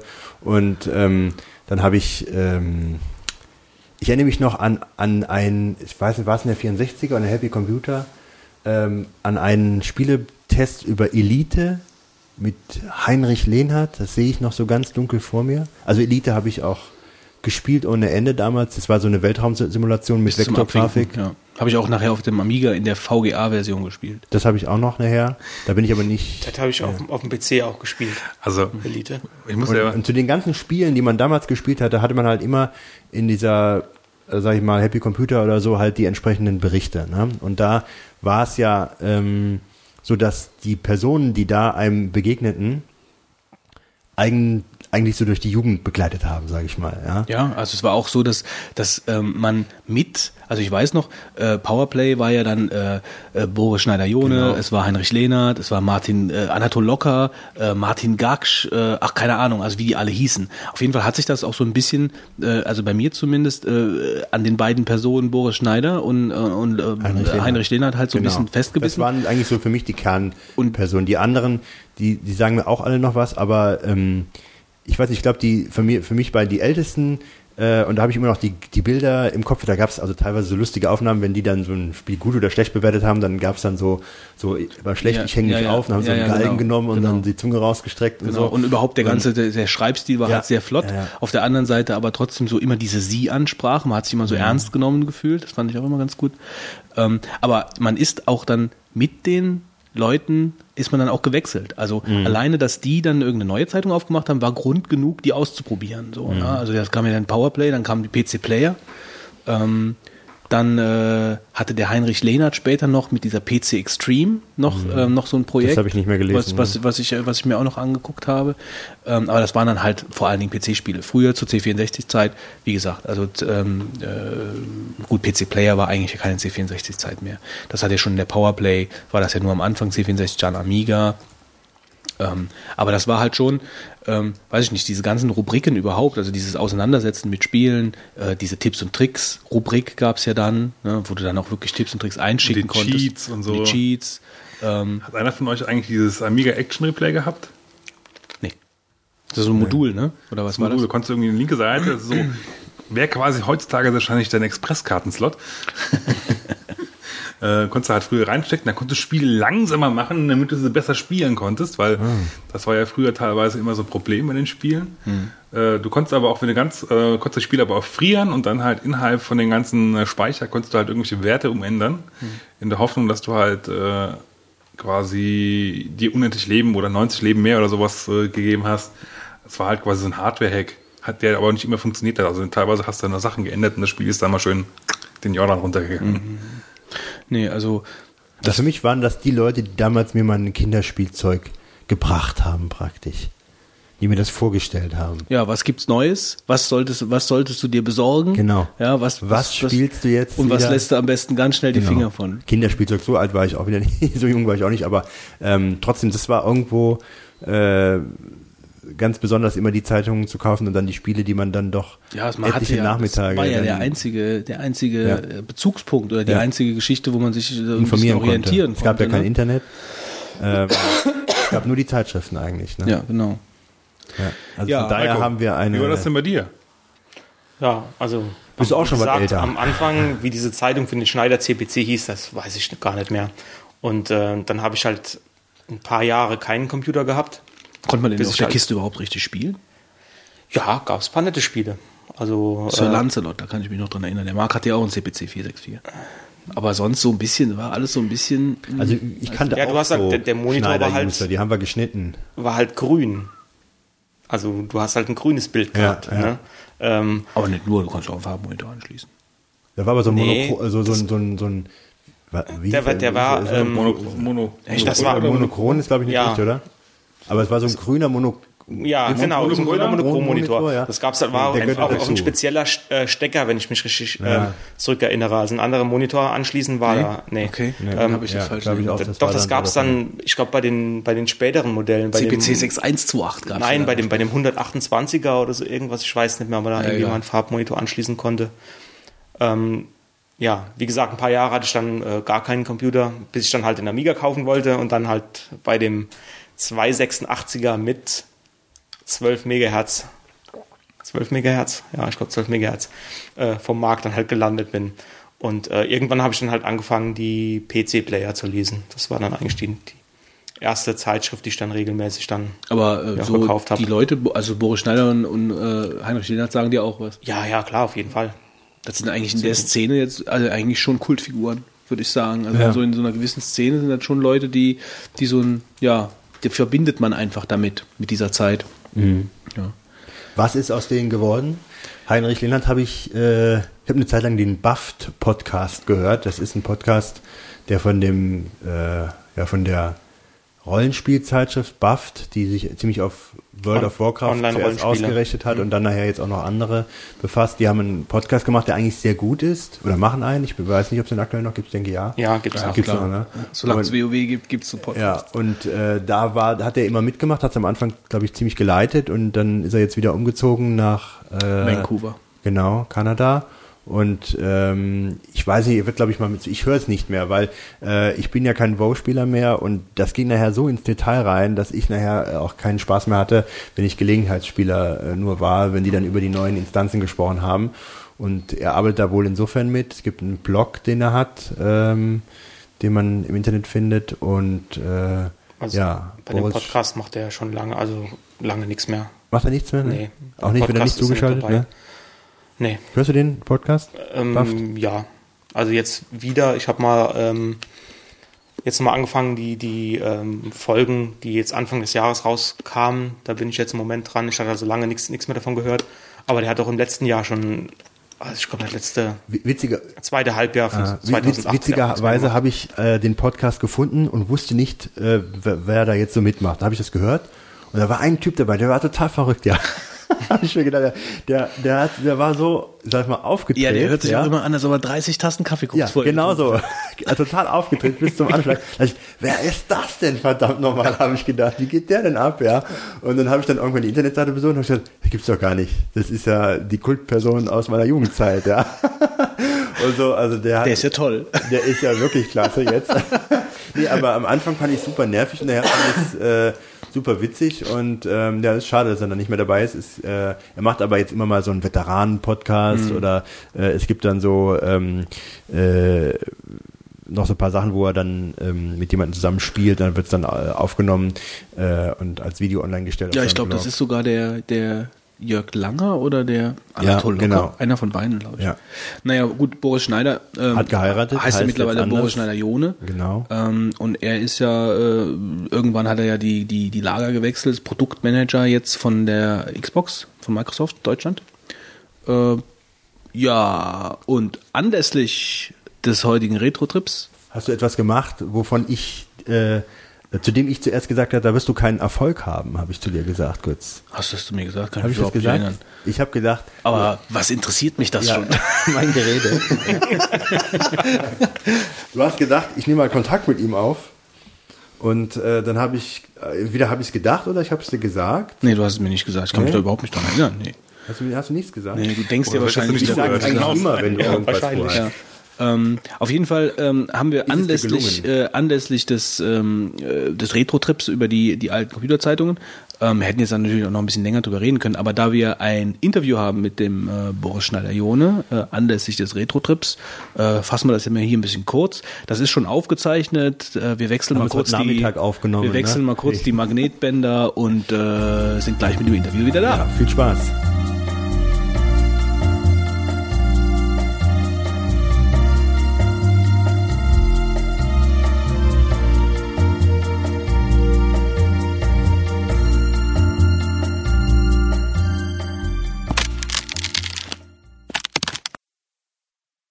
Macht euch keine Sorgen über das erschreckende, markerschütternde Knarzgeräusch, das ihr da gerade gehört habt. Ich bin nur in Ehrfurcht erstarrt, denn auf der anderen Seite des Skype-Kanals sitzt nun Boris Schneider-Jone oder Doc Bobo, einer der Helden meiner Jugend. Er war mit Heinrich Lehner zusammen federführend dafür verantwortlich, welches C64-Spiel ich, äh, ich mir denn als nächstes ähm, kaufen werde. Äh, Zeitschriften wie Powerplay und PC Player, aber auch die deutschen Übersetzungen der großen LucasArts Adventures sind untrennbar mit seinem Namen verbunden. Im Rahmen unserer Kategorie Retro-Trip hat sich Boris Schneider-Jone bereit erklärt, etwas über die gute alte Zeit mit mir zu quatschen. Ähm, auf die Idee zu diesem Interview hat mich übrigens unser Hörer Bernd gebracht, der in unseren Kommentaren den neuen Veteranen-Podcast der alten Recken Schneider und Lehnert erwähnt hat, über den ich gleich mit Boris auch noch sprechen werde. Auf meine ausufernde E-Mail mit der Interviewanfrage, die mit einem Lust-Fragezeichen endete, meldete sich Boris dann mit der kürzesten E-Mail-Antwort meiner bisherigen Internetkarriere, nämlich einem Durchaus. Punkt. Ich hoffe, er ist nun etwas gesprächiger und in diesem Sinne rufe ich hinaus in den Skype-Äther. Boris, bist du da? Durchaus. Ja, vielen Dank auch im Namen der beiden anderen Vogonen Fitz und Wolfgang, dass du äh, dich für das Interview hier bereit erklärt hast. Na gut, versuchen wir mal anzufangen. Ich habe weder Konzept noch Fragenkatalog. Ähm, dafür hat die Zeit nicht gereicht, aber immerhin läuft die Aufnahme hoffentlich. Moment, wo ist das Holz?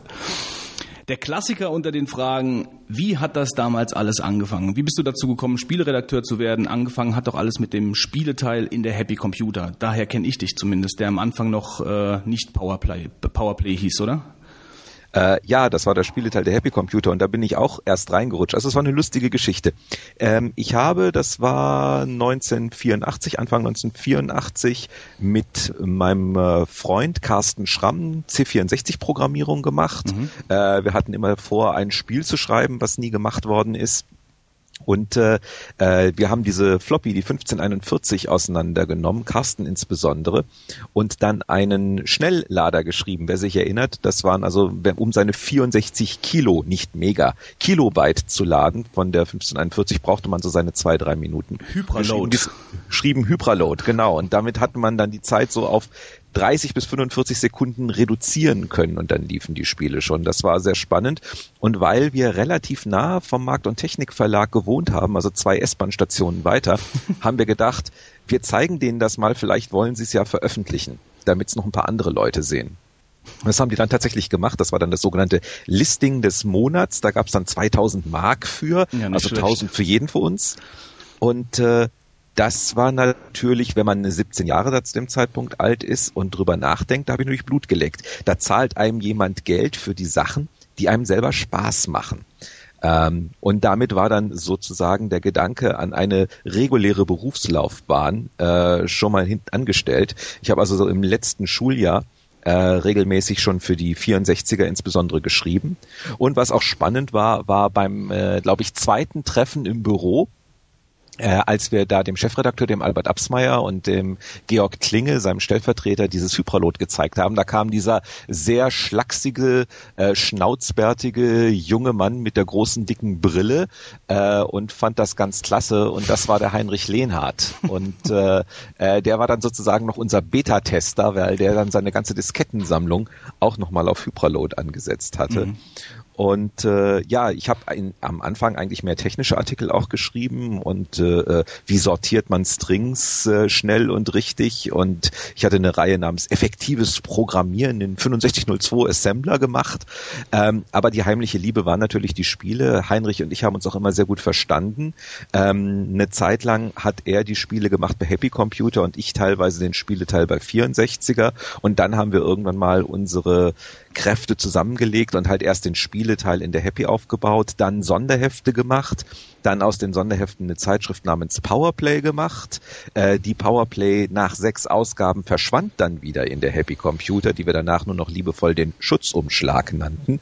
Und ähm, äh, da nochmal nach sechs Folgen, wo das dann eher wieder kleiner wurde alles, äh, weil der Verlag die Happy Computer beschützen wollte, da habe ich dann mein Glück versucht in der freien Wirtschaft, äh, war bei Softwarefirmen, bin dann bei den Übersetzungen gelandet und so weiter. Aber ja, wie gesagt, das, äh, das war so der, der Einstieg und äh, ich erinnere mich äh, noch gut an das Gespräch mit meinem Vater, als ich ihm eröffnete, dass ich gleich nach dem Abitur vier Tage später dort einen Schreibtisch beziehen würde im Markt- und Technikverlag, dass er meinte, komm nicht in zwei Jahren wieder und will dann Geld fürs Studium. Das kriegst du dann nicht mehr. Ja, das war ja äh, jetzt Aber er war, er war dann ganz zufrieden mit dem, was ich gemacht und geschafft habe und äh, das ist schon okay. Das war ja jetzt so ein richtiger Rundumschlag. Du hast mir ja fast meine ganzen Fragen, die ich mir dann doch in irgendeiner Ecke meines Hirns zurechtgelegt habe, schon fast beantwortet. Ähm, also für mich war es persönlich so, jetzt so in der Retro, dass die Magazine deshalb damals so attraktiv waren, also gerade die Powerplay und auch die PC-Player nachher. Ähm, Ihr habt zum einen so einen ziemlich abgedrehten Humor zum Besten gegeben, aber andererseits habt ihr auch sehr kompetent und seriös auch gewirkt. Also schon allein diese Sache mit dem Sie, dieser Sie-Ansprache an den Leser. Ja, das ist zwar ein kleiner, feiner Unterschied, aber das ähm, hat für mich auch schon so ein bisschen, äh, ja, da habe ich mich halt natürlich auch ähm, als ernst genommen angesprochen gefühlt. Aber wo war denn für dich so die, ähm, so das, das ähm, Erfolgsrezept oder das Geheimnis des Erfolgs des Duos Boris Schneider und Heinrich Lehnert damals in der Zeit? Ich glaube, das Erfolgsrezept war, wir waren begeistert von dem Thema an sich. Wir äh, haben und mögen beide immer noch sehr, aber wir haben Spiele wirklich geliebt. Und das, was da passierte. Ich mehr von der technischen, Heinrich mehr von der spielerischen Seite, haben uns da also auch gut ergänzt. Aber was dann, das, äh, das war, was uns da wirklich weitergebracht hat, war, dass wir es nicht nur geliebt hatten, sondern dass wir beide diesen inneren Drang hatten, quasi unseren Freunden, unseren Bekannten davon zu erzählen, was gut und schön ist, das rauszuarbeiten und ihnen das zu vermitteln und auch mal eben reinzuhauen, wenn was schlecht war. Also man muss da so ein, ein Selbstdarstellungsdrang haben, respektive eben diesen, du kennst es ja vielleicht, du hast einen schönen Film gesehen oder halt auch ein besonders gutes Spiel gespielt und so weiter und du willst halt deinem Freund am nächsten Tag auch sagen, das war ganz toll, das musst du auch machen und so.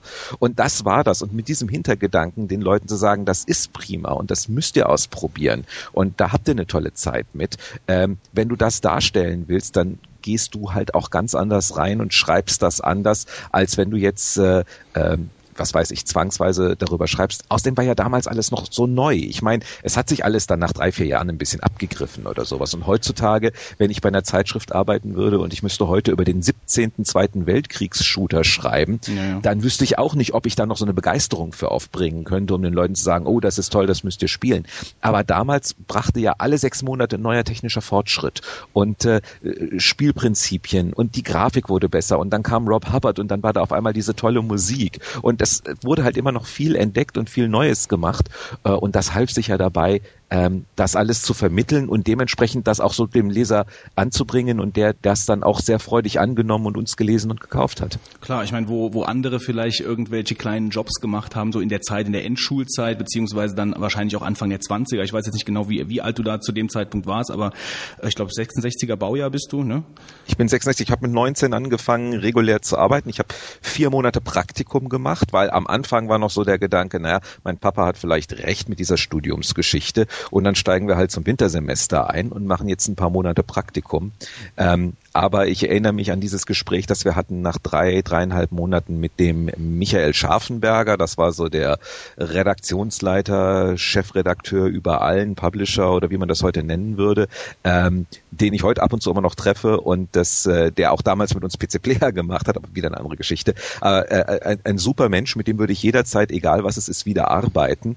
Ähm, großer Mentor und so, aber der rief mich halt nach drei Monaten meines Praktikums zu sich ins Büro und meinte, ich kann kann das nicht mehr mit ansehen, Boris. Entweder du unterschreibst jetzt als fester Redakteur äh, oder du gehst, aber als Praktikant machst du das nicht weiter. ähm, also trotz Höhen und Tiefen, die so in so einer langjährigen Beziehung natürlich immer da sind, also egal jetzt ob zu einer, einer freundschaftlichen Beziehung zu einem Mann oder auch bei, bei in, in Beziehungen zu Frauen, äh, gibt es ja immer Höhen und Tiefen. Aber wie würdest du dein Verhältnis zu Heinrich Lehner im Verlauf der Zeit bis heute beschreiben? Also das Du ist ja nun im Veteranen-Podcast wieder vereint. Ja. ja, erstens mal ist es ja dann ein Quartett mit dem Jörg Langer, unserem Jungspund, mhm. der als einziger die 40 noch nicht überschritten hat, ähm, und dem Anatol Locker, der, der sich in ähnlichen Altersregionen bewegt wie wir und ja auch damals schon noch in der Endphase schon zur Powerplay hinzugestoßen ist. Also die letzten Ausgaben Powerplay, wo ich noch drin bin, da ist Anatol schon mit dabei, beispielsweise. Also ähm, zu viert.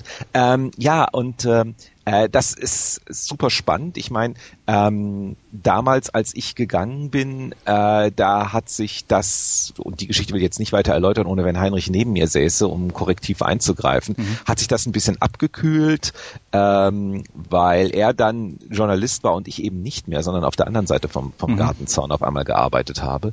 Ähm, dann äh, äh wieder großes Wiedersehen und äh, äh, dann wieder auseinandergehen und äh, ähm, ich erinnere mich, dass wir mal eine Zeit lang dann für äh, unterschiedliche Verlage auch gearbeitet hatten und dann hatten wir sogar mal eine unschöne äh, äh, Geschichte im Leben, wo ich in einem, das gab es damals auch schon, in glaube ich einem CompuServe-Forum, ähm, also einer der Vorläufer des Internets, was Unbedachtes gesagt habe ähm, und er dann äh, tatsächlich einen Anwalt bemühte äh, und mich auf Unterlassung äh, äh, zumindest mal abgemahnt hat. Ähm, also wir hatten auch so eine Episode im Leben, aber äh, insbesondere, wir sind dann ja danach äh, wieder zusammengekommen für PC Player, eben nochmal unter der Führung von äh, Michael Scharfenberger, der zu dem Zeitpunkt dann auch den, den Verlag steuern sollte äh, bei dem wir dann auch anfingen.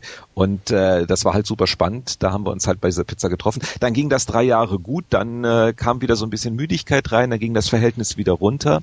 Ähm, dann hat sich ja Heinrich abgesetzt. Ich habe eine Zeit lang PC Player dann alleine ohne Heinrich gemacht beispielsweise. Ähm, und äh, dann habe ich irgendwann gesagt, okay, Zeitschriften, das war's. Äh, und seitdem jetzt, also so, so seit gut zehn Jahren sehr klar und deutlich ist, ich werde in meinem Leben nie wieder Zeitschriften machen, höchstens mal einen Blogartikel schreiben und bin sehr glücklich mit dem, was ich jetzt mache. Mhm. Während Heinrich halt äh, immer noch so ein äh, großer Journalist und Blatt- und Medienmacher äh, von, äh, von mit ganzem Herzen ist, mit, mit Buffed mhm. auch jetzt so die einzige irgendwie nennenswerte Spiele-Zeitschrift Neuerscheinung der letzten zwei, drei Jahre auch gemacht hat und so. Aber seitdem ist das ein super freundschaftliches Verhältnis wieder. Vielleicht liegt es auch daran, dass wir uns nicht ganz so häufig sehen, aber ähm, beispielsweise ich bin jetzt in ein paar Wochen wieder in äh, Seattle und äh, es ist natürlich fest geplant, dass ich die zweieinhalb Stunden Autofahrt nach Vancouver äh, auf mich nehme und mindestens äh, für ein Wochenende wieder bei Heinrich sein werde wo wir über den, wie alte Herren über die alten Zeiten lauschen können. Ja, ich meine, es spricht ja für gute Freundschaften, wenn man eine Anwaltsbeziehung dann doch äh, überstehen kann und dass man sich dann immer wieder äh, dann doch zusammenrauft. Ich meine, das, das, das spricht halt einfach auch für euch. Ähm, Wer kam eigentlich auf die geniale Idee mit diesen Passfoto großen Abbildungen von Redakteursgrimassen, an denen man direkt die Qualität des Spiels ablesen konnte?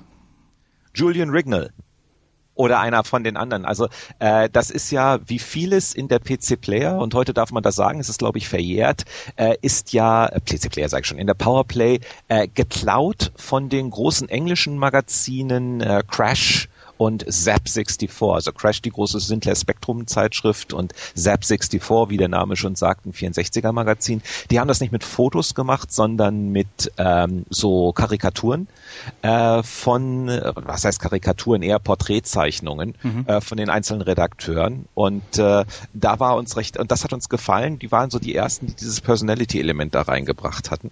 Dann haben wir gesagt, das müssen wir eigentlich auch machen und wenn wir es schon gleich mit Fotos machen und nicht mit Zeichnungen, äh, dann lassen uns doch gleich fünf Fotos machen von mit verschiedenen Posen und Grimassen, äh, um unsere Meinung vom Spiel darzulegen. Ja, und das hat dann natürlich auch funktioniert und äh, ist gut angekommen.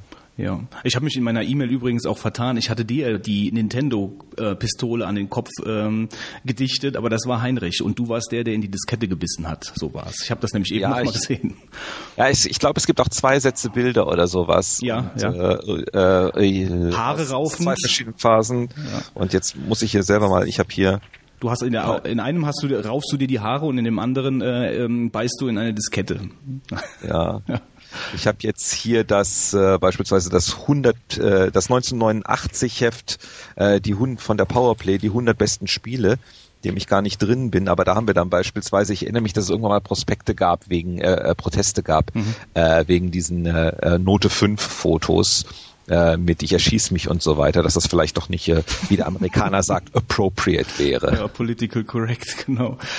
Ähm, die Multimedia-Leserbriefe liegen auf CD gebannt noch alle bei mir auf dem Speicher, sind aber mittlerweile auch bei YouTube zu finden und eine absolute Empfehlung wert. Ähm, ich werde sie alle verklagen. ja, oder einen eigenen Channel wie Monty Python. Google, Google soll uns bitte auszahlen, danke. ähm, die, die Idee wurde ja später auch in anderen Magazinen aufgegriffen. Wie kam es denn damals dazu? Äh, ja, du sagst halt äh, wirklich das äh, Zauberwort Monty Python, logischerweise. Ähm, das ist und war das große Vorbild äh, dabei bei dieser Geschichte. Ähm, aber das war halt wirklich, ähm, also es gibt äh, und mittragend schuld daran ist noch der Toni Schweiger. Ähm, äh, diese Geschichte des äh, Toni war halt dann äh, großer Amiga-Fan und auch Redakteur, äh, Autor des C64 Star-Texters und der hatte halt die Videokamera und war damit ganz gut und es gibt so ein paar Home-Movies von uns, die also nie veröffentlicht worden sind, äh, wo wir halt einfach intern mal Jux gemacht haben ähm, mit, mit äh, Gregor Neumann gemeinsam und so weiter. Mhm.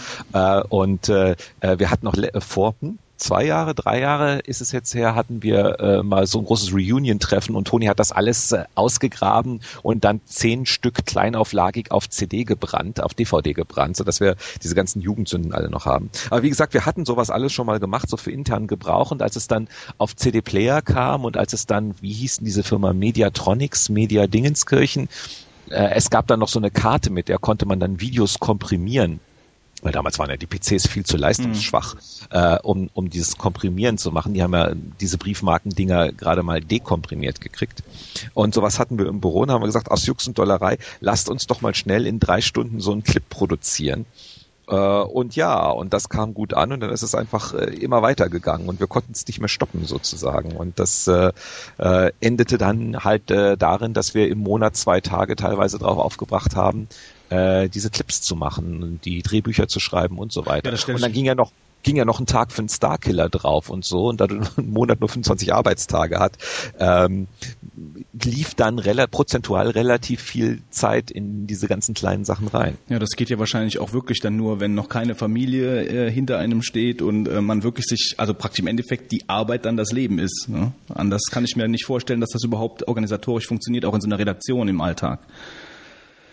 Ähm, jein, ja. Also wenn du tatsächlich so ein Heft machst wie wir damals mit maximal vier Leuten und ein bisschen Layout dabei und dann noch solche Unwägbarkeiten hast wie beispielsweise Fotos. Ähm, ich erinnere gerne daran, damals mussten wir Fotos machen. Das heißt, da war ein dunkles Zimmer, man nahm sich seinen C64, dann hat man den NMI Interrupt rausgelegt mit einer Taste, damit man das Spiel im richtigen Augenblick stoppen, sprich crashen konnte, das und gehofft, dass der Inhalt auf dem Bildschirm stehen bleibt. Äh, und dann hat man eine, eine Kamera auf dem Stativ genommen und dann da eine Reihe Fotos mit verschiedenen Belichtungen gemacht und gehofft, dass eins scharf genug nachher ist fürs Heft, weil man konnte sich ja auch nur eins erlauben. Auch heute drückt man halt auf irgendeine Screenshot-Taste und packt das in das DTP-Programm rein. Where's the fun in that? Mhm. Also das, wenn man so ein altes Heft hat und sich das anguckt, für jedes dieser Bilder saß jemand eine halbe Stunde in der dunklen Kammer und musste es machen. Aber wie gesagt, das heutzutage, wenn du eine Redaktion hast mit acht, neun, zehn Leuten, ähm, wenn du die ganzen modernen Hilfsmittel hast, das heißt, du kannst schon auf Zeile vorne, von vornherein schreiben, weil du am Bildschirm siehst, wie lang dein Text ist. Das war ja damals auch mehr so ein, so ein Blindflug, so ein ungefähr, wie lang die Texte etwa werden würden. Und andere Hilfsmittel hast, dann kannst du natürlich viel mehr machen. Also die, die Arbeitszeit ist dann schon geringer. Ähm, aber wenn du dann auch Sachen siehst, wie beispielsweise jetzt die letzten Tage der Bravo Screen Fund, wo teilweise eine einzige Person fast das ganze Heft machen mhm. musste. Mhm. Das ist klar, da bleibt dir nicht viel Freizeit übrig. Da musst du schon besonders enthusiastisch äh, oder nicht sehr qualitätsliebend sein, um das durchzukriegen. Oder die Frau muss die Layouterin sein. Ja. ähm, wenn du zurück an die damalige Spieleredaktionszeit denkst, also an den Alltag und jeden Tag dahin, was würdest du sagen, vermisst du am wenigsten und was am meisten?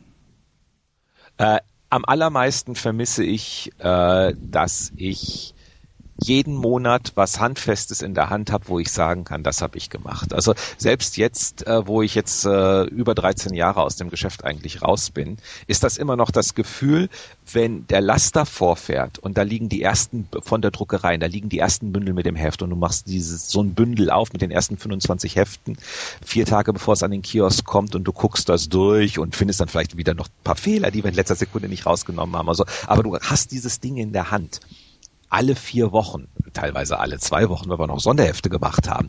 Ähm, das ist wirklich ein unschätzbares Gefühl. Heute äh, gebe ich vielleicht irgendwann mal finalen Businessplan in Excel ab oder schreibe eine besonders schwungvolle E-Mail, aber das ist halt nicht, das ist halt nicht dasselbe, wie wenn man, wenn man da immer so ein Heft in der Hand hat. Also das möchte ich nicht vermissen. Und natürlich im Nachhinein betrachtet, logisch, ähm, wenn ich mir auch so ein paar alte äh, Sachen angucke, ähm, würde ich mir gerne in die Vergangenheit zurückrufen junger Mann, bitte legen Sie etwas mehr Wert auf angemessene Kleidung und Körperpflege, sozusagen. also ähm, so einige von den alten Bildern sind doch inzwischen ein bisschen peinlich. Ja, der Pferdeschwanz, an den kann ich mich noch erinnern, ja. Ja, der war ja, der, der Pferdeschwanz an sich war dann ja wieder gut. Das war ja schön lang und nach hinten gekämmt und gepflegt, aber es gibt so einige von diesen Matten, die mir da so über die Augen fallen, die sind nicht lustig. Das waren die 80er, Boris. so war das halt. danke, danke für die schöne Ausrede. Das war eine ähm. Zeitschrift, Computerspiele-Zeitschriftenredaktion. Das ist meine Ausrede. So, das war jetzt das, was du am meisten vermisst. Was vermisst du am wenigsten? Ach so, ja, genau. Also das war das äh, eben eben äh, ähm, das. Was was vermisse ich am wenigsten? Ähm, was es heute immer noch gibt, äh, äh, Kämpfe mit irgendwelchen Pressesprechern, die einem das Blaue vom Himmel erzählen über das Spiel, was schlicht und einfach nicht stimmt. Also ich nehme das Wort Lüge jetzt ungern in den Mund, aber es gibt da so einige Episoden, wo äh, ich wirklich vollen Herzens von jemandem angelogen wurde und einmal bin ich drauf reingefallen und drei, vier Mal nicht und äh, habe dann auch zwei Wochen lang irgendwie Feuer kassiert, äh, bis die dann kleinlaut beigaben, weil das war, also typisches Beispiel war Seventh Guest äh, aus PC-Player-Zeiten. Mhm was ich als Vorabkopie hatte, äh, was ich nach zwei Tagen durchgespielt hatte, sofern man davon Spiel reden konnte. Äh, also alle Logikrätsel waren gelöst und äh, dann rief ich da noch verzweifelt an, ob ich irgendwas verpasst hätte oder sowas. Und dann wurden mir halt eine Woche lang erzählt, dass das, was ich hatte, war natürlich nicht das fertige Spiel. Da sind natürlich noch ganz andere spielerische Elemente drin und so weiter. Und das original verpackte Ding war genau dasselbe.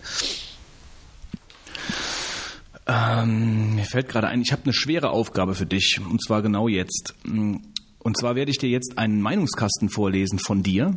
Ja. Und du musst mir innerhalb von 15 Sekunden sagen, was das für ein Spiel ist. Oh, Backe. Also, vier Milliarden Universen und eines langweiliger als das andere. Stets dieselben Feinde, immer dieselbe, müde Hintergrundgrafik. Dazu gesellt sich eine ungenaue, verfluchenswerte Maussteuerung. Ist das Elite 2? Wer schneller als Schleichtempo fliegt, knallt unweigerlich gegen irgendwelche Objekte, weil alles bereits viel zu groß geraten sind. Die Idee mit den Bordraketen, die auch mal das eigene Schiff treffen können, ist ganz Ach, nett. Das ist, das ist, ah, das ist Starkiller, Kommando zurück. Aber hier trifft man sich selbst viel öfter als den Feind. Selbst wenn ein Feind ganz nah ist, nimmt die Rakete das eigene Schiff aufs Korn. Und dann ist da noch die 30 Sekunden lange Wartezeit zu Beginn jedes Levels, in der die 3D-Grafik des Sprites berechnet wird. Kurzum, nach dem Spielen von habe ich mich über die verschwendete Zeit geärgert. Ich gebe dir einen Tipp, es ist von Firebird. Es ist erschienen für einen Amiga und für einen Atari ST und kostete damals 69 Mark. Heieiei, also ich lag jetzt schon zweimal falsch, aller guten Dinge sind drei. Du kommst da nicht drauf. Nee, es ist, es ist, ähm, ähm, es ist nicht dieses Raumschiff, ist es dieses Raumschiff Enterprise Spiel, ist es auch nicht. Nein, es hieß Whirly Geek. Whirly Geek. Whirly Geek. Kannst du dich überhaupt noch daran erinnern, ja? Der, äh, es gibt Buchstabenkombinationen, die man nicht aussprechen kann und deswegen nicht vergisst. Und das ist, glaube ich, so eine. Also ja, aber ich kann mich an das Spiel nicht mehr erinnern, aber das Wort, das Wort klingelt. Gut, ähm, wie siehst du den heutigen Spielemagazinmarkt? Denkst du, das Format in der momentanen Form hat noch Zukunft oder sind gedruckte Spielemagazine eine aussterbende Spezies? Also ich habe ich hab einen Blogpost auf der Festplatte und eines schönen Tages werde ich nochmal veröffentlichen. Alle drei Wochen feile ich wieder dran und tu was. Ähm, jetzt verrate ich sozusagen, ich halte den Spieletest an sich für tot und jede Zeitschrift, die darauf setzt, dass sie meint, sie könnte Spiele testen, ist, glaube ich, in einer ganz gewaltigen äh, irre.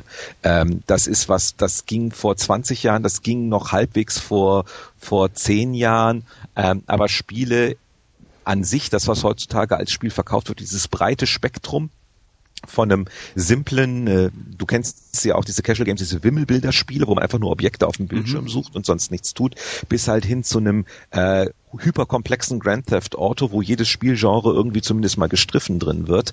Ähm, das entzieht sich einer objektiven Testbarkeit. Ende. Spielekritik ja, also nehmen, angucken, sagen, was funktioniert mit diesem Spiel, was funktioniert nicht, gerne. Techniktests allein schon funktionieren auch nicht mehr, äh, weil auf dem PC ist das schon seit Jahren unmöglich, weil jeder einen anderen PC hat und auf Konsole gleichen sich viele Dinge an und da kann man halt mal sagen, ja, das sieht nicht so doll aus oder sowas.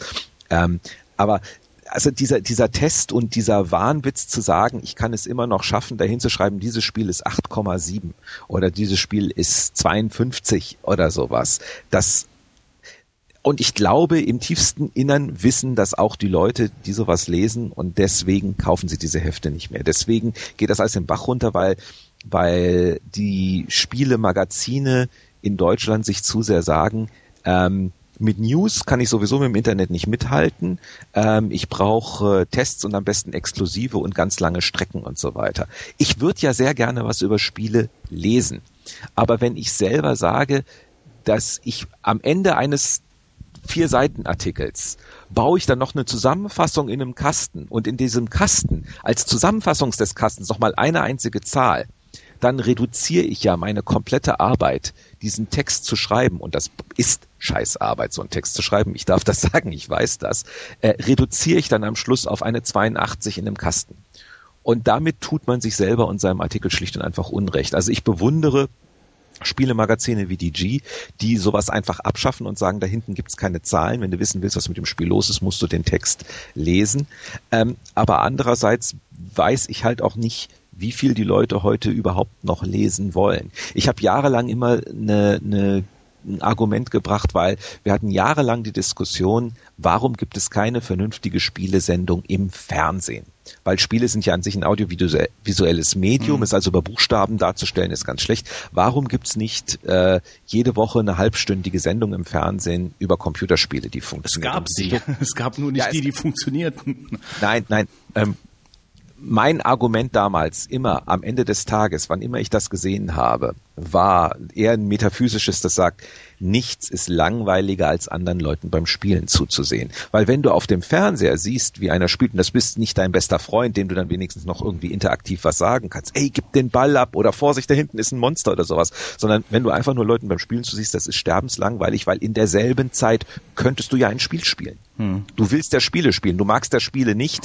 Es gibt Leute, die mögen Spiele, weil sie anderen Leuten beim Spielen gerne zusehen, weil sie selber nicht so, so gut sind oder sowas, aber grundsätzlich nicht. Und deswegen habe ich immer gedacht, am Ende des Tages ist eine gut gemachte Spielesendung immer zum Aussterben verdammt, weil sie ähm, halt immer nur ein, ein, ein zweitklassiger Ersatz ist. Eine Spielezeitschrift hat halt den Vorteil, dass ich sie überall mit hinnehmen kann. Die kann ich irgendwie auf dem Klo lesen oder auf der S-Bahnfahrt oder sonst wie oder im, im, Flieger oder zwischendurch mal während der PC ein Spiel hochfährt, kann ich drin weiterblättern oder sowas. Und da die so medium unabhängig ist, funktioniert die. Ähm, nur sehe ich halt auch, dass inzwischen Lesen anscheinend eine aussterbende Kunst ist. Also äh, bei den jungen Leuten, die nachkommen, die auch gerne Computerspiele spielen, ähm, ist es schon so, dass ich mich ernsthaft frage, ähm, wie viel Spaß die überhaupt an Buchstaben und Wörtern haben. Ähm, und äh, einen korrekten Satz zu bauen. Ich meine, wir haben uns früher damals auch immer lustig gemacht, wenn irgendwelche äh, orthografisch abenteuerlichen Leserbriefe reinkamen. Also auch schon in den 80er Jahren war das so, dass halt nicht, nie, es kann halt nicht jeder perfekt schreiben und so weiter. Und wir haben uns nie im Heft drüber lustig gemacht, aber wir haben halt schon intern immer den Leserbrief des Monats gehabt, wo einer besonders schlimm war oder sowas. Nur wenn ich halt heute in Internetforum reingucke, und dann teilweise den Leuten zurufen muss, ihr habt auch eine Shift-Taste und das neben dem M, das nennt sich Komma, das kann man ab und zu benutzen. Äh, und äh, äh, überhaupt, äh, und, und dann sehe, warum äh, in sowas wie ein Firefox ein Spellchecker auf einmal integriert ist und so. Äh, ich, ich verstehe das langsam. Also das ist, da geht was verloren und das ist halt der Haken, weil wenn jemand grundsätzlich kein Interesse am, am Lesen hat oder sowas, dann kriegst du den auch nicht für eine Zeitschrift begeistert. Also es, ich bin in gewisser Hinsicht froh, dass ich mir nicht Gedanken machen muss, wie ich jetzt eine Zeitschrift konstruieren würde, die heutzutage immer noch Leute anspricht. Die, die jetzt Zeitschriften machen, äh, Hut ab, die haben alle einen sehr schweren Job. Die sind alle gerade sicherlich in großen Selbstfindungsphasen. Das, was ich ihnen zurufen würde, wäre, Jungs, äh, euer Ding sind Wörter und Bilder ähm, und Geschichten und Recherche und äh, gucken und Sachen aufdecken, die so kein anderer sieht und in die Tiefe gehen und auch alte Geschichten erzählen und neue Zusammenhänge schaffen aus A, B und C, die bisher nur einzeln zusammengesagt wurden. Aber euer Heil liegt nicht daran, zu jedem Spiel, das neu erscheint, als erster 82 drunter zu schreiben. Mhm. Das interessiert keine Sau und das gibt's im Internet an jeder Straßenecke. Ja, und das ist ja, ich denke, das ist auch das große Problem. Also ähm, mittlerweile entstehen ja ganz neue Formate im Internet, überall werden ja Spiele getestet. Es gibt kostenlose äh, Downloads, äh, Magazine, die dann auch, also ähm, auch Rezensionen schreiben äh, oder herausbringen. Aber sowas braucht man als Spieler natürlich schon. Also man muss ja irgendeine Richtlinie haben, welches Spiel interessiert mich und welches. Ich kann sie ja nicht alle spielen. Also von daher muss man ja schon irgendeine Richtung haben, wo wir nachher dann sagen, okay, ähm, wir brauchen irgendein System im Internet oder wie auch immer über Webseiten, wo man dann äh, sich seine Meinung über Spiele bilden kann. Mhm. Nur das, das Printmagazin, denke ich mal, das wird mit der Zeit einfach verschwinden weil man halt auch eben das Geld dafür ausgeben muss. Gut, hast du noch ein bisschen Zeit für mich oder muss ich schon die Fragen eindampfen? Also so so fünf bis zehn Minuten gebe ich dir noch, aber so gegen drei wollte ich dann okay. doch mal raus in die freie Natur. Gut, ähm, dann überspringe ich mal die Sache mit den LucasArts Adventures, wobei das natürlich auch eine ganz interessante Geschichte wäre. Das ähm, machen wir dann in drei Monaten. ähm, aber natürlich muss ich dich nach deinen Lieblingsspielen fragen und zwar mache ich das so, weil du würdest ja sicherlich eine Unmenge an Spielen nennen, nach deiner ganzen Erfahrung, die du mit Spielen gesammelt hast über all die Jahre. Also ich nenne Kategorien und du sagst mir die ersten beiden Spiele, die dir dazu einfallen. Grafik-Adventures, egal welches System. Äh, Grafik-Adventures, egal welches System, Monkey Island 1 und 2. Weil du sie übersetzt hast oder weil sie einfach unschlagbar im Humor und in Bedienung sind? Ähm, weil sie äh, Story-Puzzles ähm, weil sie sich über sich selbst lustig machen und über andere. Am besten sind immer noch die Sierra-Witze oder Disk 264 einlegen und so weiter. Also äh, es stimmte einfach alles. Das war Golden Age, diese beiden Sachen. Und ja, ich habe sie auch übersetzt und ich bin sehr glücklich, dass ich das machen durfte. Aber selbst wenn irgendjemand anderes sie übersetzt hätte, würde ich die beiden Spiele nennen. Multiplayer-Spiele auf dem C64. Multiplayer-Spiele auf dem C64 Summer Games. Und? und Summer Games 2. Okay. Ähm, ich dachte Archen. Ich hatte irgendwo gelesen, dass du ein großer Archen-Fan bist. Ich weiß aber allerdings nicht ja, mehr wo. Äh, ich, ich nenne es Archon und andere nennen es Archen und so weiter. Ja, aber ähm, die Summer Games ist das, wo halt, das war das erste Mal, wo du sechs, sieben, acht Leute gemeinsam hattest und hattest einen, einen Wettkampf und so weiter. Also Multiplayer ist für mich mehr als zwei. Okay. Und dann ist es Summer Games. Gut, dann erübrigt sich die Sportspielfrage. Dann gehe ich direkt zur Strategiespiel, das Strategiespiel auf dem Amiga. Ey, das ist hart. Ähm, das wusste ich. Das ist hart, weil ich auf dem Amiga so gut wie nix gespielt habe in all den Jahren, ähm, weil ich auch nie selber einen Amiga besessen habe.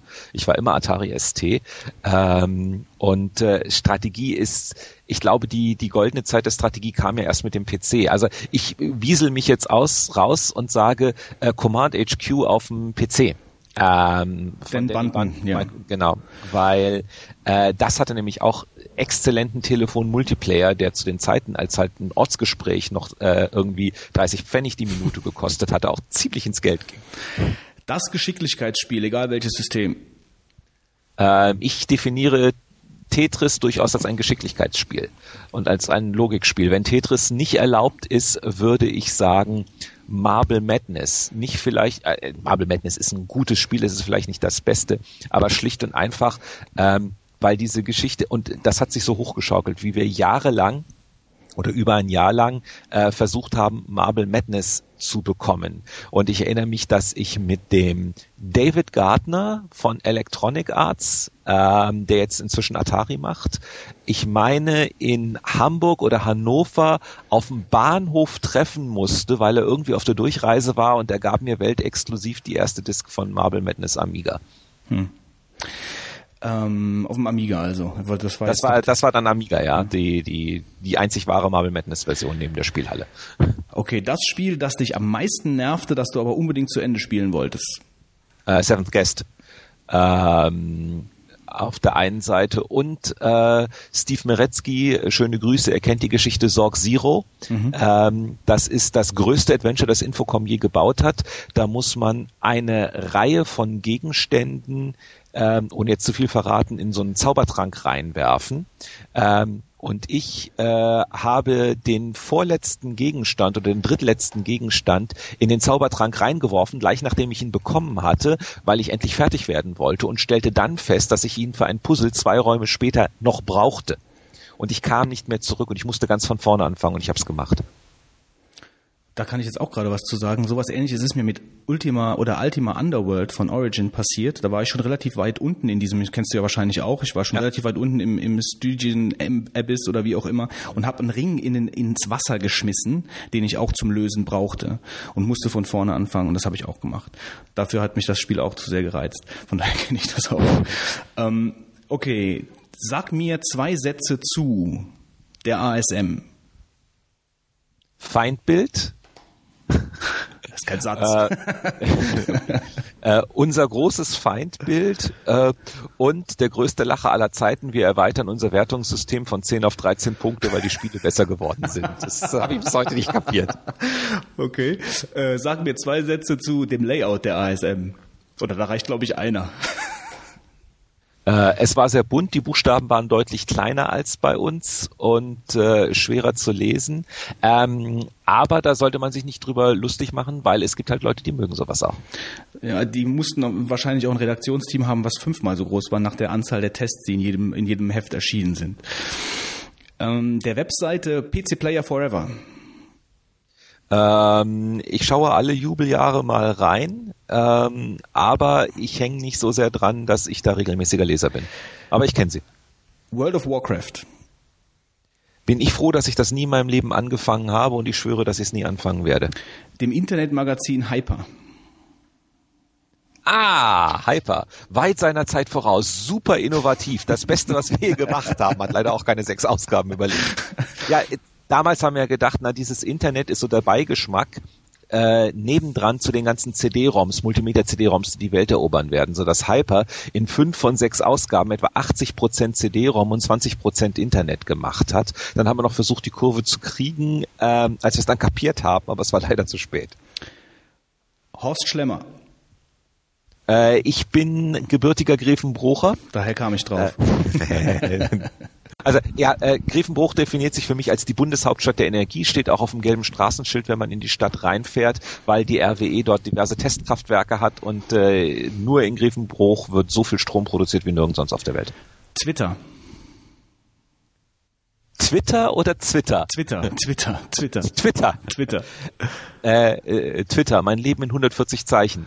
Ähm, äh, ich bin zu wie, wie sage ich das jetzt? Äh, ich mag es sehr. Ich äh, ziehe einen hohen Entertainment-Wert raus. Äh, ich verstehe nicht, warum Leute darauf bestehen, dass es neben E-Mail und Instant Messaging und Telefon und so weiter ein weiteres Kommunikationsmedium ist und warum mir Leute andauernd Fragen über Twitter stellen. Schickt mir eine Mail! äh, Twitter, Twitter ist aber für mich ganz lustig, weil ich würde immer gerne Sachen loswerden und ich habe keine Lust, meinen Blog anzuschmeißen. Aber bei Twitter tippe ich es schnell auf meinem Telefon und es ist raus in der Welt und das finde ich einfach brillant. Dein Alias ist wie? 360. 360. Sag mir einen Satz zu Pizza Torino und PC Games. Ähm, äh, in dem Fall müsste es PC Player, glaube ich, sein. Und äh, ja, äh, das war die Geschichte. Ähm, nee, ich glaube schon PC Games. Also so wie ich zumindest meiner Recherche nach, hat die PC Games ja direkt was mit der Entstehung von PC Player zu tun und dem neuen Feindbild. Ja, sozusagen. Also wir, wir hatten PC Player fertig bei einem kleinen, gemütlichen äh, Verlag, äh, auch in diesem Dunstkreis äh, östlich von äh, München. Und ähm, das zu, zur Hälfte fertig layoutete Heft musste wieder eingestampft werden, weil dieser Verlag äh, teilweise geschäftliche Beziehungen zu Computec hatte und die parallel ihr PC Games entwickelten. Und da gesagt wurde, wenn wir PC Games machen, dürft ihr keinen PC-Player machen. Und dann sind äh, Heinrich und ich mit dem äh, halbfertigen Heft in der Hand zufälligerweise in den äh, Michael Schaffenberger reingelaufen, der zufälligerweise gerade äh, von einer äh, von einer Nicht-Zeitschriftenverlagsposition wieder in Zeitschriftenverlag zurückgegangen ist, nämlich zum DMV-Verlag und den da ein bisschen sanieren sollte. Und dem sein Ziel war eigentlich, äh, den Laden minimal gesund zu schrumpfen und dort erstmal Ordnung reinzubringen. Aber die erste Amtshandlung, zu der wir ihn genötigt haben, war ein neues Heft rauszubringen.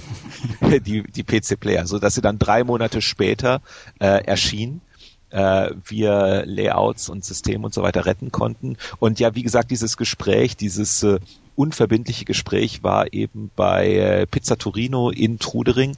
Äh, da haben wir uns getroffen und ähm, haben ihm gesagt, äh, äh, Herr Schaffenberger, wir würden gerne wieder ein Heft mit Ihnen machen und wir haben es eigentlich auch schon fertig und äh, äh er hat dazu 99 Prozent schon Ja gesagt. Das äh, war ähm, super spannend, weil wir waren ja, wie gesagt, ich war zu dem Zeitpunkt fünf Jahre, sechs Jahre so aus dem Zeitschriften machen raus. Ich habe zwischendurch was geschrieben oder mhm. nicht Heinrich ein bisschen, äh, bisschen kürzer und dass er da dieses Riesenvertrauen hatte und über eine Pizza gesagt hat, okay, wir machen eine neue Zeitschrift. Das war, glaube ich, auch die letzte Zeitschrift in diesem Genre, in diesem Computergenre, die jemals so gemacht wurde. Seitdem alles andere dann mit Marktforschung und so weiter und so fort. Aber das war wirklich, ah, ihr wisst schon, was ihr tut, macht mal. Sag mir noch einen Satz zu Starkiller. Ähm, welchen Satz sage ich jetzt am besten? Dann sag ähm, zwei. ähm, wir würden gerne wieder was mit Starkiller machen, aber ich glaube, ähm, äh, wir müssen erstmal dafür sorgen, wieder, dass Rolf Beuker einen gut bezahlten Job hat, damit er in seiner Nebentätigkeit äh, wieder zeichnen kann. Es gibt die ersten neuen Probestrips. Wir haben uns tatsächlich was Neues ausgedacht. Äh, das lagert jetzt gerade auf Eis und ähm, Starkiller ist auch so ein Ding, was was beweist, dass äh, Amateure, die von nichts eine Ahnung haben, sprich Heinrich und ich, ähm, mit genügend Herzblut tatsächlich was zustande bringen können, was zum Beispiel in dem Fall halbwegs lustig ist und woraus ein Comiczeichner tatsächlich was machen kann. Ähm, okay, wie, wie war wie war es für dich, mal jetzt provokant gesagt, die Seiten zu wechseln? Also vom unabhängigen, kritischen, etwas skurrilen Spielredakteur hin zum Angestellten bei einer großen, seriösen Firma. Also egal jetzt, du warst ja zuerst, glaube ich, bei Rainbow Arts, bist dann zu ja. Microsoft gegangen äh, und dann halt ein ein Produkt, also du warst ja für mehr oder weniger jetzt bei der Xbox, bist du für ein Produkt ja zuständig. Ähm, ja. Und ähm, ja, also wie gehst du mit der Gegenseite heute um, auf der du früher gestanden hast? Und wie war es für dich einfach die Seiten zu wechseln? Also für dein Umfeld und deine früheren Kollegen und so musstest du dir, wurdest du so oft aufgezogen und äh, wie, wie lief das da vor sich? Also dieser erste Wechsel war ja dieser klassische Wechsel, ähm, den, den der eine oder andere in der Branche gemacht hat und der meistens schief geht, der bei mir auch schief gegangen ist, nämlich der, dass man sagt, man will das jetzt selber machen. Also ich bin jetzt zu Rainbow Arts gegangen, äh, als ominöser Spieleproduzent. Die Idee war halt, da ich so viel über Spiele weiß und so viel, so viel gespielt habe, dass ich auch brillant selber Spiele machen müsste. Äh, und das ist natürlich falsch. Ich habe zwar auch Ideen im Kopf und so weiter, aber ähm, äh, das ist eben nicht mein Ding, weil sonst würden ja andauernd Filmkritiker auch Regisseure werden hm. äh, oder Drehbuchautoren oder sowas. Das gibt's auch ab und zu, aber sehr, sehr selten. Ähm, Cameron Crowe ist, glaube ich, der einzige, der von Plattenkritiker beim Rolling Stone zu einem Riesenregisseur geworden ist in letzter Zeit. Ähm, aber und natürlich nicht zu vergessen die Pet Shop Boys, äh, die selber jetzt Platten machen. Mhm. Ähm, aber aber äh, das ist halt schief gegangen und so weiter. Und äh, zum Glück bin ich dann in diese Übersetzungsschiene rein und so weiter. Das zweite Mal, als ich das gemacht habe, bin ich zu Microsoft gegangen und mein erster Job bei Microsoft die ersten zwei, drei Jahre war ja Marktforschung im Prinzip. Marktforschung und den Amerikanern erklären, wie der Deutsche tickt.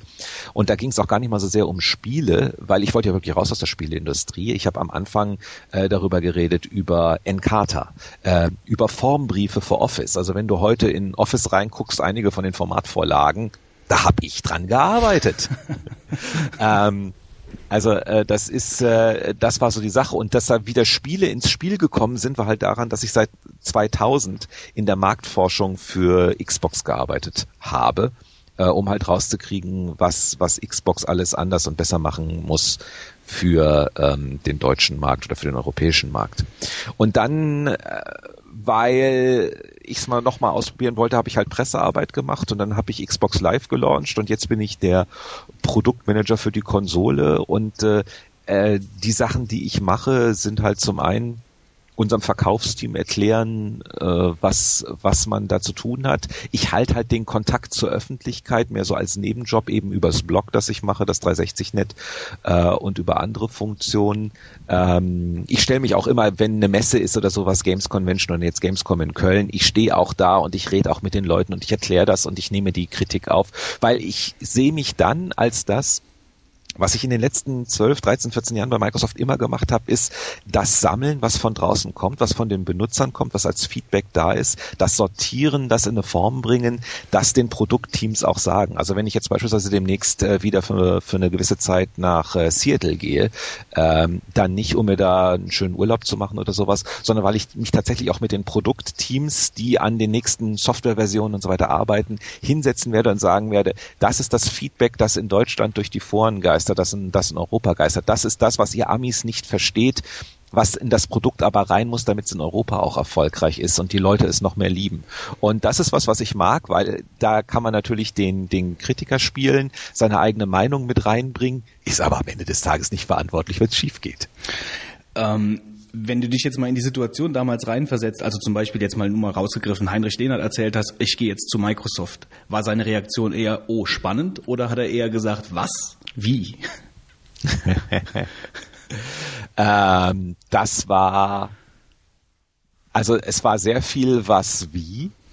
Äh, das hatte ja auch den doppelten negativen Gedanken äh, dabei und ich verstehe es ja dass jemand sagt, also A, das ist die, die böse Seite der Macht. Also auch heute hat ja Microsoft ja schon fast wieder ein angenehmes Image in Deutschland, aber ich bin zu einem Zeitpunkt hingegangen, wo mit äh, Windows 95 und Abstürzen und was weiß ich was und Bill ist so schrecklich reich, wo Microsoft nur wirklich ein ganz fieses Image hatte.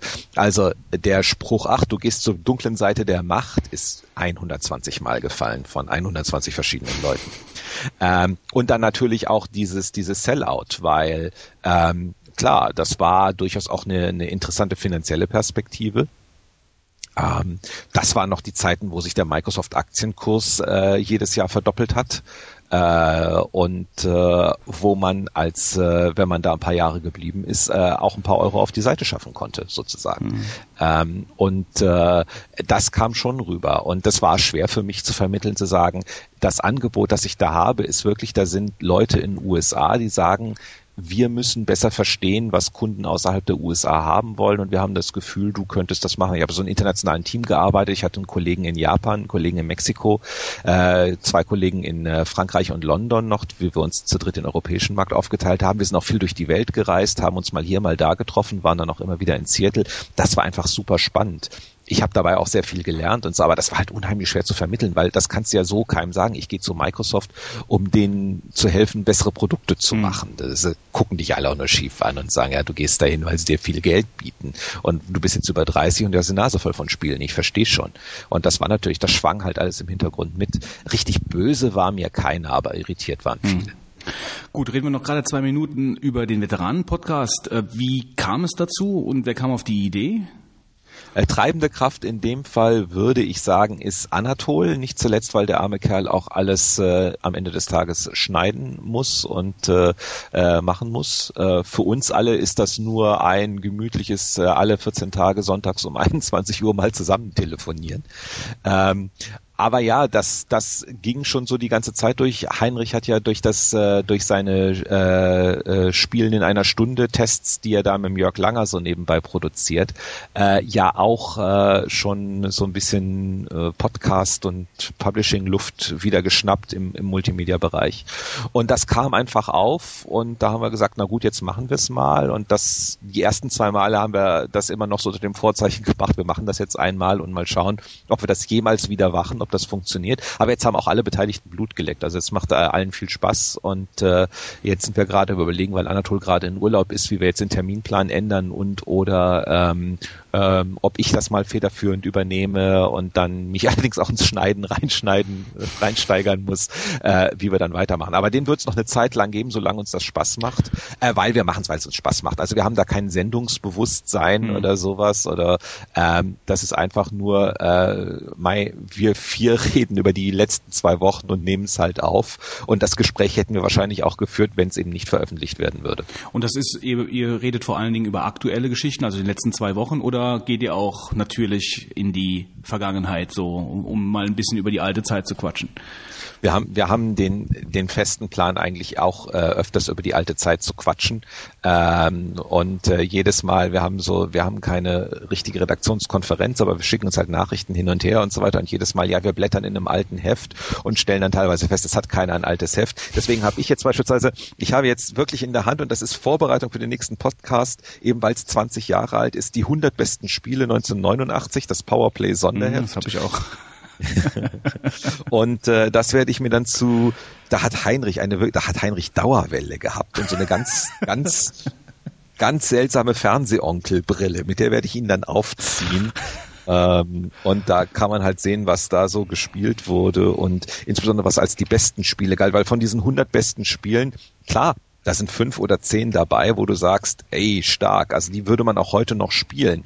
Aber das sind halt auch 90 dabei, wo du fragst, wo du dich ernsthaft fragst, das war mal ein bestes Spiel, wie konnte das passieren? Äh, habt ihr schon mal drüber nachgedacht, auch andere Veteranen noch dazu zu nehmen, so wie Henrik Fisch zum Beispiel oder Florian Stangl, Martin Gaksch, die ja früher auch in dem Dunstkreis alle rumgeschwebt sind? Äh, ja, wir denken drüber nach. Wir, wir müssen noch unser eigenes Konzept mehr finden, weil wir im Augenblick ja doch so auch an aktuellen News und so weiter dran sind und weniger an Retro. Aber wir haben so ein, zwei Ideen und werden dann mal Leute ansprechen. Es hat sich bisher noch keiner bei uns freiwillig gemeldet nach dem Motto, nimm, nimm mich doch mal mit rein nächstes Mal. Ähm, aber das wird äh, sicherlich noch im Laufe der Zeit passieren, dass da nicht nur wir vier andauernd zu hören sind, sondern dass auch jemand anderer mit dazu kommt. Gut, also alle zwei Wochen bringt ihr den raus, zu finden unter drei 360.net. Äh, seid ihr schon in iTunes gelistet? Wir sind jetzt auch in iTunes gelistet. Einfach in der Suchfunktion nach Veteranen suchen.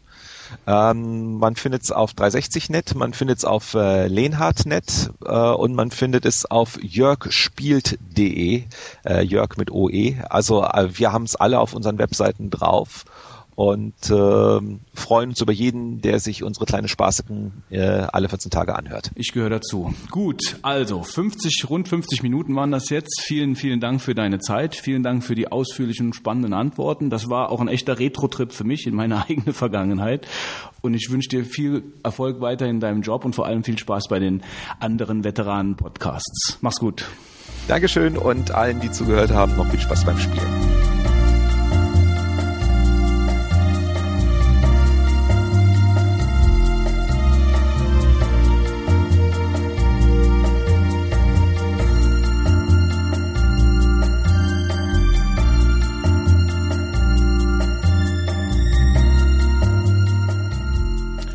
Ja, wunderbar. Gut. Ähm.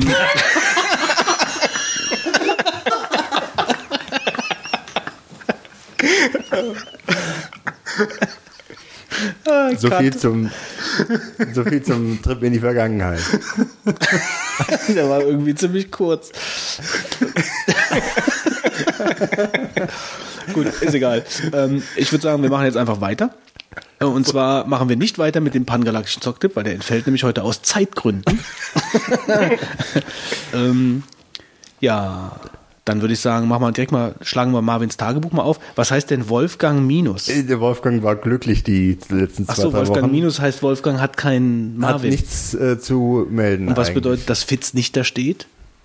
Ich im Moment auch nicht so. Wir müssen noch mal über die Syntax in unserem Blog sprechen. Du kannst nicht Wolfgang Minus schreiben und du nix und ihr meint beide das Gleiche. Das geht irgendwie nicht.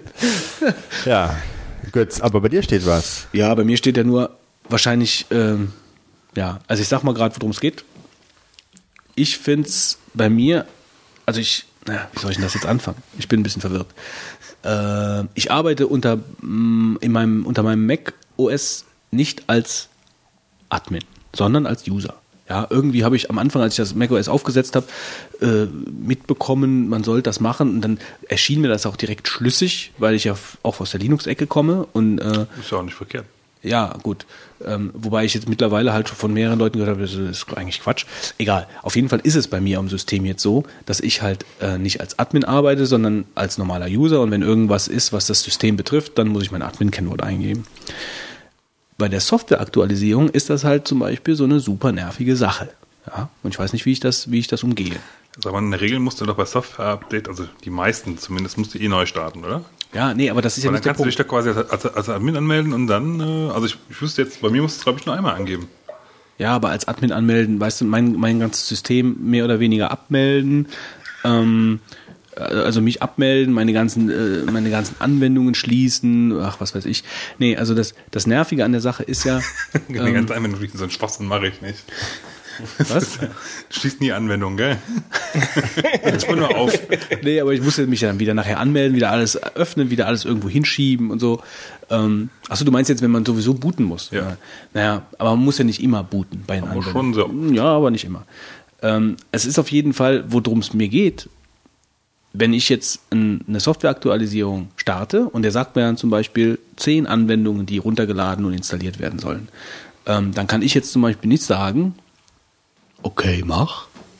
Ich gebe dem jetzt einmal mein, mein Admin-Passwort, sondern jedes, bei jedem Paket muss ich das wieder neu eingeben. Jedes Mal muss ich wieder Admin. äh, So, und dann lädt der gerade mal irgendwie 20 Megabyte runter und dann muss ich wieder, äh, damit er weitermacht. So Ist mir nie als störend jetzt irgendwo aufgefallen. Als Gestern, was bist du denn angemeldet? Als Admin wahrscheinlich. dann hast du dieses Problem auch nicht. Nee, eigentlich, ähm, mir es- hm, ich hatte mal, ich habe das mich mal geändert. Ich hatte mal ein extra, sage ich mal, Benutzer angelegt und war dann nicht als Admin angelegt und dann hatte ich nachher aber Probleme mit irgendeiner Software. Du kannst so.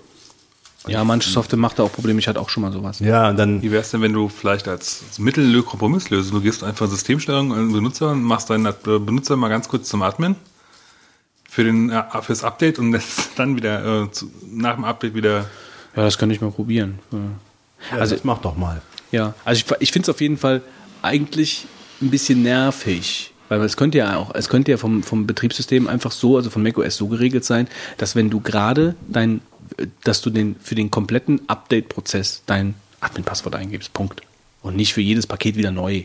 Oder dass er zumindest sagt, okay, der Admin hat jetzt gerade vor äh, 30 Sekunden sein Passwort eingegeben, jetzt muss er es für die nächsten x Minuten, der- was ich irgendwo einstellen kann, wieder nicht tun. Ja, das ist halt einfach nur so ein, ein, ein, äh, ein kleiner Marvin. Wir brauchten ja einen Marvin, ihr habt ja keinen. Deswegen musste ich mir irgendwas, ja, das wäre auf jeden Marvin, Fall. dass wir keinen Marvin haben. Wenn man den Benutzer doch ähm, ohne Probleme umstellen kann ähm, als Admin, dann können wir das ja auch eigentlich schon generell machen, wenn es ja kein Problem ist, dann und den Also generell als die, die Admin Adminrechte arbeitest, dann, dann lassen für den Benutzer. Ja, das ist aber gerade der Sinn der Sache, dass man eben nicht die ganze Zeit als Admin arbeitet. Wobei die Sinn, also die, die Sinnhaftigkeit dieser Sache mal dahingestellt ist, das kann ich nicht sagen. Also Wobei ich glaube, wenn du Updates machst, ist es nicht so, dass du eigentlich, äh, ich glaube, wenn ich hier bei dem einen Rechner, den ich betreue, ist es so, ich sehe die Updates, also meine Mutter sieht die Updates nicht, weil sie kein Admin ist. Außer sie, sie startet explizit diese Softwareaktualisierung. Klar, die starte ich auch explizit. Die kommen nicht von alleine. Also das ist halt schon so, dass ich sage, okay, ich Bei möchte mir jetzt, kommen sie halt von alleine rein, aber Mhm, nee, das ist bei mir nicht so. Nee. Aber das ist jetzt zum Beispiel bei Linux auch nicht so. Also da bin ich ja doch auch nicht als Admin angemeldet. Ähm, Dann sagt er dir, es liegen so und so viel Softwareaktualisierungen Genau, vor. dann ich möchtest einmal du? mein Passwort ein und dann macht Und dann er lädt das. er das. So und hier so ist er bei macOS halt nicht. Egal. Doch, wenn du Admin bist schon. Ja, ja, ja, ja, klar. Aber ich bin ja unter Linux auch kein Admin. Und da brauche ich nur einmal das Passwort eingeben. So, und diese, diese Mechanik hätte ich mir hier halt auch gewünscht. So ist es aber nicht. Egal. Vielleicht müsste man sich die Frage stellen, warum man, als, wenn man eh schon als Admin, super, also als Admin angemeldet ist, warum man dann noch ein Passwort eingeben muss, um die Sachen zu installieren. Genau Das auch, die Frage habe ich mir auch gerade gestellt. Was, wenn ich? Ich meine, wenn ich eh als Admin drin bin, Bin ich ja nicht. nee, aber ich, Ach so. ich muss da trotzdem einmal das Passwort trotzdem eingeben, Achso. weil ich halt irgendwo was ins System reinschreibe. Gibst du denn das Passwort äh, bei der Anmeldung ähm, ein? Ja. Ja, das Wo zum Beispiel super nervig ist, ähm, das, das habe ich glaube ich sogar schon mal in Marvin gehabt. Äh, irgende, ich habe so eine Anwendung App Delete äh, und in der, ich weiß nicht, in der aktuellen Version ist es mir jetzt noch nicht aufgefallen, aber es war mal eine Version oder es war halt eben an der Software hat es gelegen, keine Ahnung. Wenn ich da irgendwas äh, runtergeschmissen habe vom, vom Mac, also das ist ja dann so, das, das äh, ist ja so eine Anwendung, die dir dann rückstandsfrei die installierte Software halt mit allen Konfigurationsdateien und so entfernt. Ähm, da kamen halt Anwendungen, da hat der für jede einzelne Datei nachgefragt. Für jede einzelne Datei, die der gelöscht hat, hat er das Passwort nachgefragt. Und das war ziemlich nervig. Aber das ist mir seitdem nicht mehr aufgefallen. Also wenn jemand da draußen irgendwie A, ähm, gerade mal was dazu sagen kann, wie sinnvoll das ist, und obwohl dann, dann, dann starten wir einen riesigen Thread, so von wegen Sicherheit und Admin und so. Also ihr könnt ja einfach mal machen. Also wir freuen uns sowieso, wir freuen uns sowieso über viel Kommentare und viel und über viel Feedback. Ähm, da könnt ihr auf jeden Fall was zu loslassen und äh, wenn ihr da eine, eine Lösung, eine schnelle Lösung habt, auch von mir aus eine pragmatische Lösung, die äh, ratzfatz funktioniert für so Fälle, dass ich halt nur einmal das Passwort eingeben muss, würde ich mich auch freuen. Kommen wir zu Tippomatik. Wolfgang. Ich tippe heute. Der die Minus Internet- Wolfgang. Nein, ich tippe heute die Internetseite www.foto-tv.de, Götz. Aber hier ist doch gar nichts eingetragen. Hoppla, dann habe ich Hast du, mal gerade, aktualisiert. hast du mal gerade ratzfatz noch einen Tipp ein, eingebucht? Äh, und zwar ist das ähm, eine, eine Internetseite, die auch ähm, so, wie soll ich sagen, sogenannte Videotutorials zeigt über übers Fotografieren. Und zwar beschäftigt sie sich mehr mit der Frage, ähm, also nicht mit Fragen, sondern es geht nicht primär um die Anwendung von oder, oder die Bedienung von Software, sondern es geht äh, beispielsweise, äh, wie benutzt man Blitze, wie ähm, zum Beispiel komponiert man Bilder. Das sind halt also ziemlich viele Real-Life-Videos, in denen halt Personen was erklären. Teilweise gibt es auch Interviews mit Fotografen, dann Messeberichte. Und ähm, das ist also ein, man kann sich einige Videos umsonst ansehen, aber es ist im Grundsatz ein Bezahldienst, hat verschiedene äh, Preismodelle. Ähm, müsste ich jetzt genau nochmal nachgucken. Ich habe sowas im Kopf, dass es so 5, 6 Euro irgendwas im Monat sind, aber ich gucke lieber noch, bevor ich den Unrecht tue. Ich habe das mal so zum Test mir angesehen. Foto, nee, heißt fototv.de ist Internetseite, ist kein Minus dazwischen. Ähm, und das Besondere ähm, ist, also was, ich, was mir gut gefallen hat, äh, die bringen sehr viele neue Filme äh, ständig. Also da ist wirklich ähm, was los. Und ähm, die Qualität der Beiträge gefällt mir ganz gut. Die sind meistens so 15 Minuten und haben also aber auch Photoshop oder äh, Lightroom oder ähnliche Programme dann äh, mit Tutorials drin. Ist aus Deutschland die ganze Geschichte. Also ist deutschsprachig, was natürlich dann den meisten dann vielleicht mehr zusagt, zusagt als das Englische. Ich habe ja auch Calby Training ähm, mal äh, ausprobiert oder probiere ich noch aus, finde ich auch sehr gut. Ja, also FotoTV, ähm, wer sich für das Fotografieren interessiert mit einer Spiegelreflexkamera, äh, kann hier bestimmt einige interessante ähm, Informationen bekommen. Mir gefällt das ganz gut, wie das dargestellt wird. Jetzt suche ich verzweifelt nach den Preisen, aber die haben die hier etwas versteckt hier anscheinend. Ähm, hat jemand noch eine Frage? Ansonsten, Frage. ich hätte höchstens so einen Tipp, aber ja, ein, ein Tipp mal was. Ich gucke mal, ob ich die Preise hier finde. Sag mal. gut. Ich tippe mal was für mich eigentlich eher untypisches, und zwar ein iPhone-Spiel. Äh, ich bin ja eigentlich normalerweise ein Mensch, der nicht so viel auf dem iPhone spielt, aber ich habe äh, bin ich durch die Apple Design Awards äh, aufmerksam geworden auf das Spiel Toppel, genauer gesagt auf Toppel 2. Und zwar ist das ein Mischmasch aus Jenga, also wo du diesen Turm, also bei Jenga baust du den Turm ja ab. Hier musst du einen Turm bauen und zwar mit äh, Tetris-Klötzchen. Das war das, wo ich vorhin gemeint habe, da ist halt so ein bisschen Mischmasch dabei. Sprich, du musst halt einen Turm aufbauen. Innerhalb einer Zeit musst du bis zu einer bestimmten Höhe gebaut haben. Und äh, du darfst halt, ja, also es ist halt schon relativ äh, am Anfang ein bisschen komplex. Du kannst die Teile halt drehen, also dass sie passen, dass sie dir Stabilität geben. Dreidimensional. Nee, zweidimensional. Und ähm, ist halt insofern ganz cool, äh, weil du halt, du kannst die Teile also mit den Gesten drehen und es es macht einfach Spaß zu spielen. Es ist halt äh, mal was anderes. Ja, und die haben jetzt in der Zweierversion haben sie wohl jetzt auch noch reingebaut, soweit war ich jetzt aber noch nicht, dass du es halt rückwärts spielen kannst. Du kannst es über Wi-Fi gegen andere Leute spielen. Äh, über Internet kannst du äh, wo Levels bauen und irgendwas machen. Das ist ganz witzig halt. Also kann man nur empfehlen. Kostet 3 Dollar, wenn ich es richtig im Kopf habe. Also ich habe es jetzt im, im, im Ami-Store gekauft. Äh, Ich denke mal, in Europa wird es aber auch nicht viel, viel teurer sein. Also kann man schon ganz witzig mit spielen. Wenn wir schon bei den Preisen sind. Ja, die kann ich jetzt bringen. Wolfgang. Äh, es variiert zwischen 5,95 und 11,95, je nach Laufzeit des Abos pro Aha. Monat. Jetzt bist du dran. Ähm, ich tippe heute für was für mich sehr untypisches. Ähm, und zwar ein Windows-Tool. Oh. Ähm, das nennt sich Recover geschrieben, aber es nennt sich, Re also pronounced Recover. Ähm, und das ist ein, ein Tool, ähm, was der, wie der Name schon sagt, um äh, bereits gelöschte Dateien wiederherzustellen. Und zwar äh, funktioniert das äh, selbst dann, wenn die Dateien aus dem Papierkorb schon gelöscht worden sind unter Windows. Oder auch aus von SD-Karten äh, und äh, ähnlichen Flash-Geschichten. Ähm, natürlich nicht bis unendlich, aber äh, wenn man Probleme hat mit ähm, verlorenen Files oder ge- gelöschten Files ähm, von MP3-Playern oder von irgendwelchen äh, Kamerakarten oder auch von Festplatten, äh, die man schon ähm, aus dem Papierkorb gelöscht hat, dann äh, sollte man dieses Tool halt mal äh, runterladen, ist kostenlos.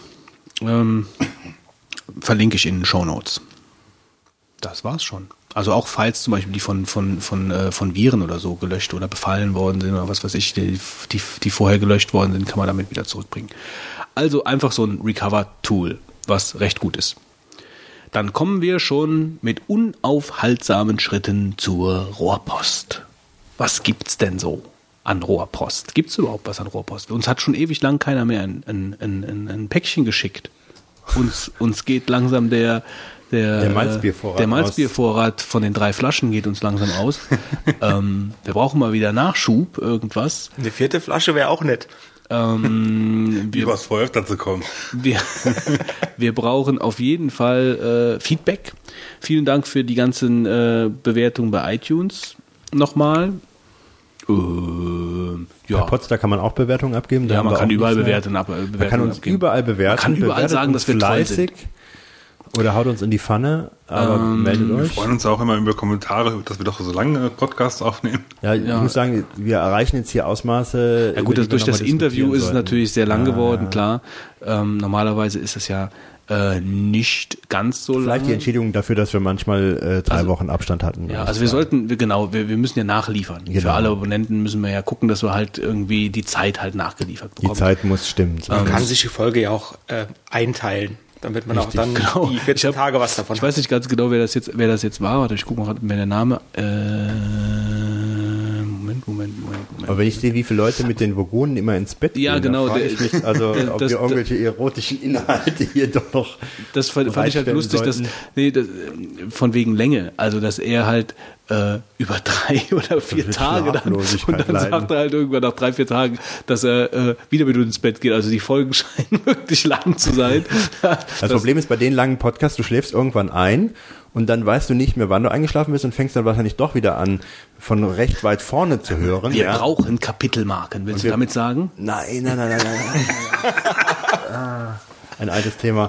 Äh, aber wer unter Schlaflosigkeit leidet, äh, kommt mit uns durch die Nacht. Ja. Ja, das ist doch, das ist doch ein, ein gutes Schlusswort und äh, ich äh, freue mich schon auf alle eure Kommentare zu unserer, zu unserer Sendung. Ähm, vielleicht auch ein paar Vorschläge, die ihr habt für zukünftige Deep Thoughts oder was auch immer. Sagt uns einfach, was ihr von uns haltet. Und wenn ihr jetzt seid. äh, Und wenn ihr jetzt noch wach seid, dann müsst ihr zur Tablette greifen, denn ihr denn jetzt merkt.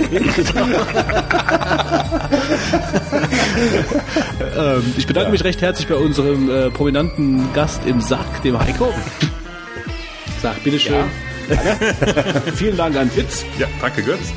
Und äh, ich danke dem Wolfgang, dass er heute hier war. Ja, wunderbar. musst dem Wolfgang seinen Ton danken. So, bis in zwei Wochen, wenn alles gut geht. Bis dann, macht's gut. Ciao. Ciao. Ciao. Tschüss.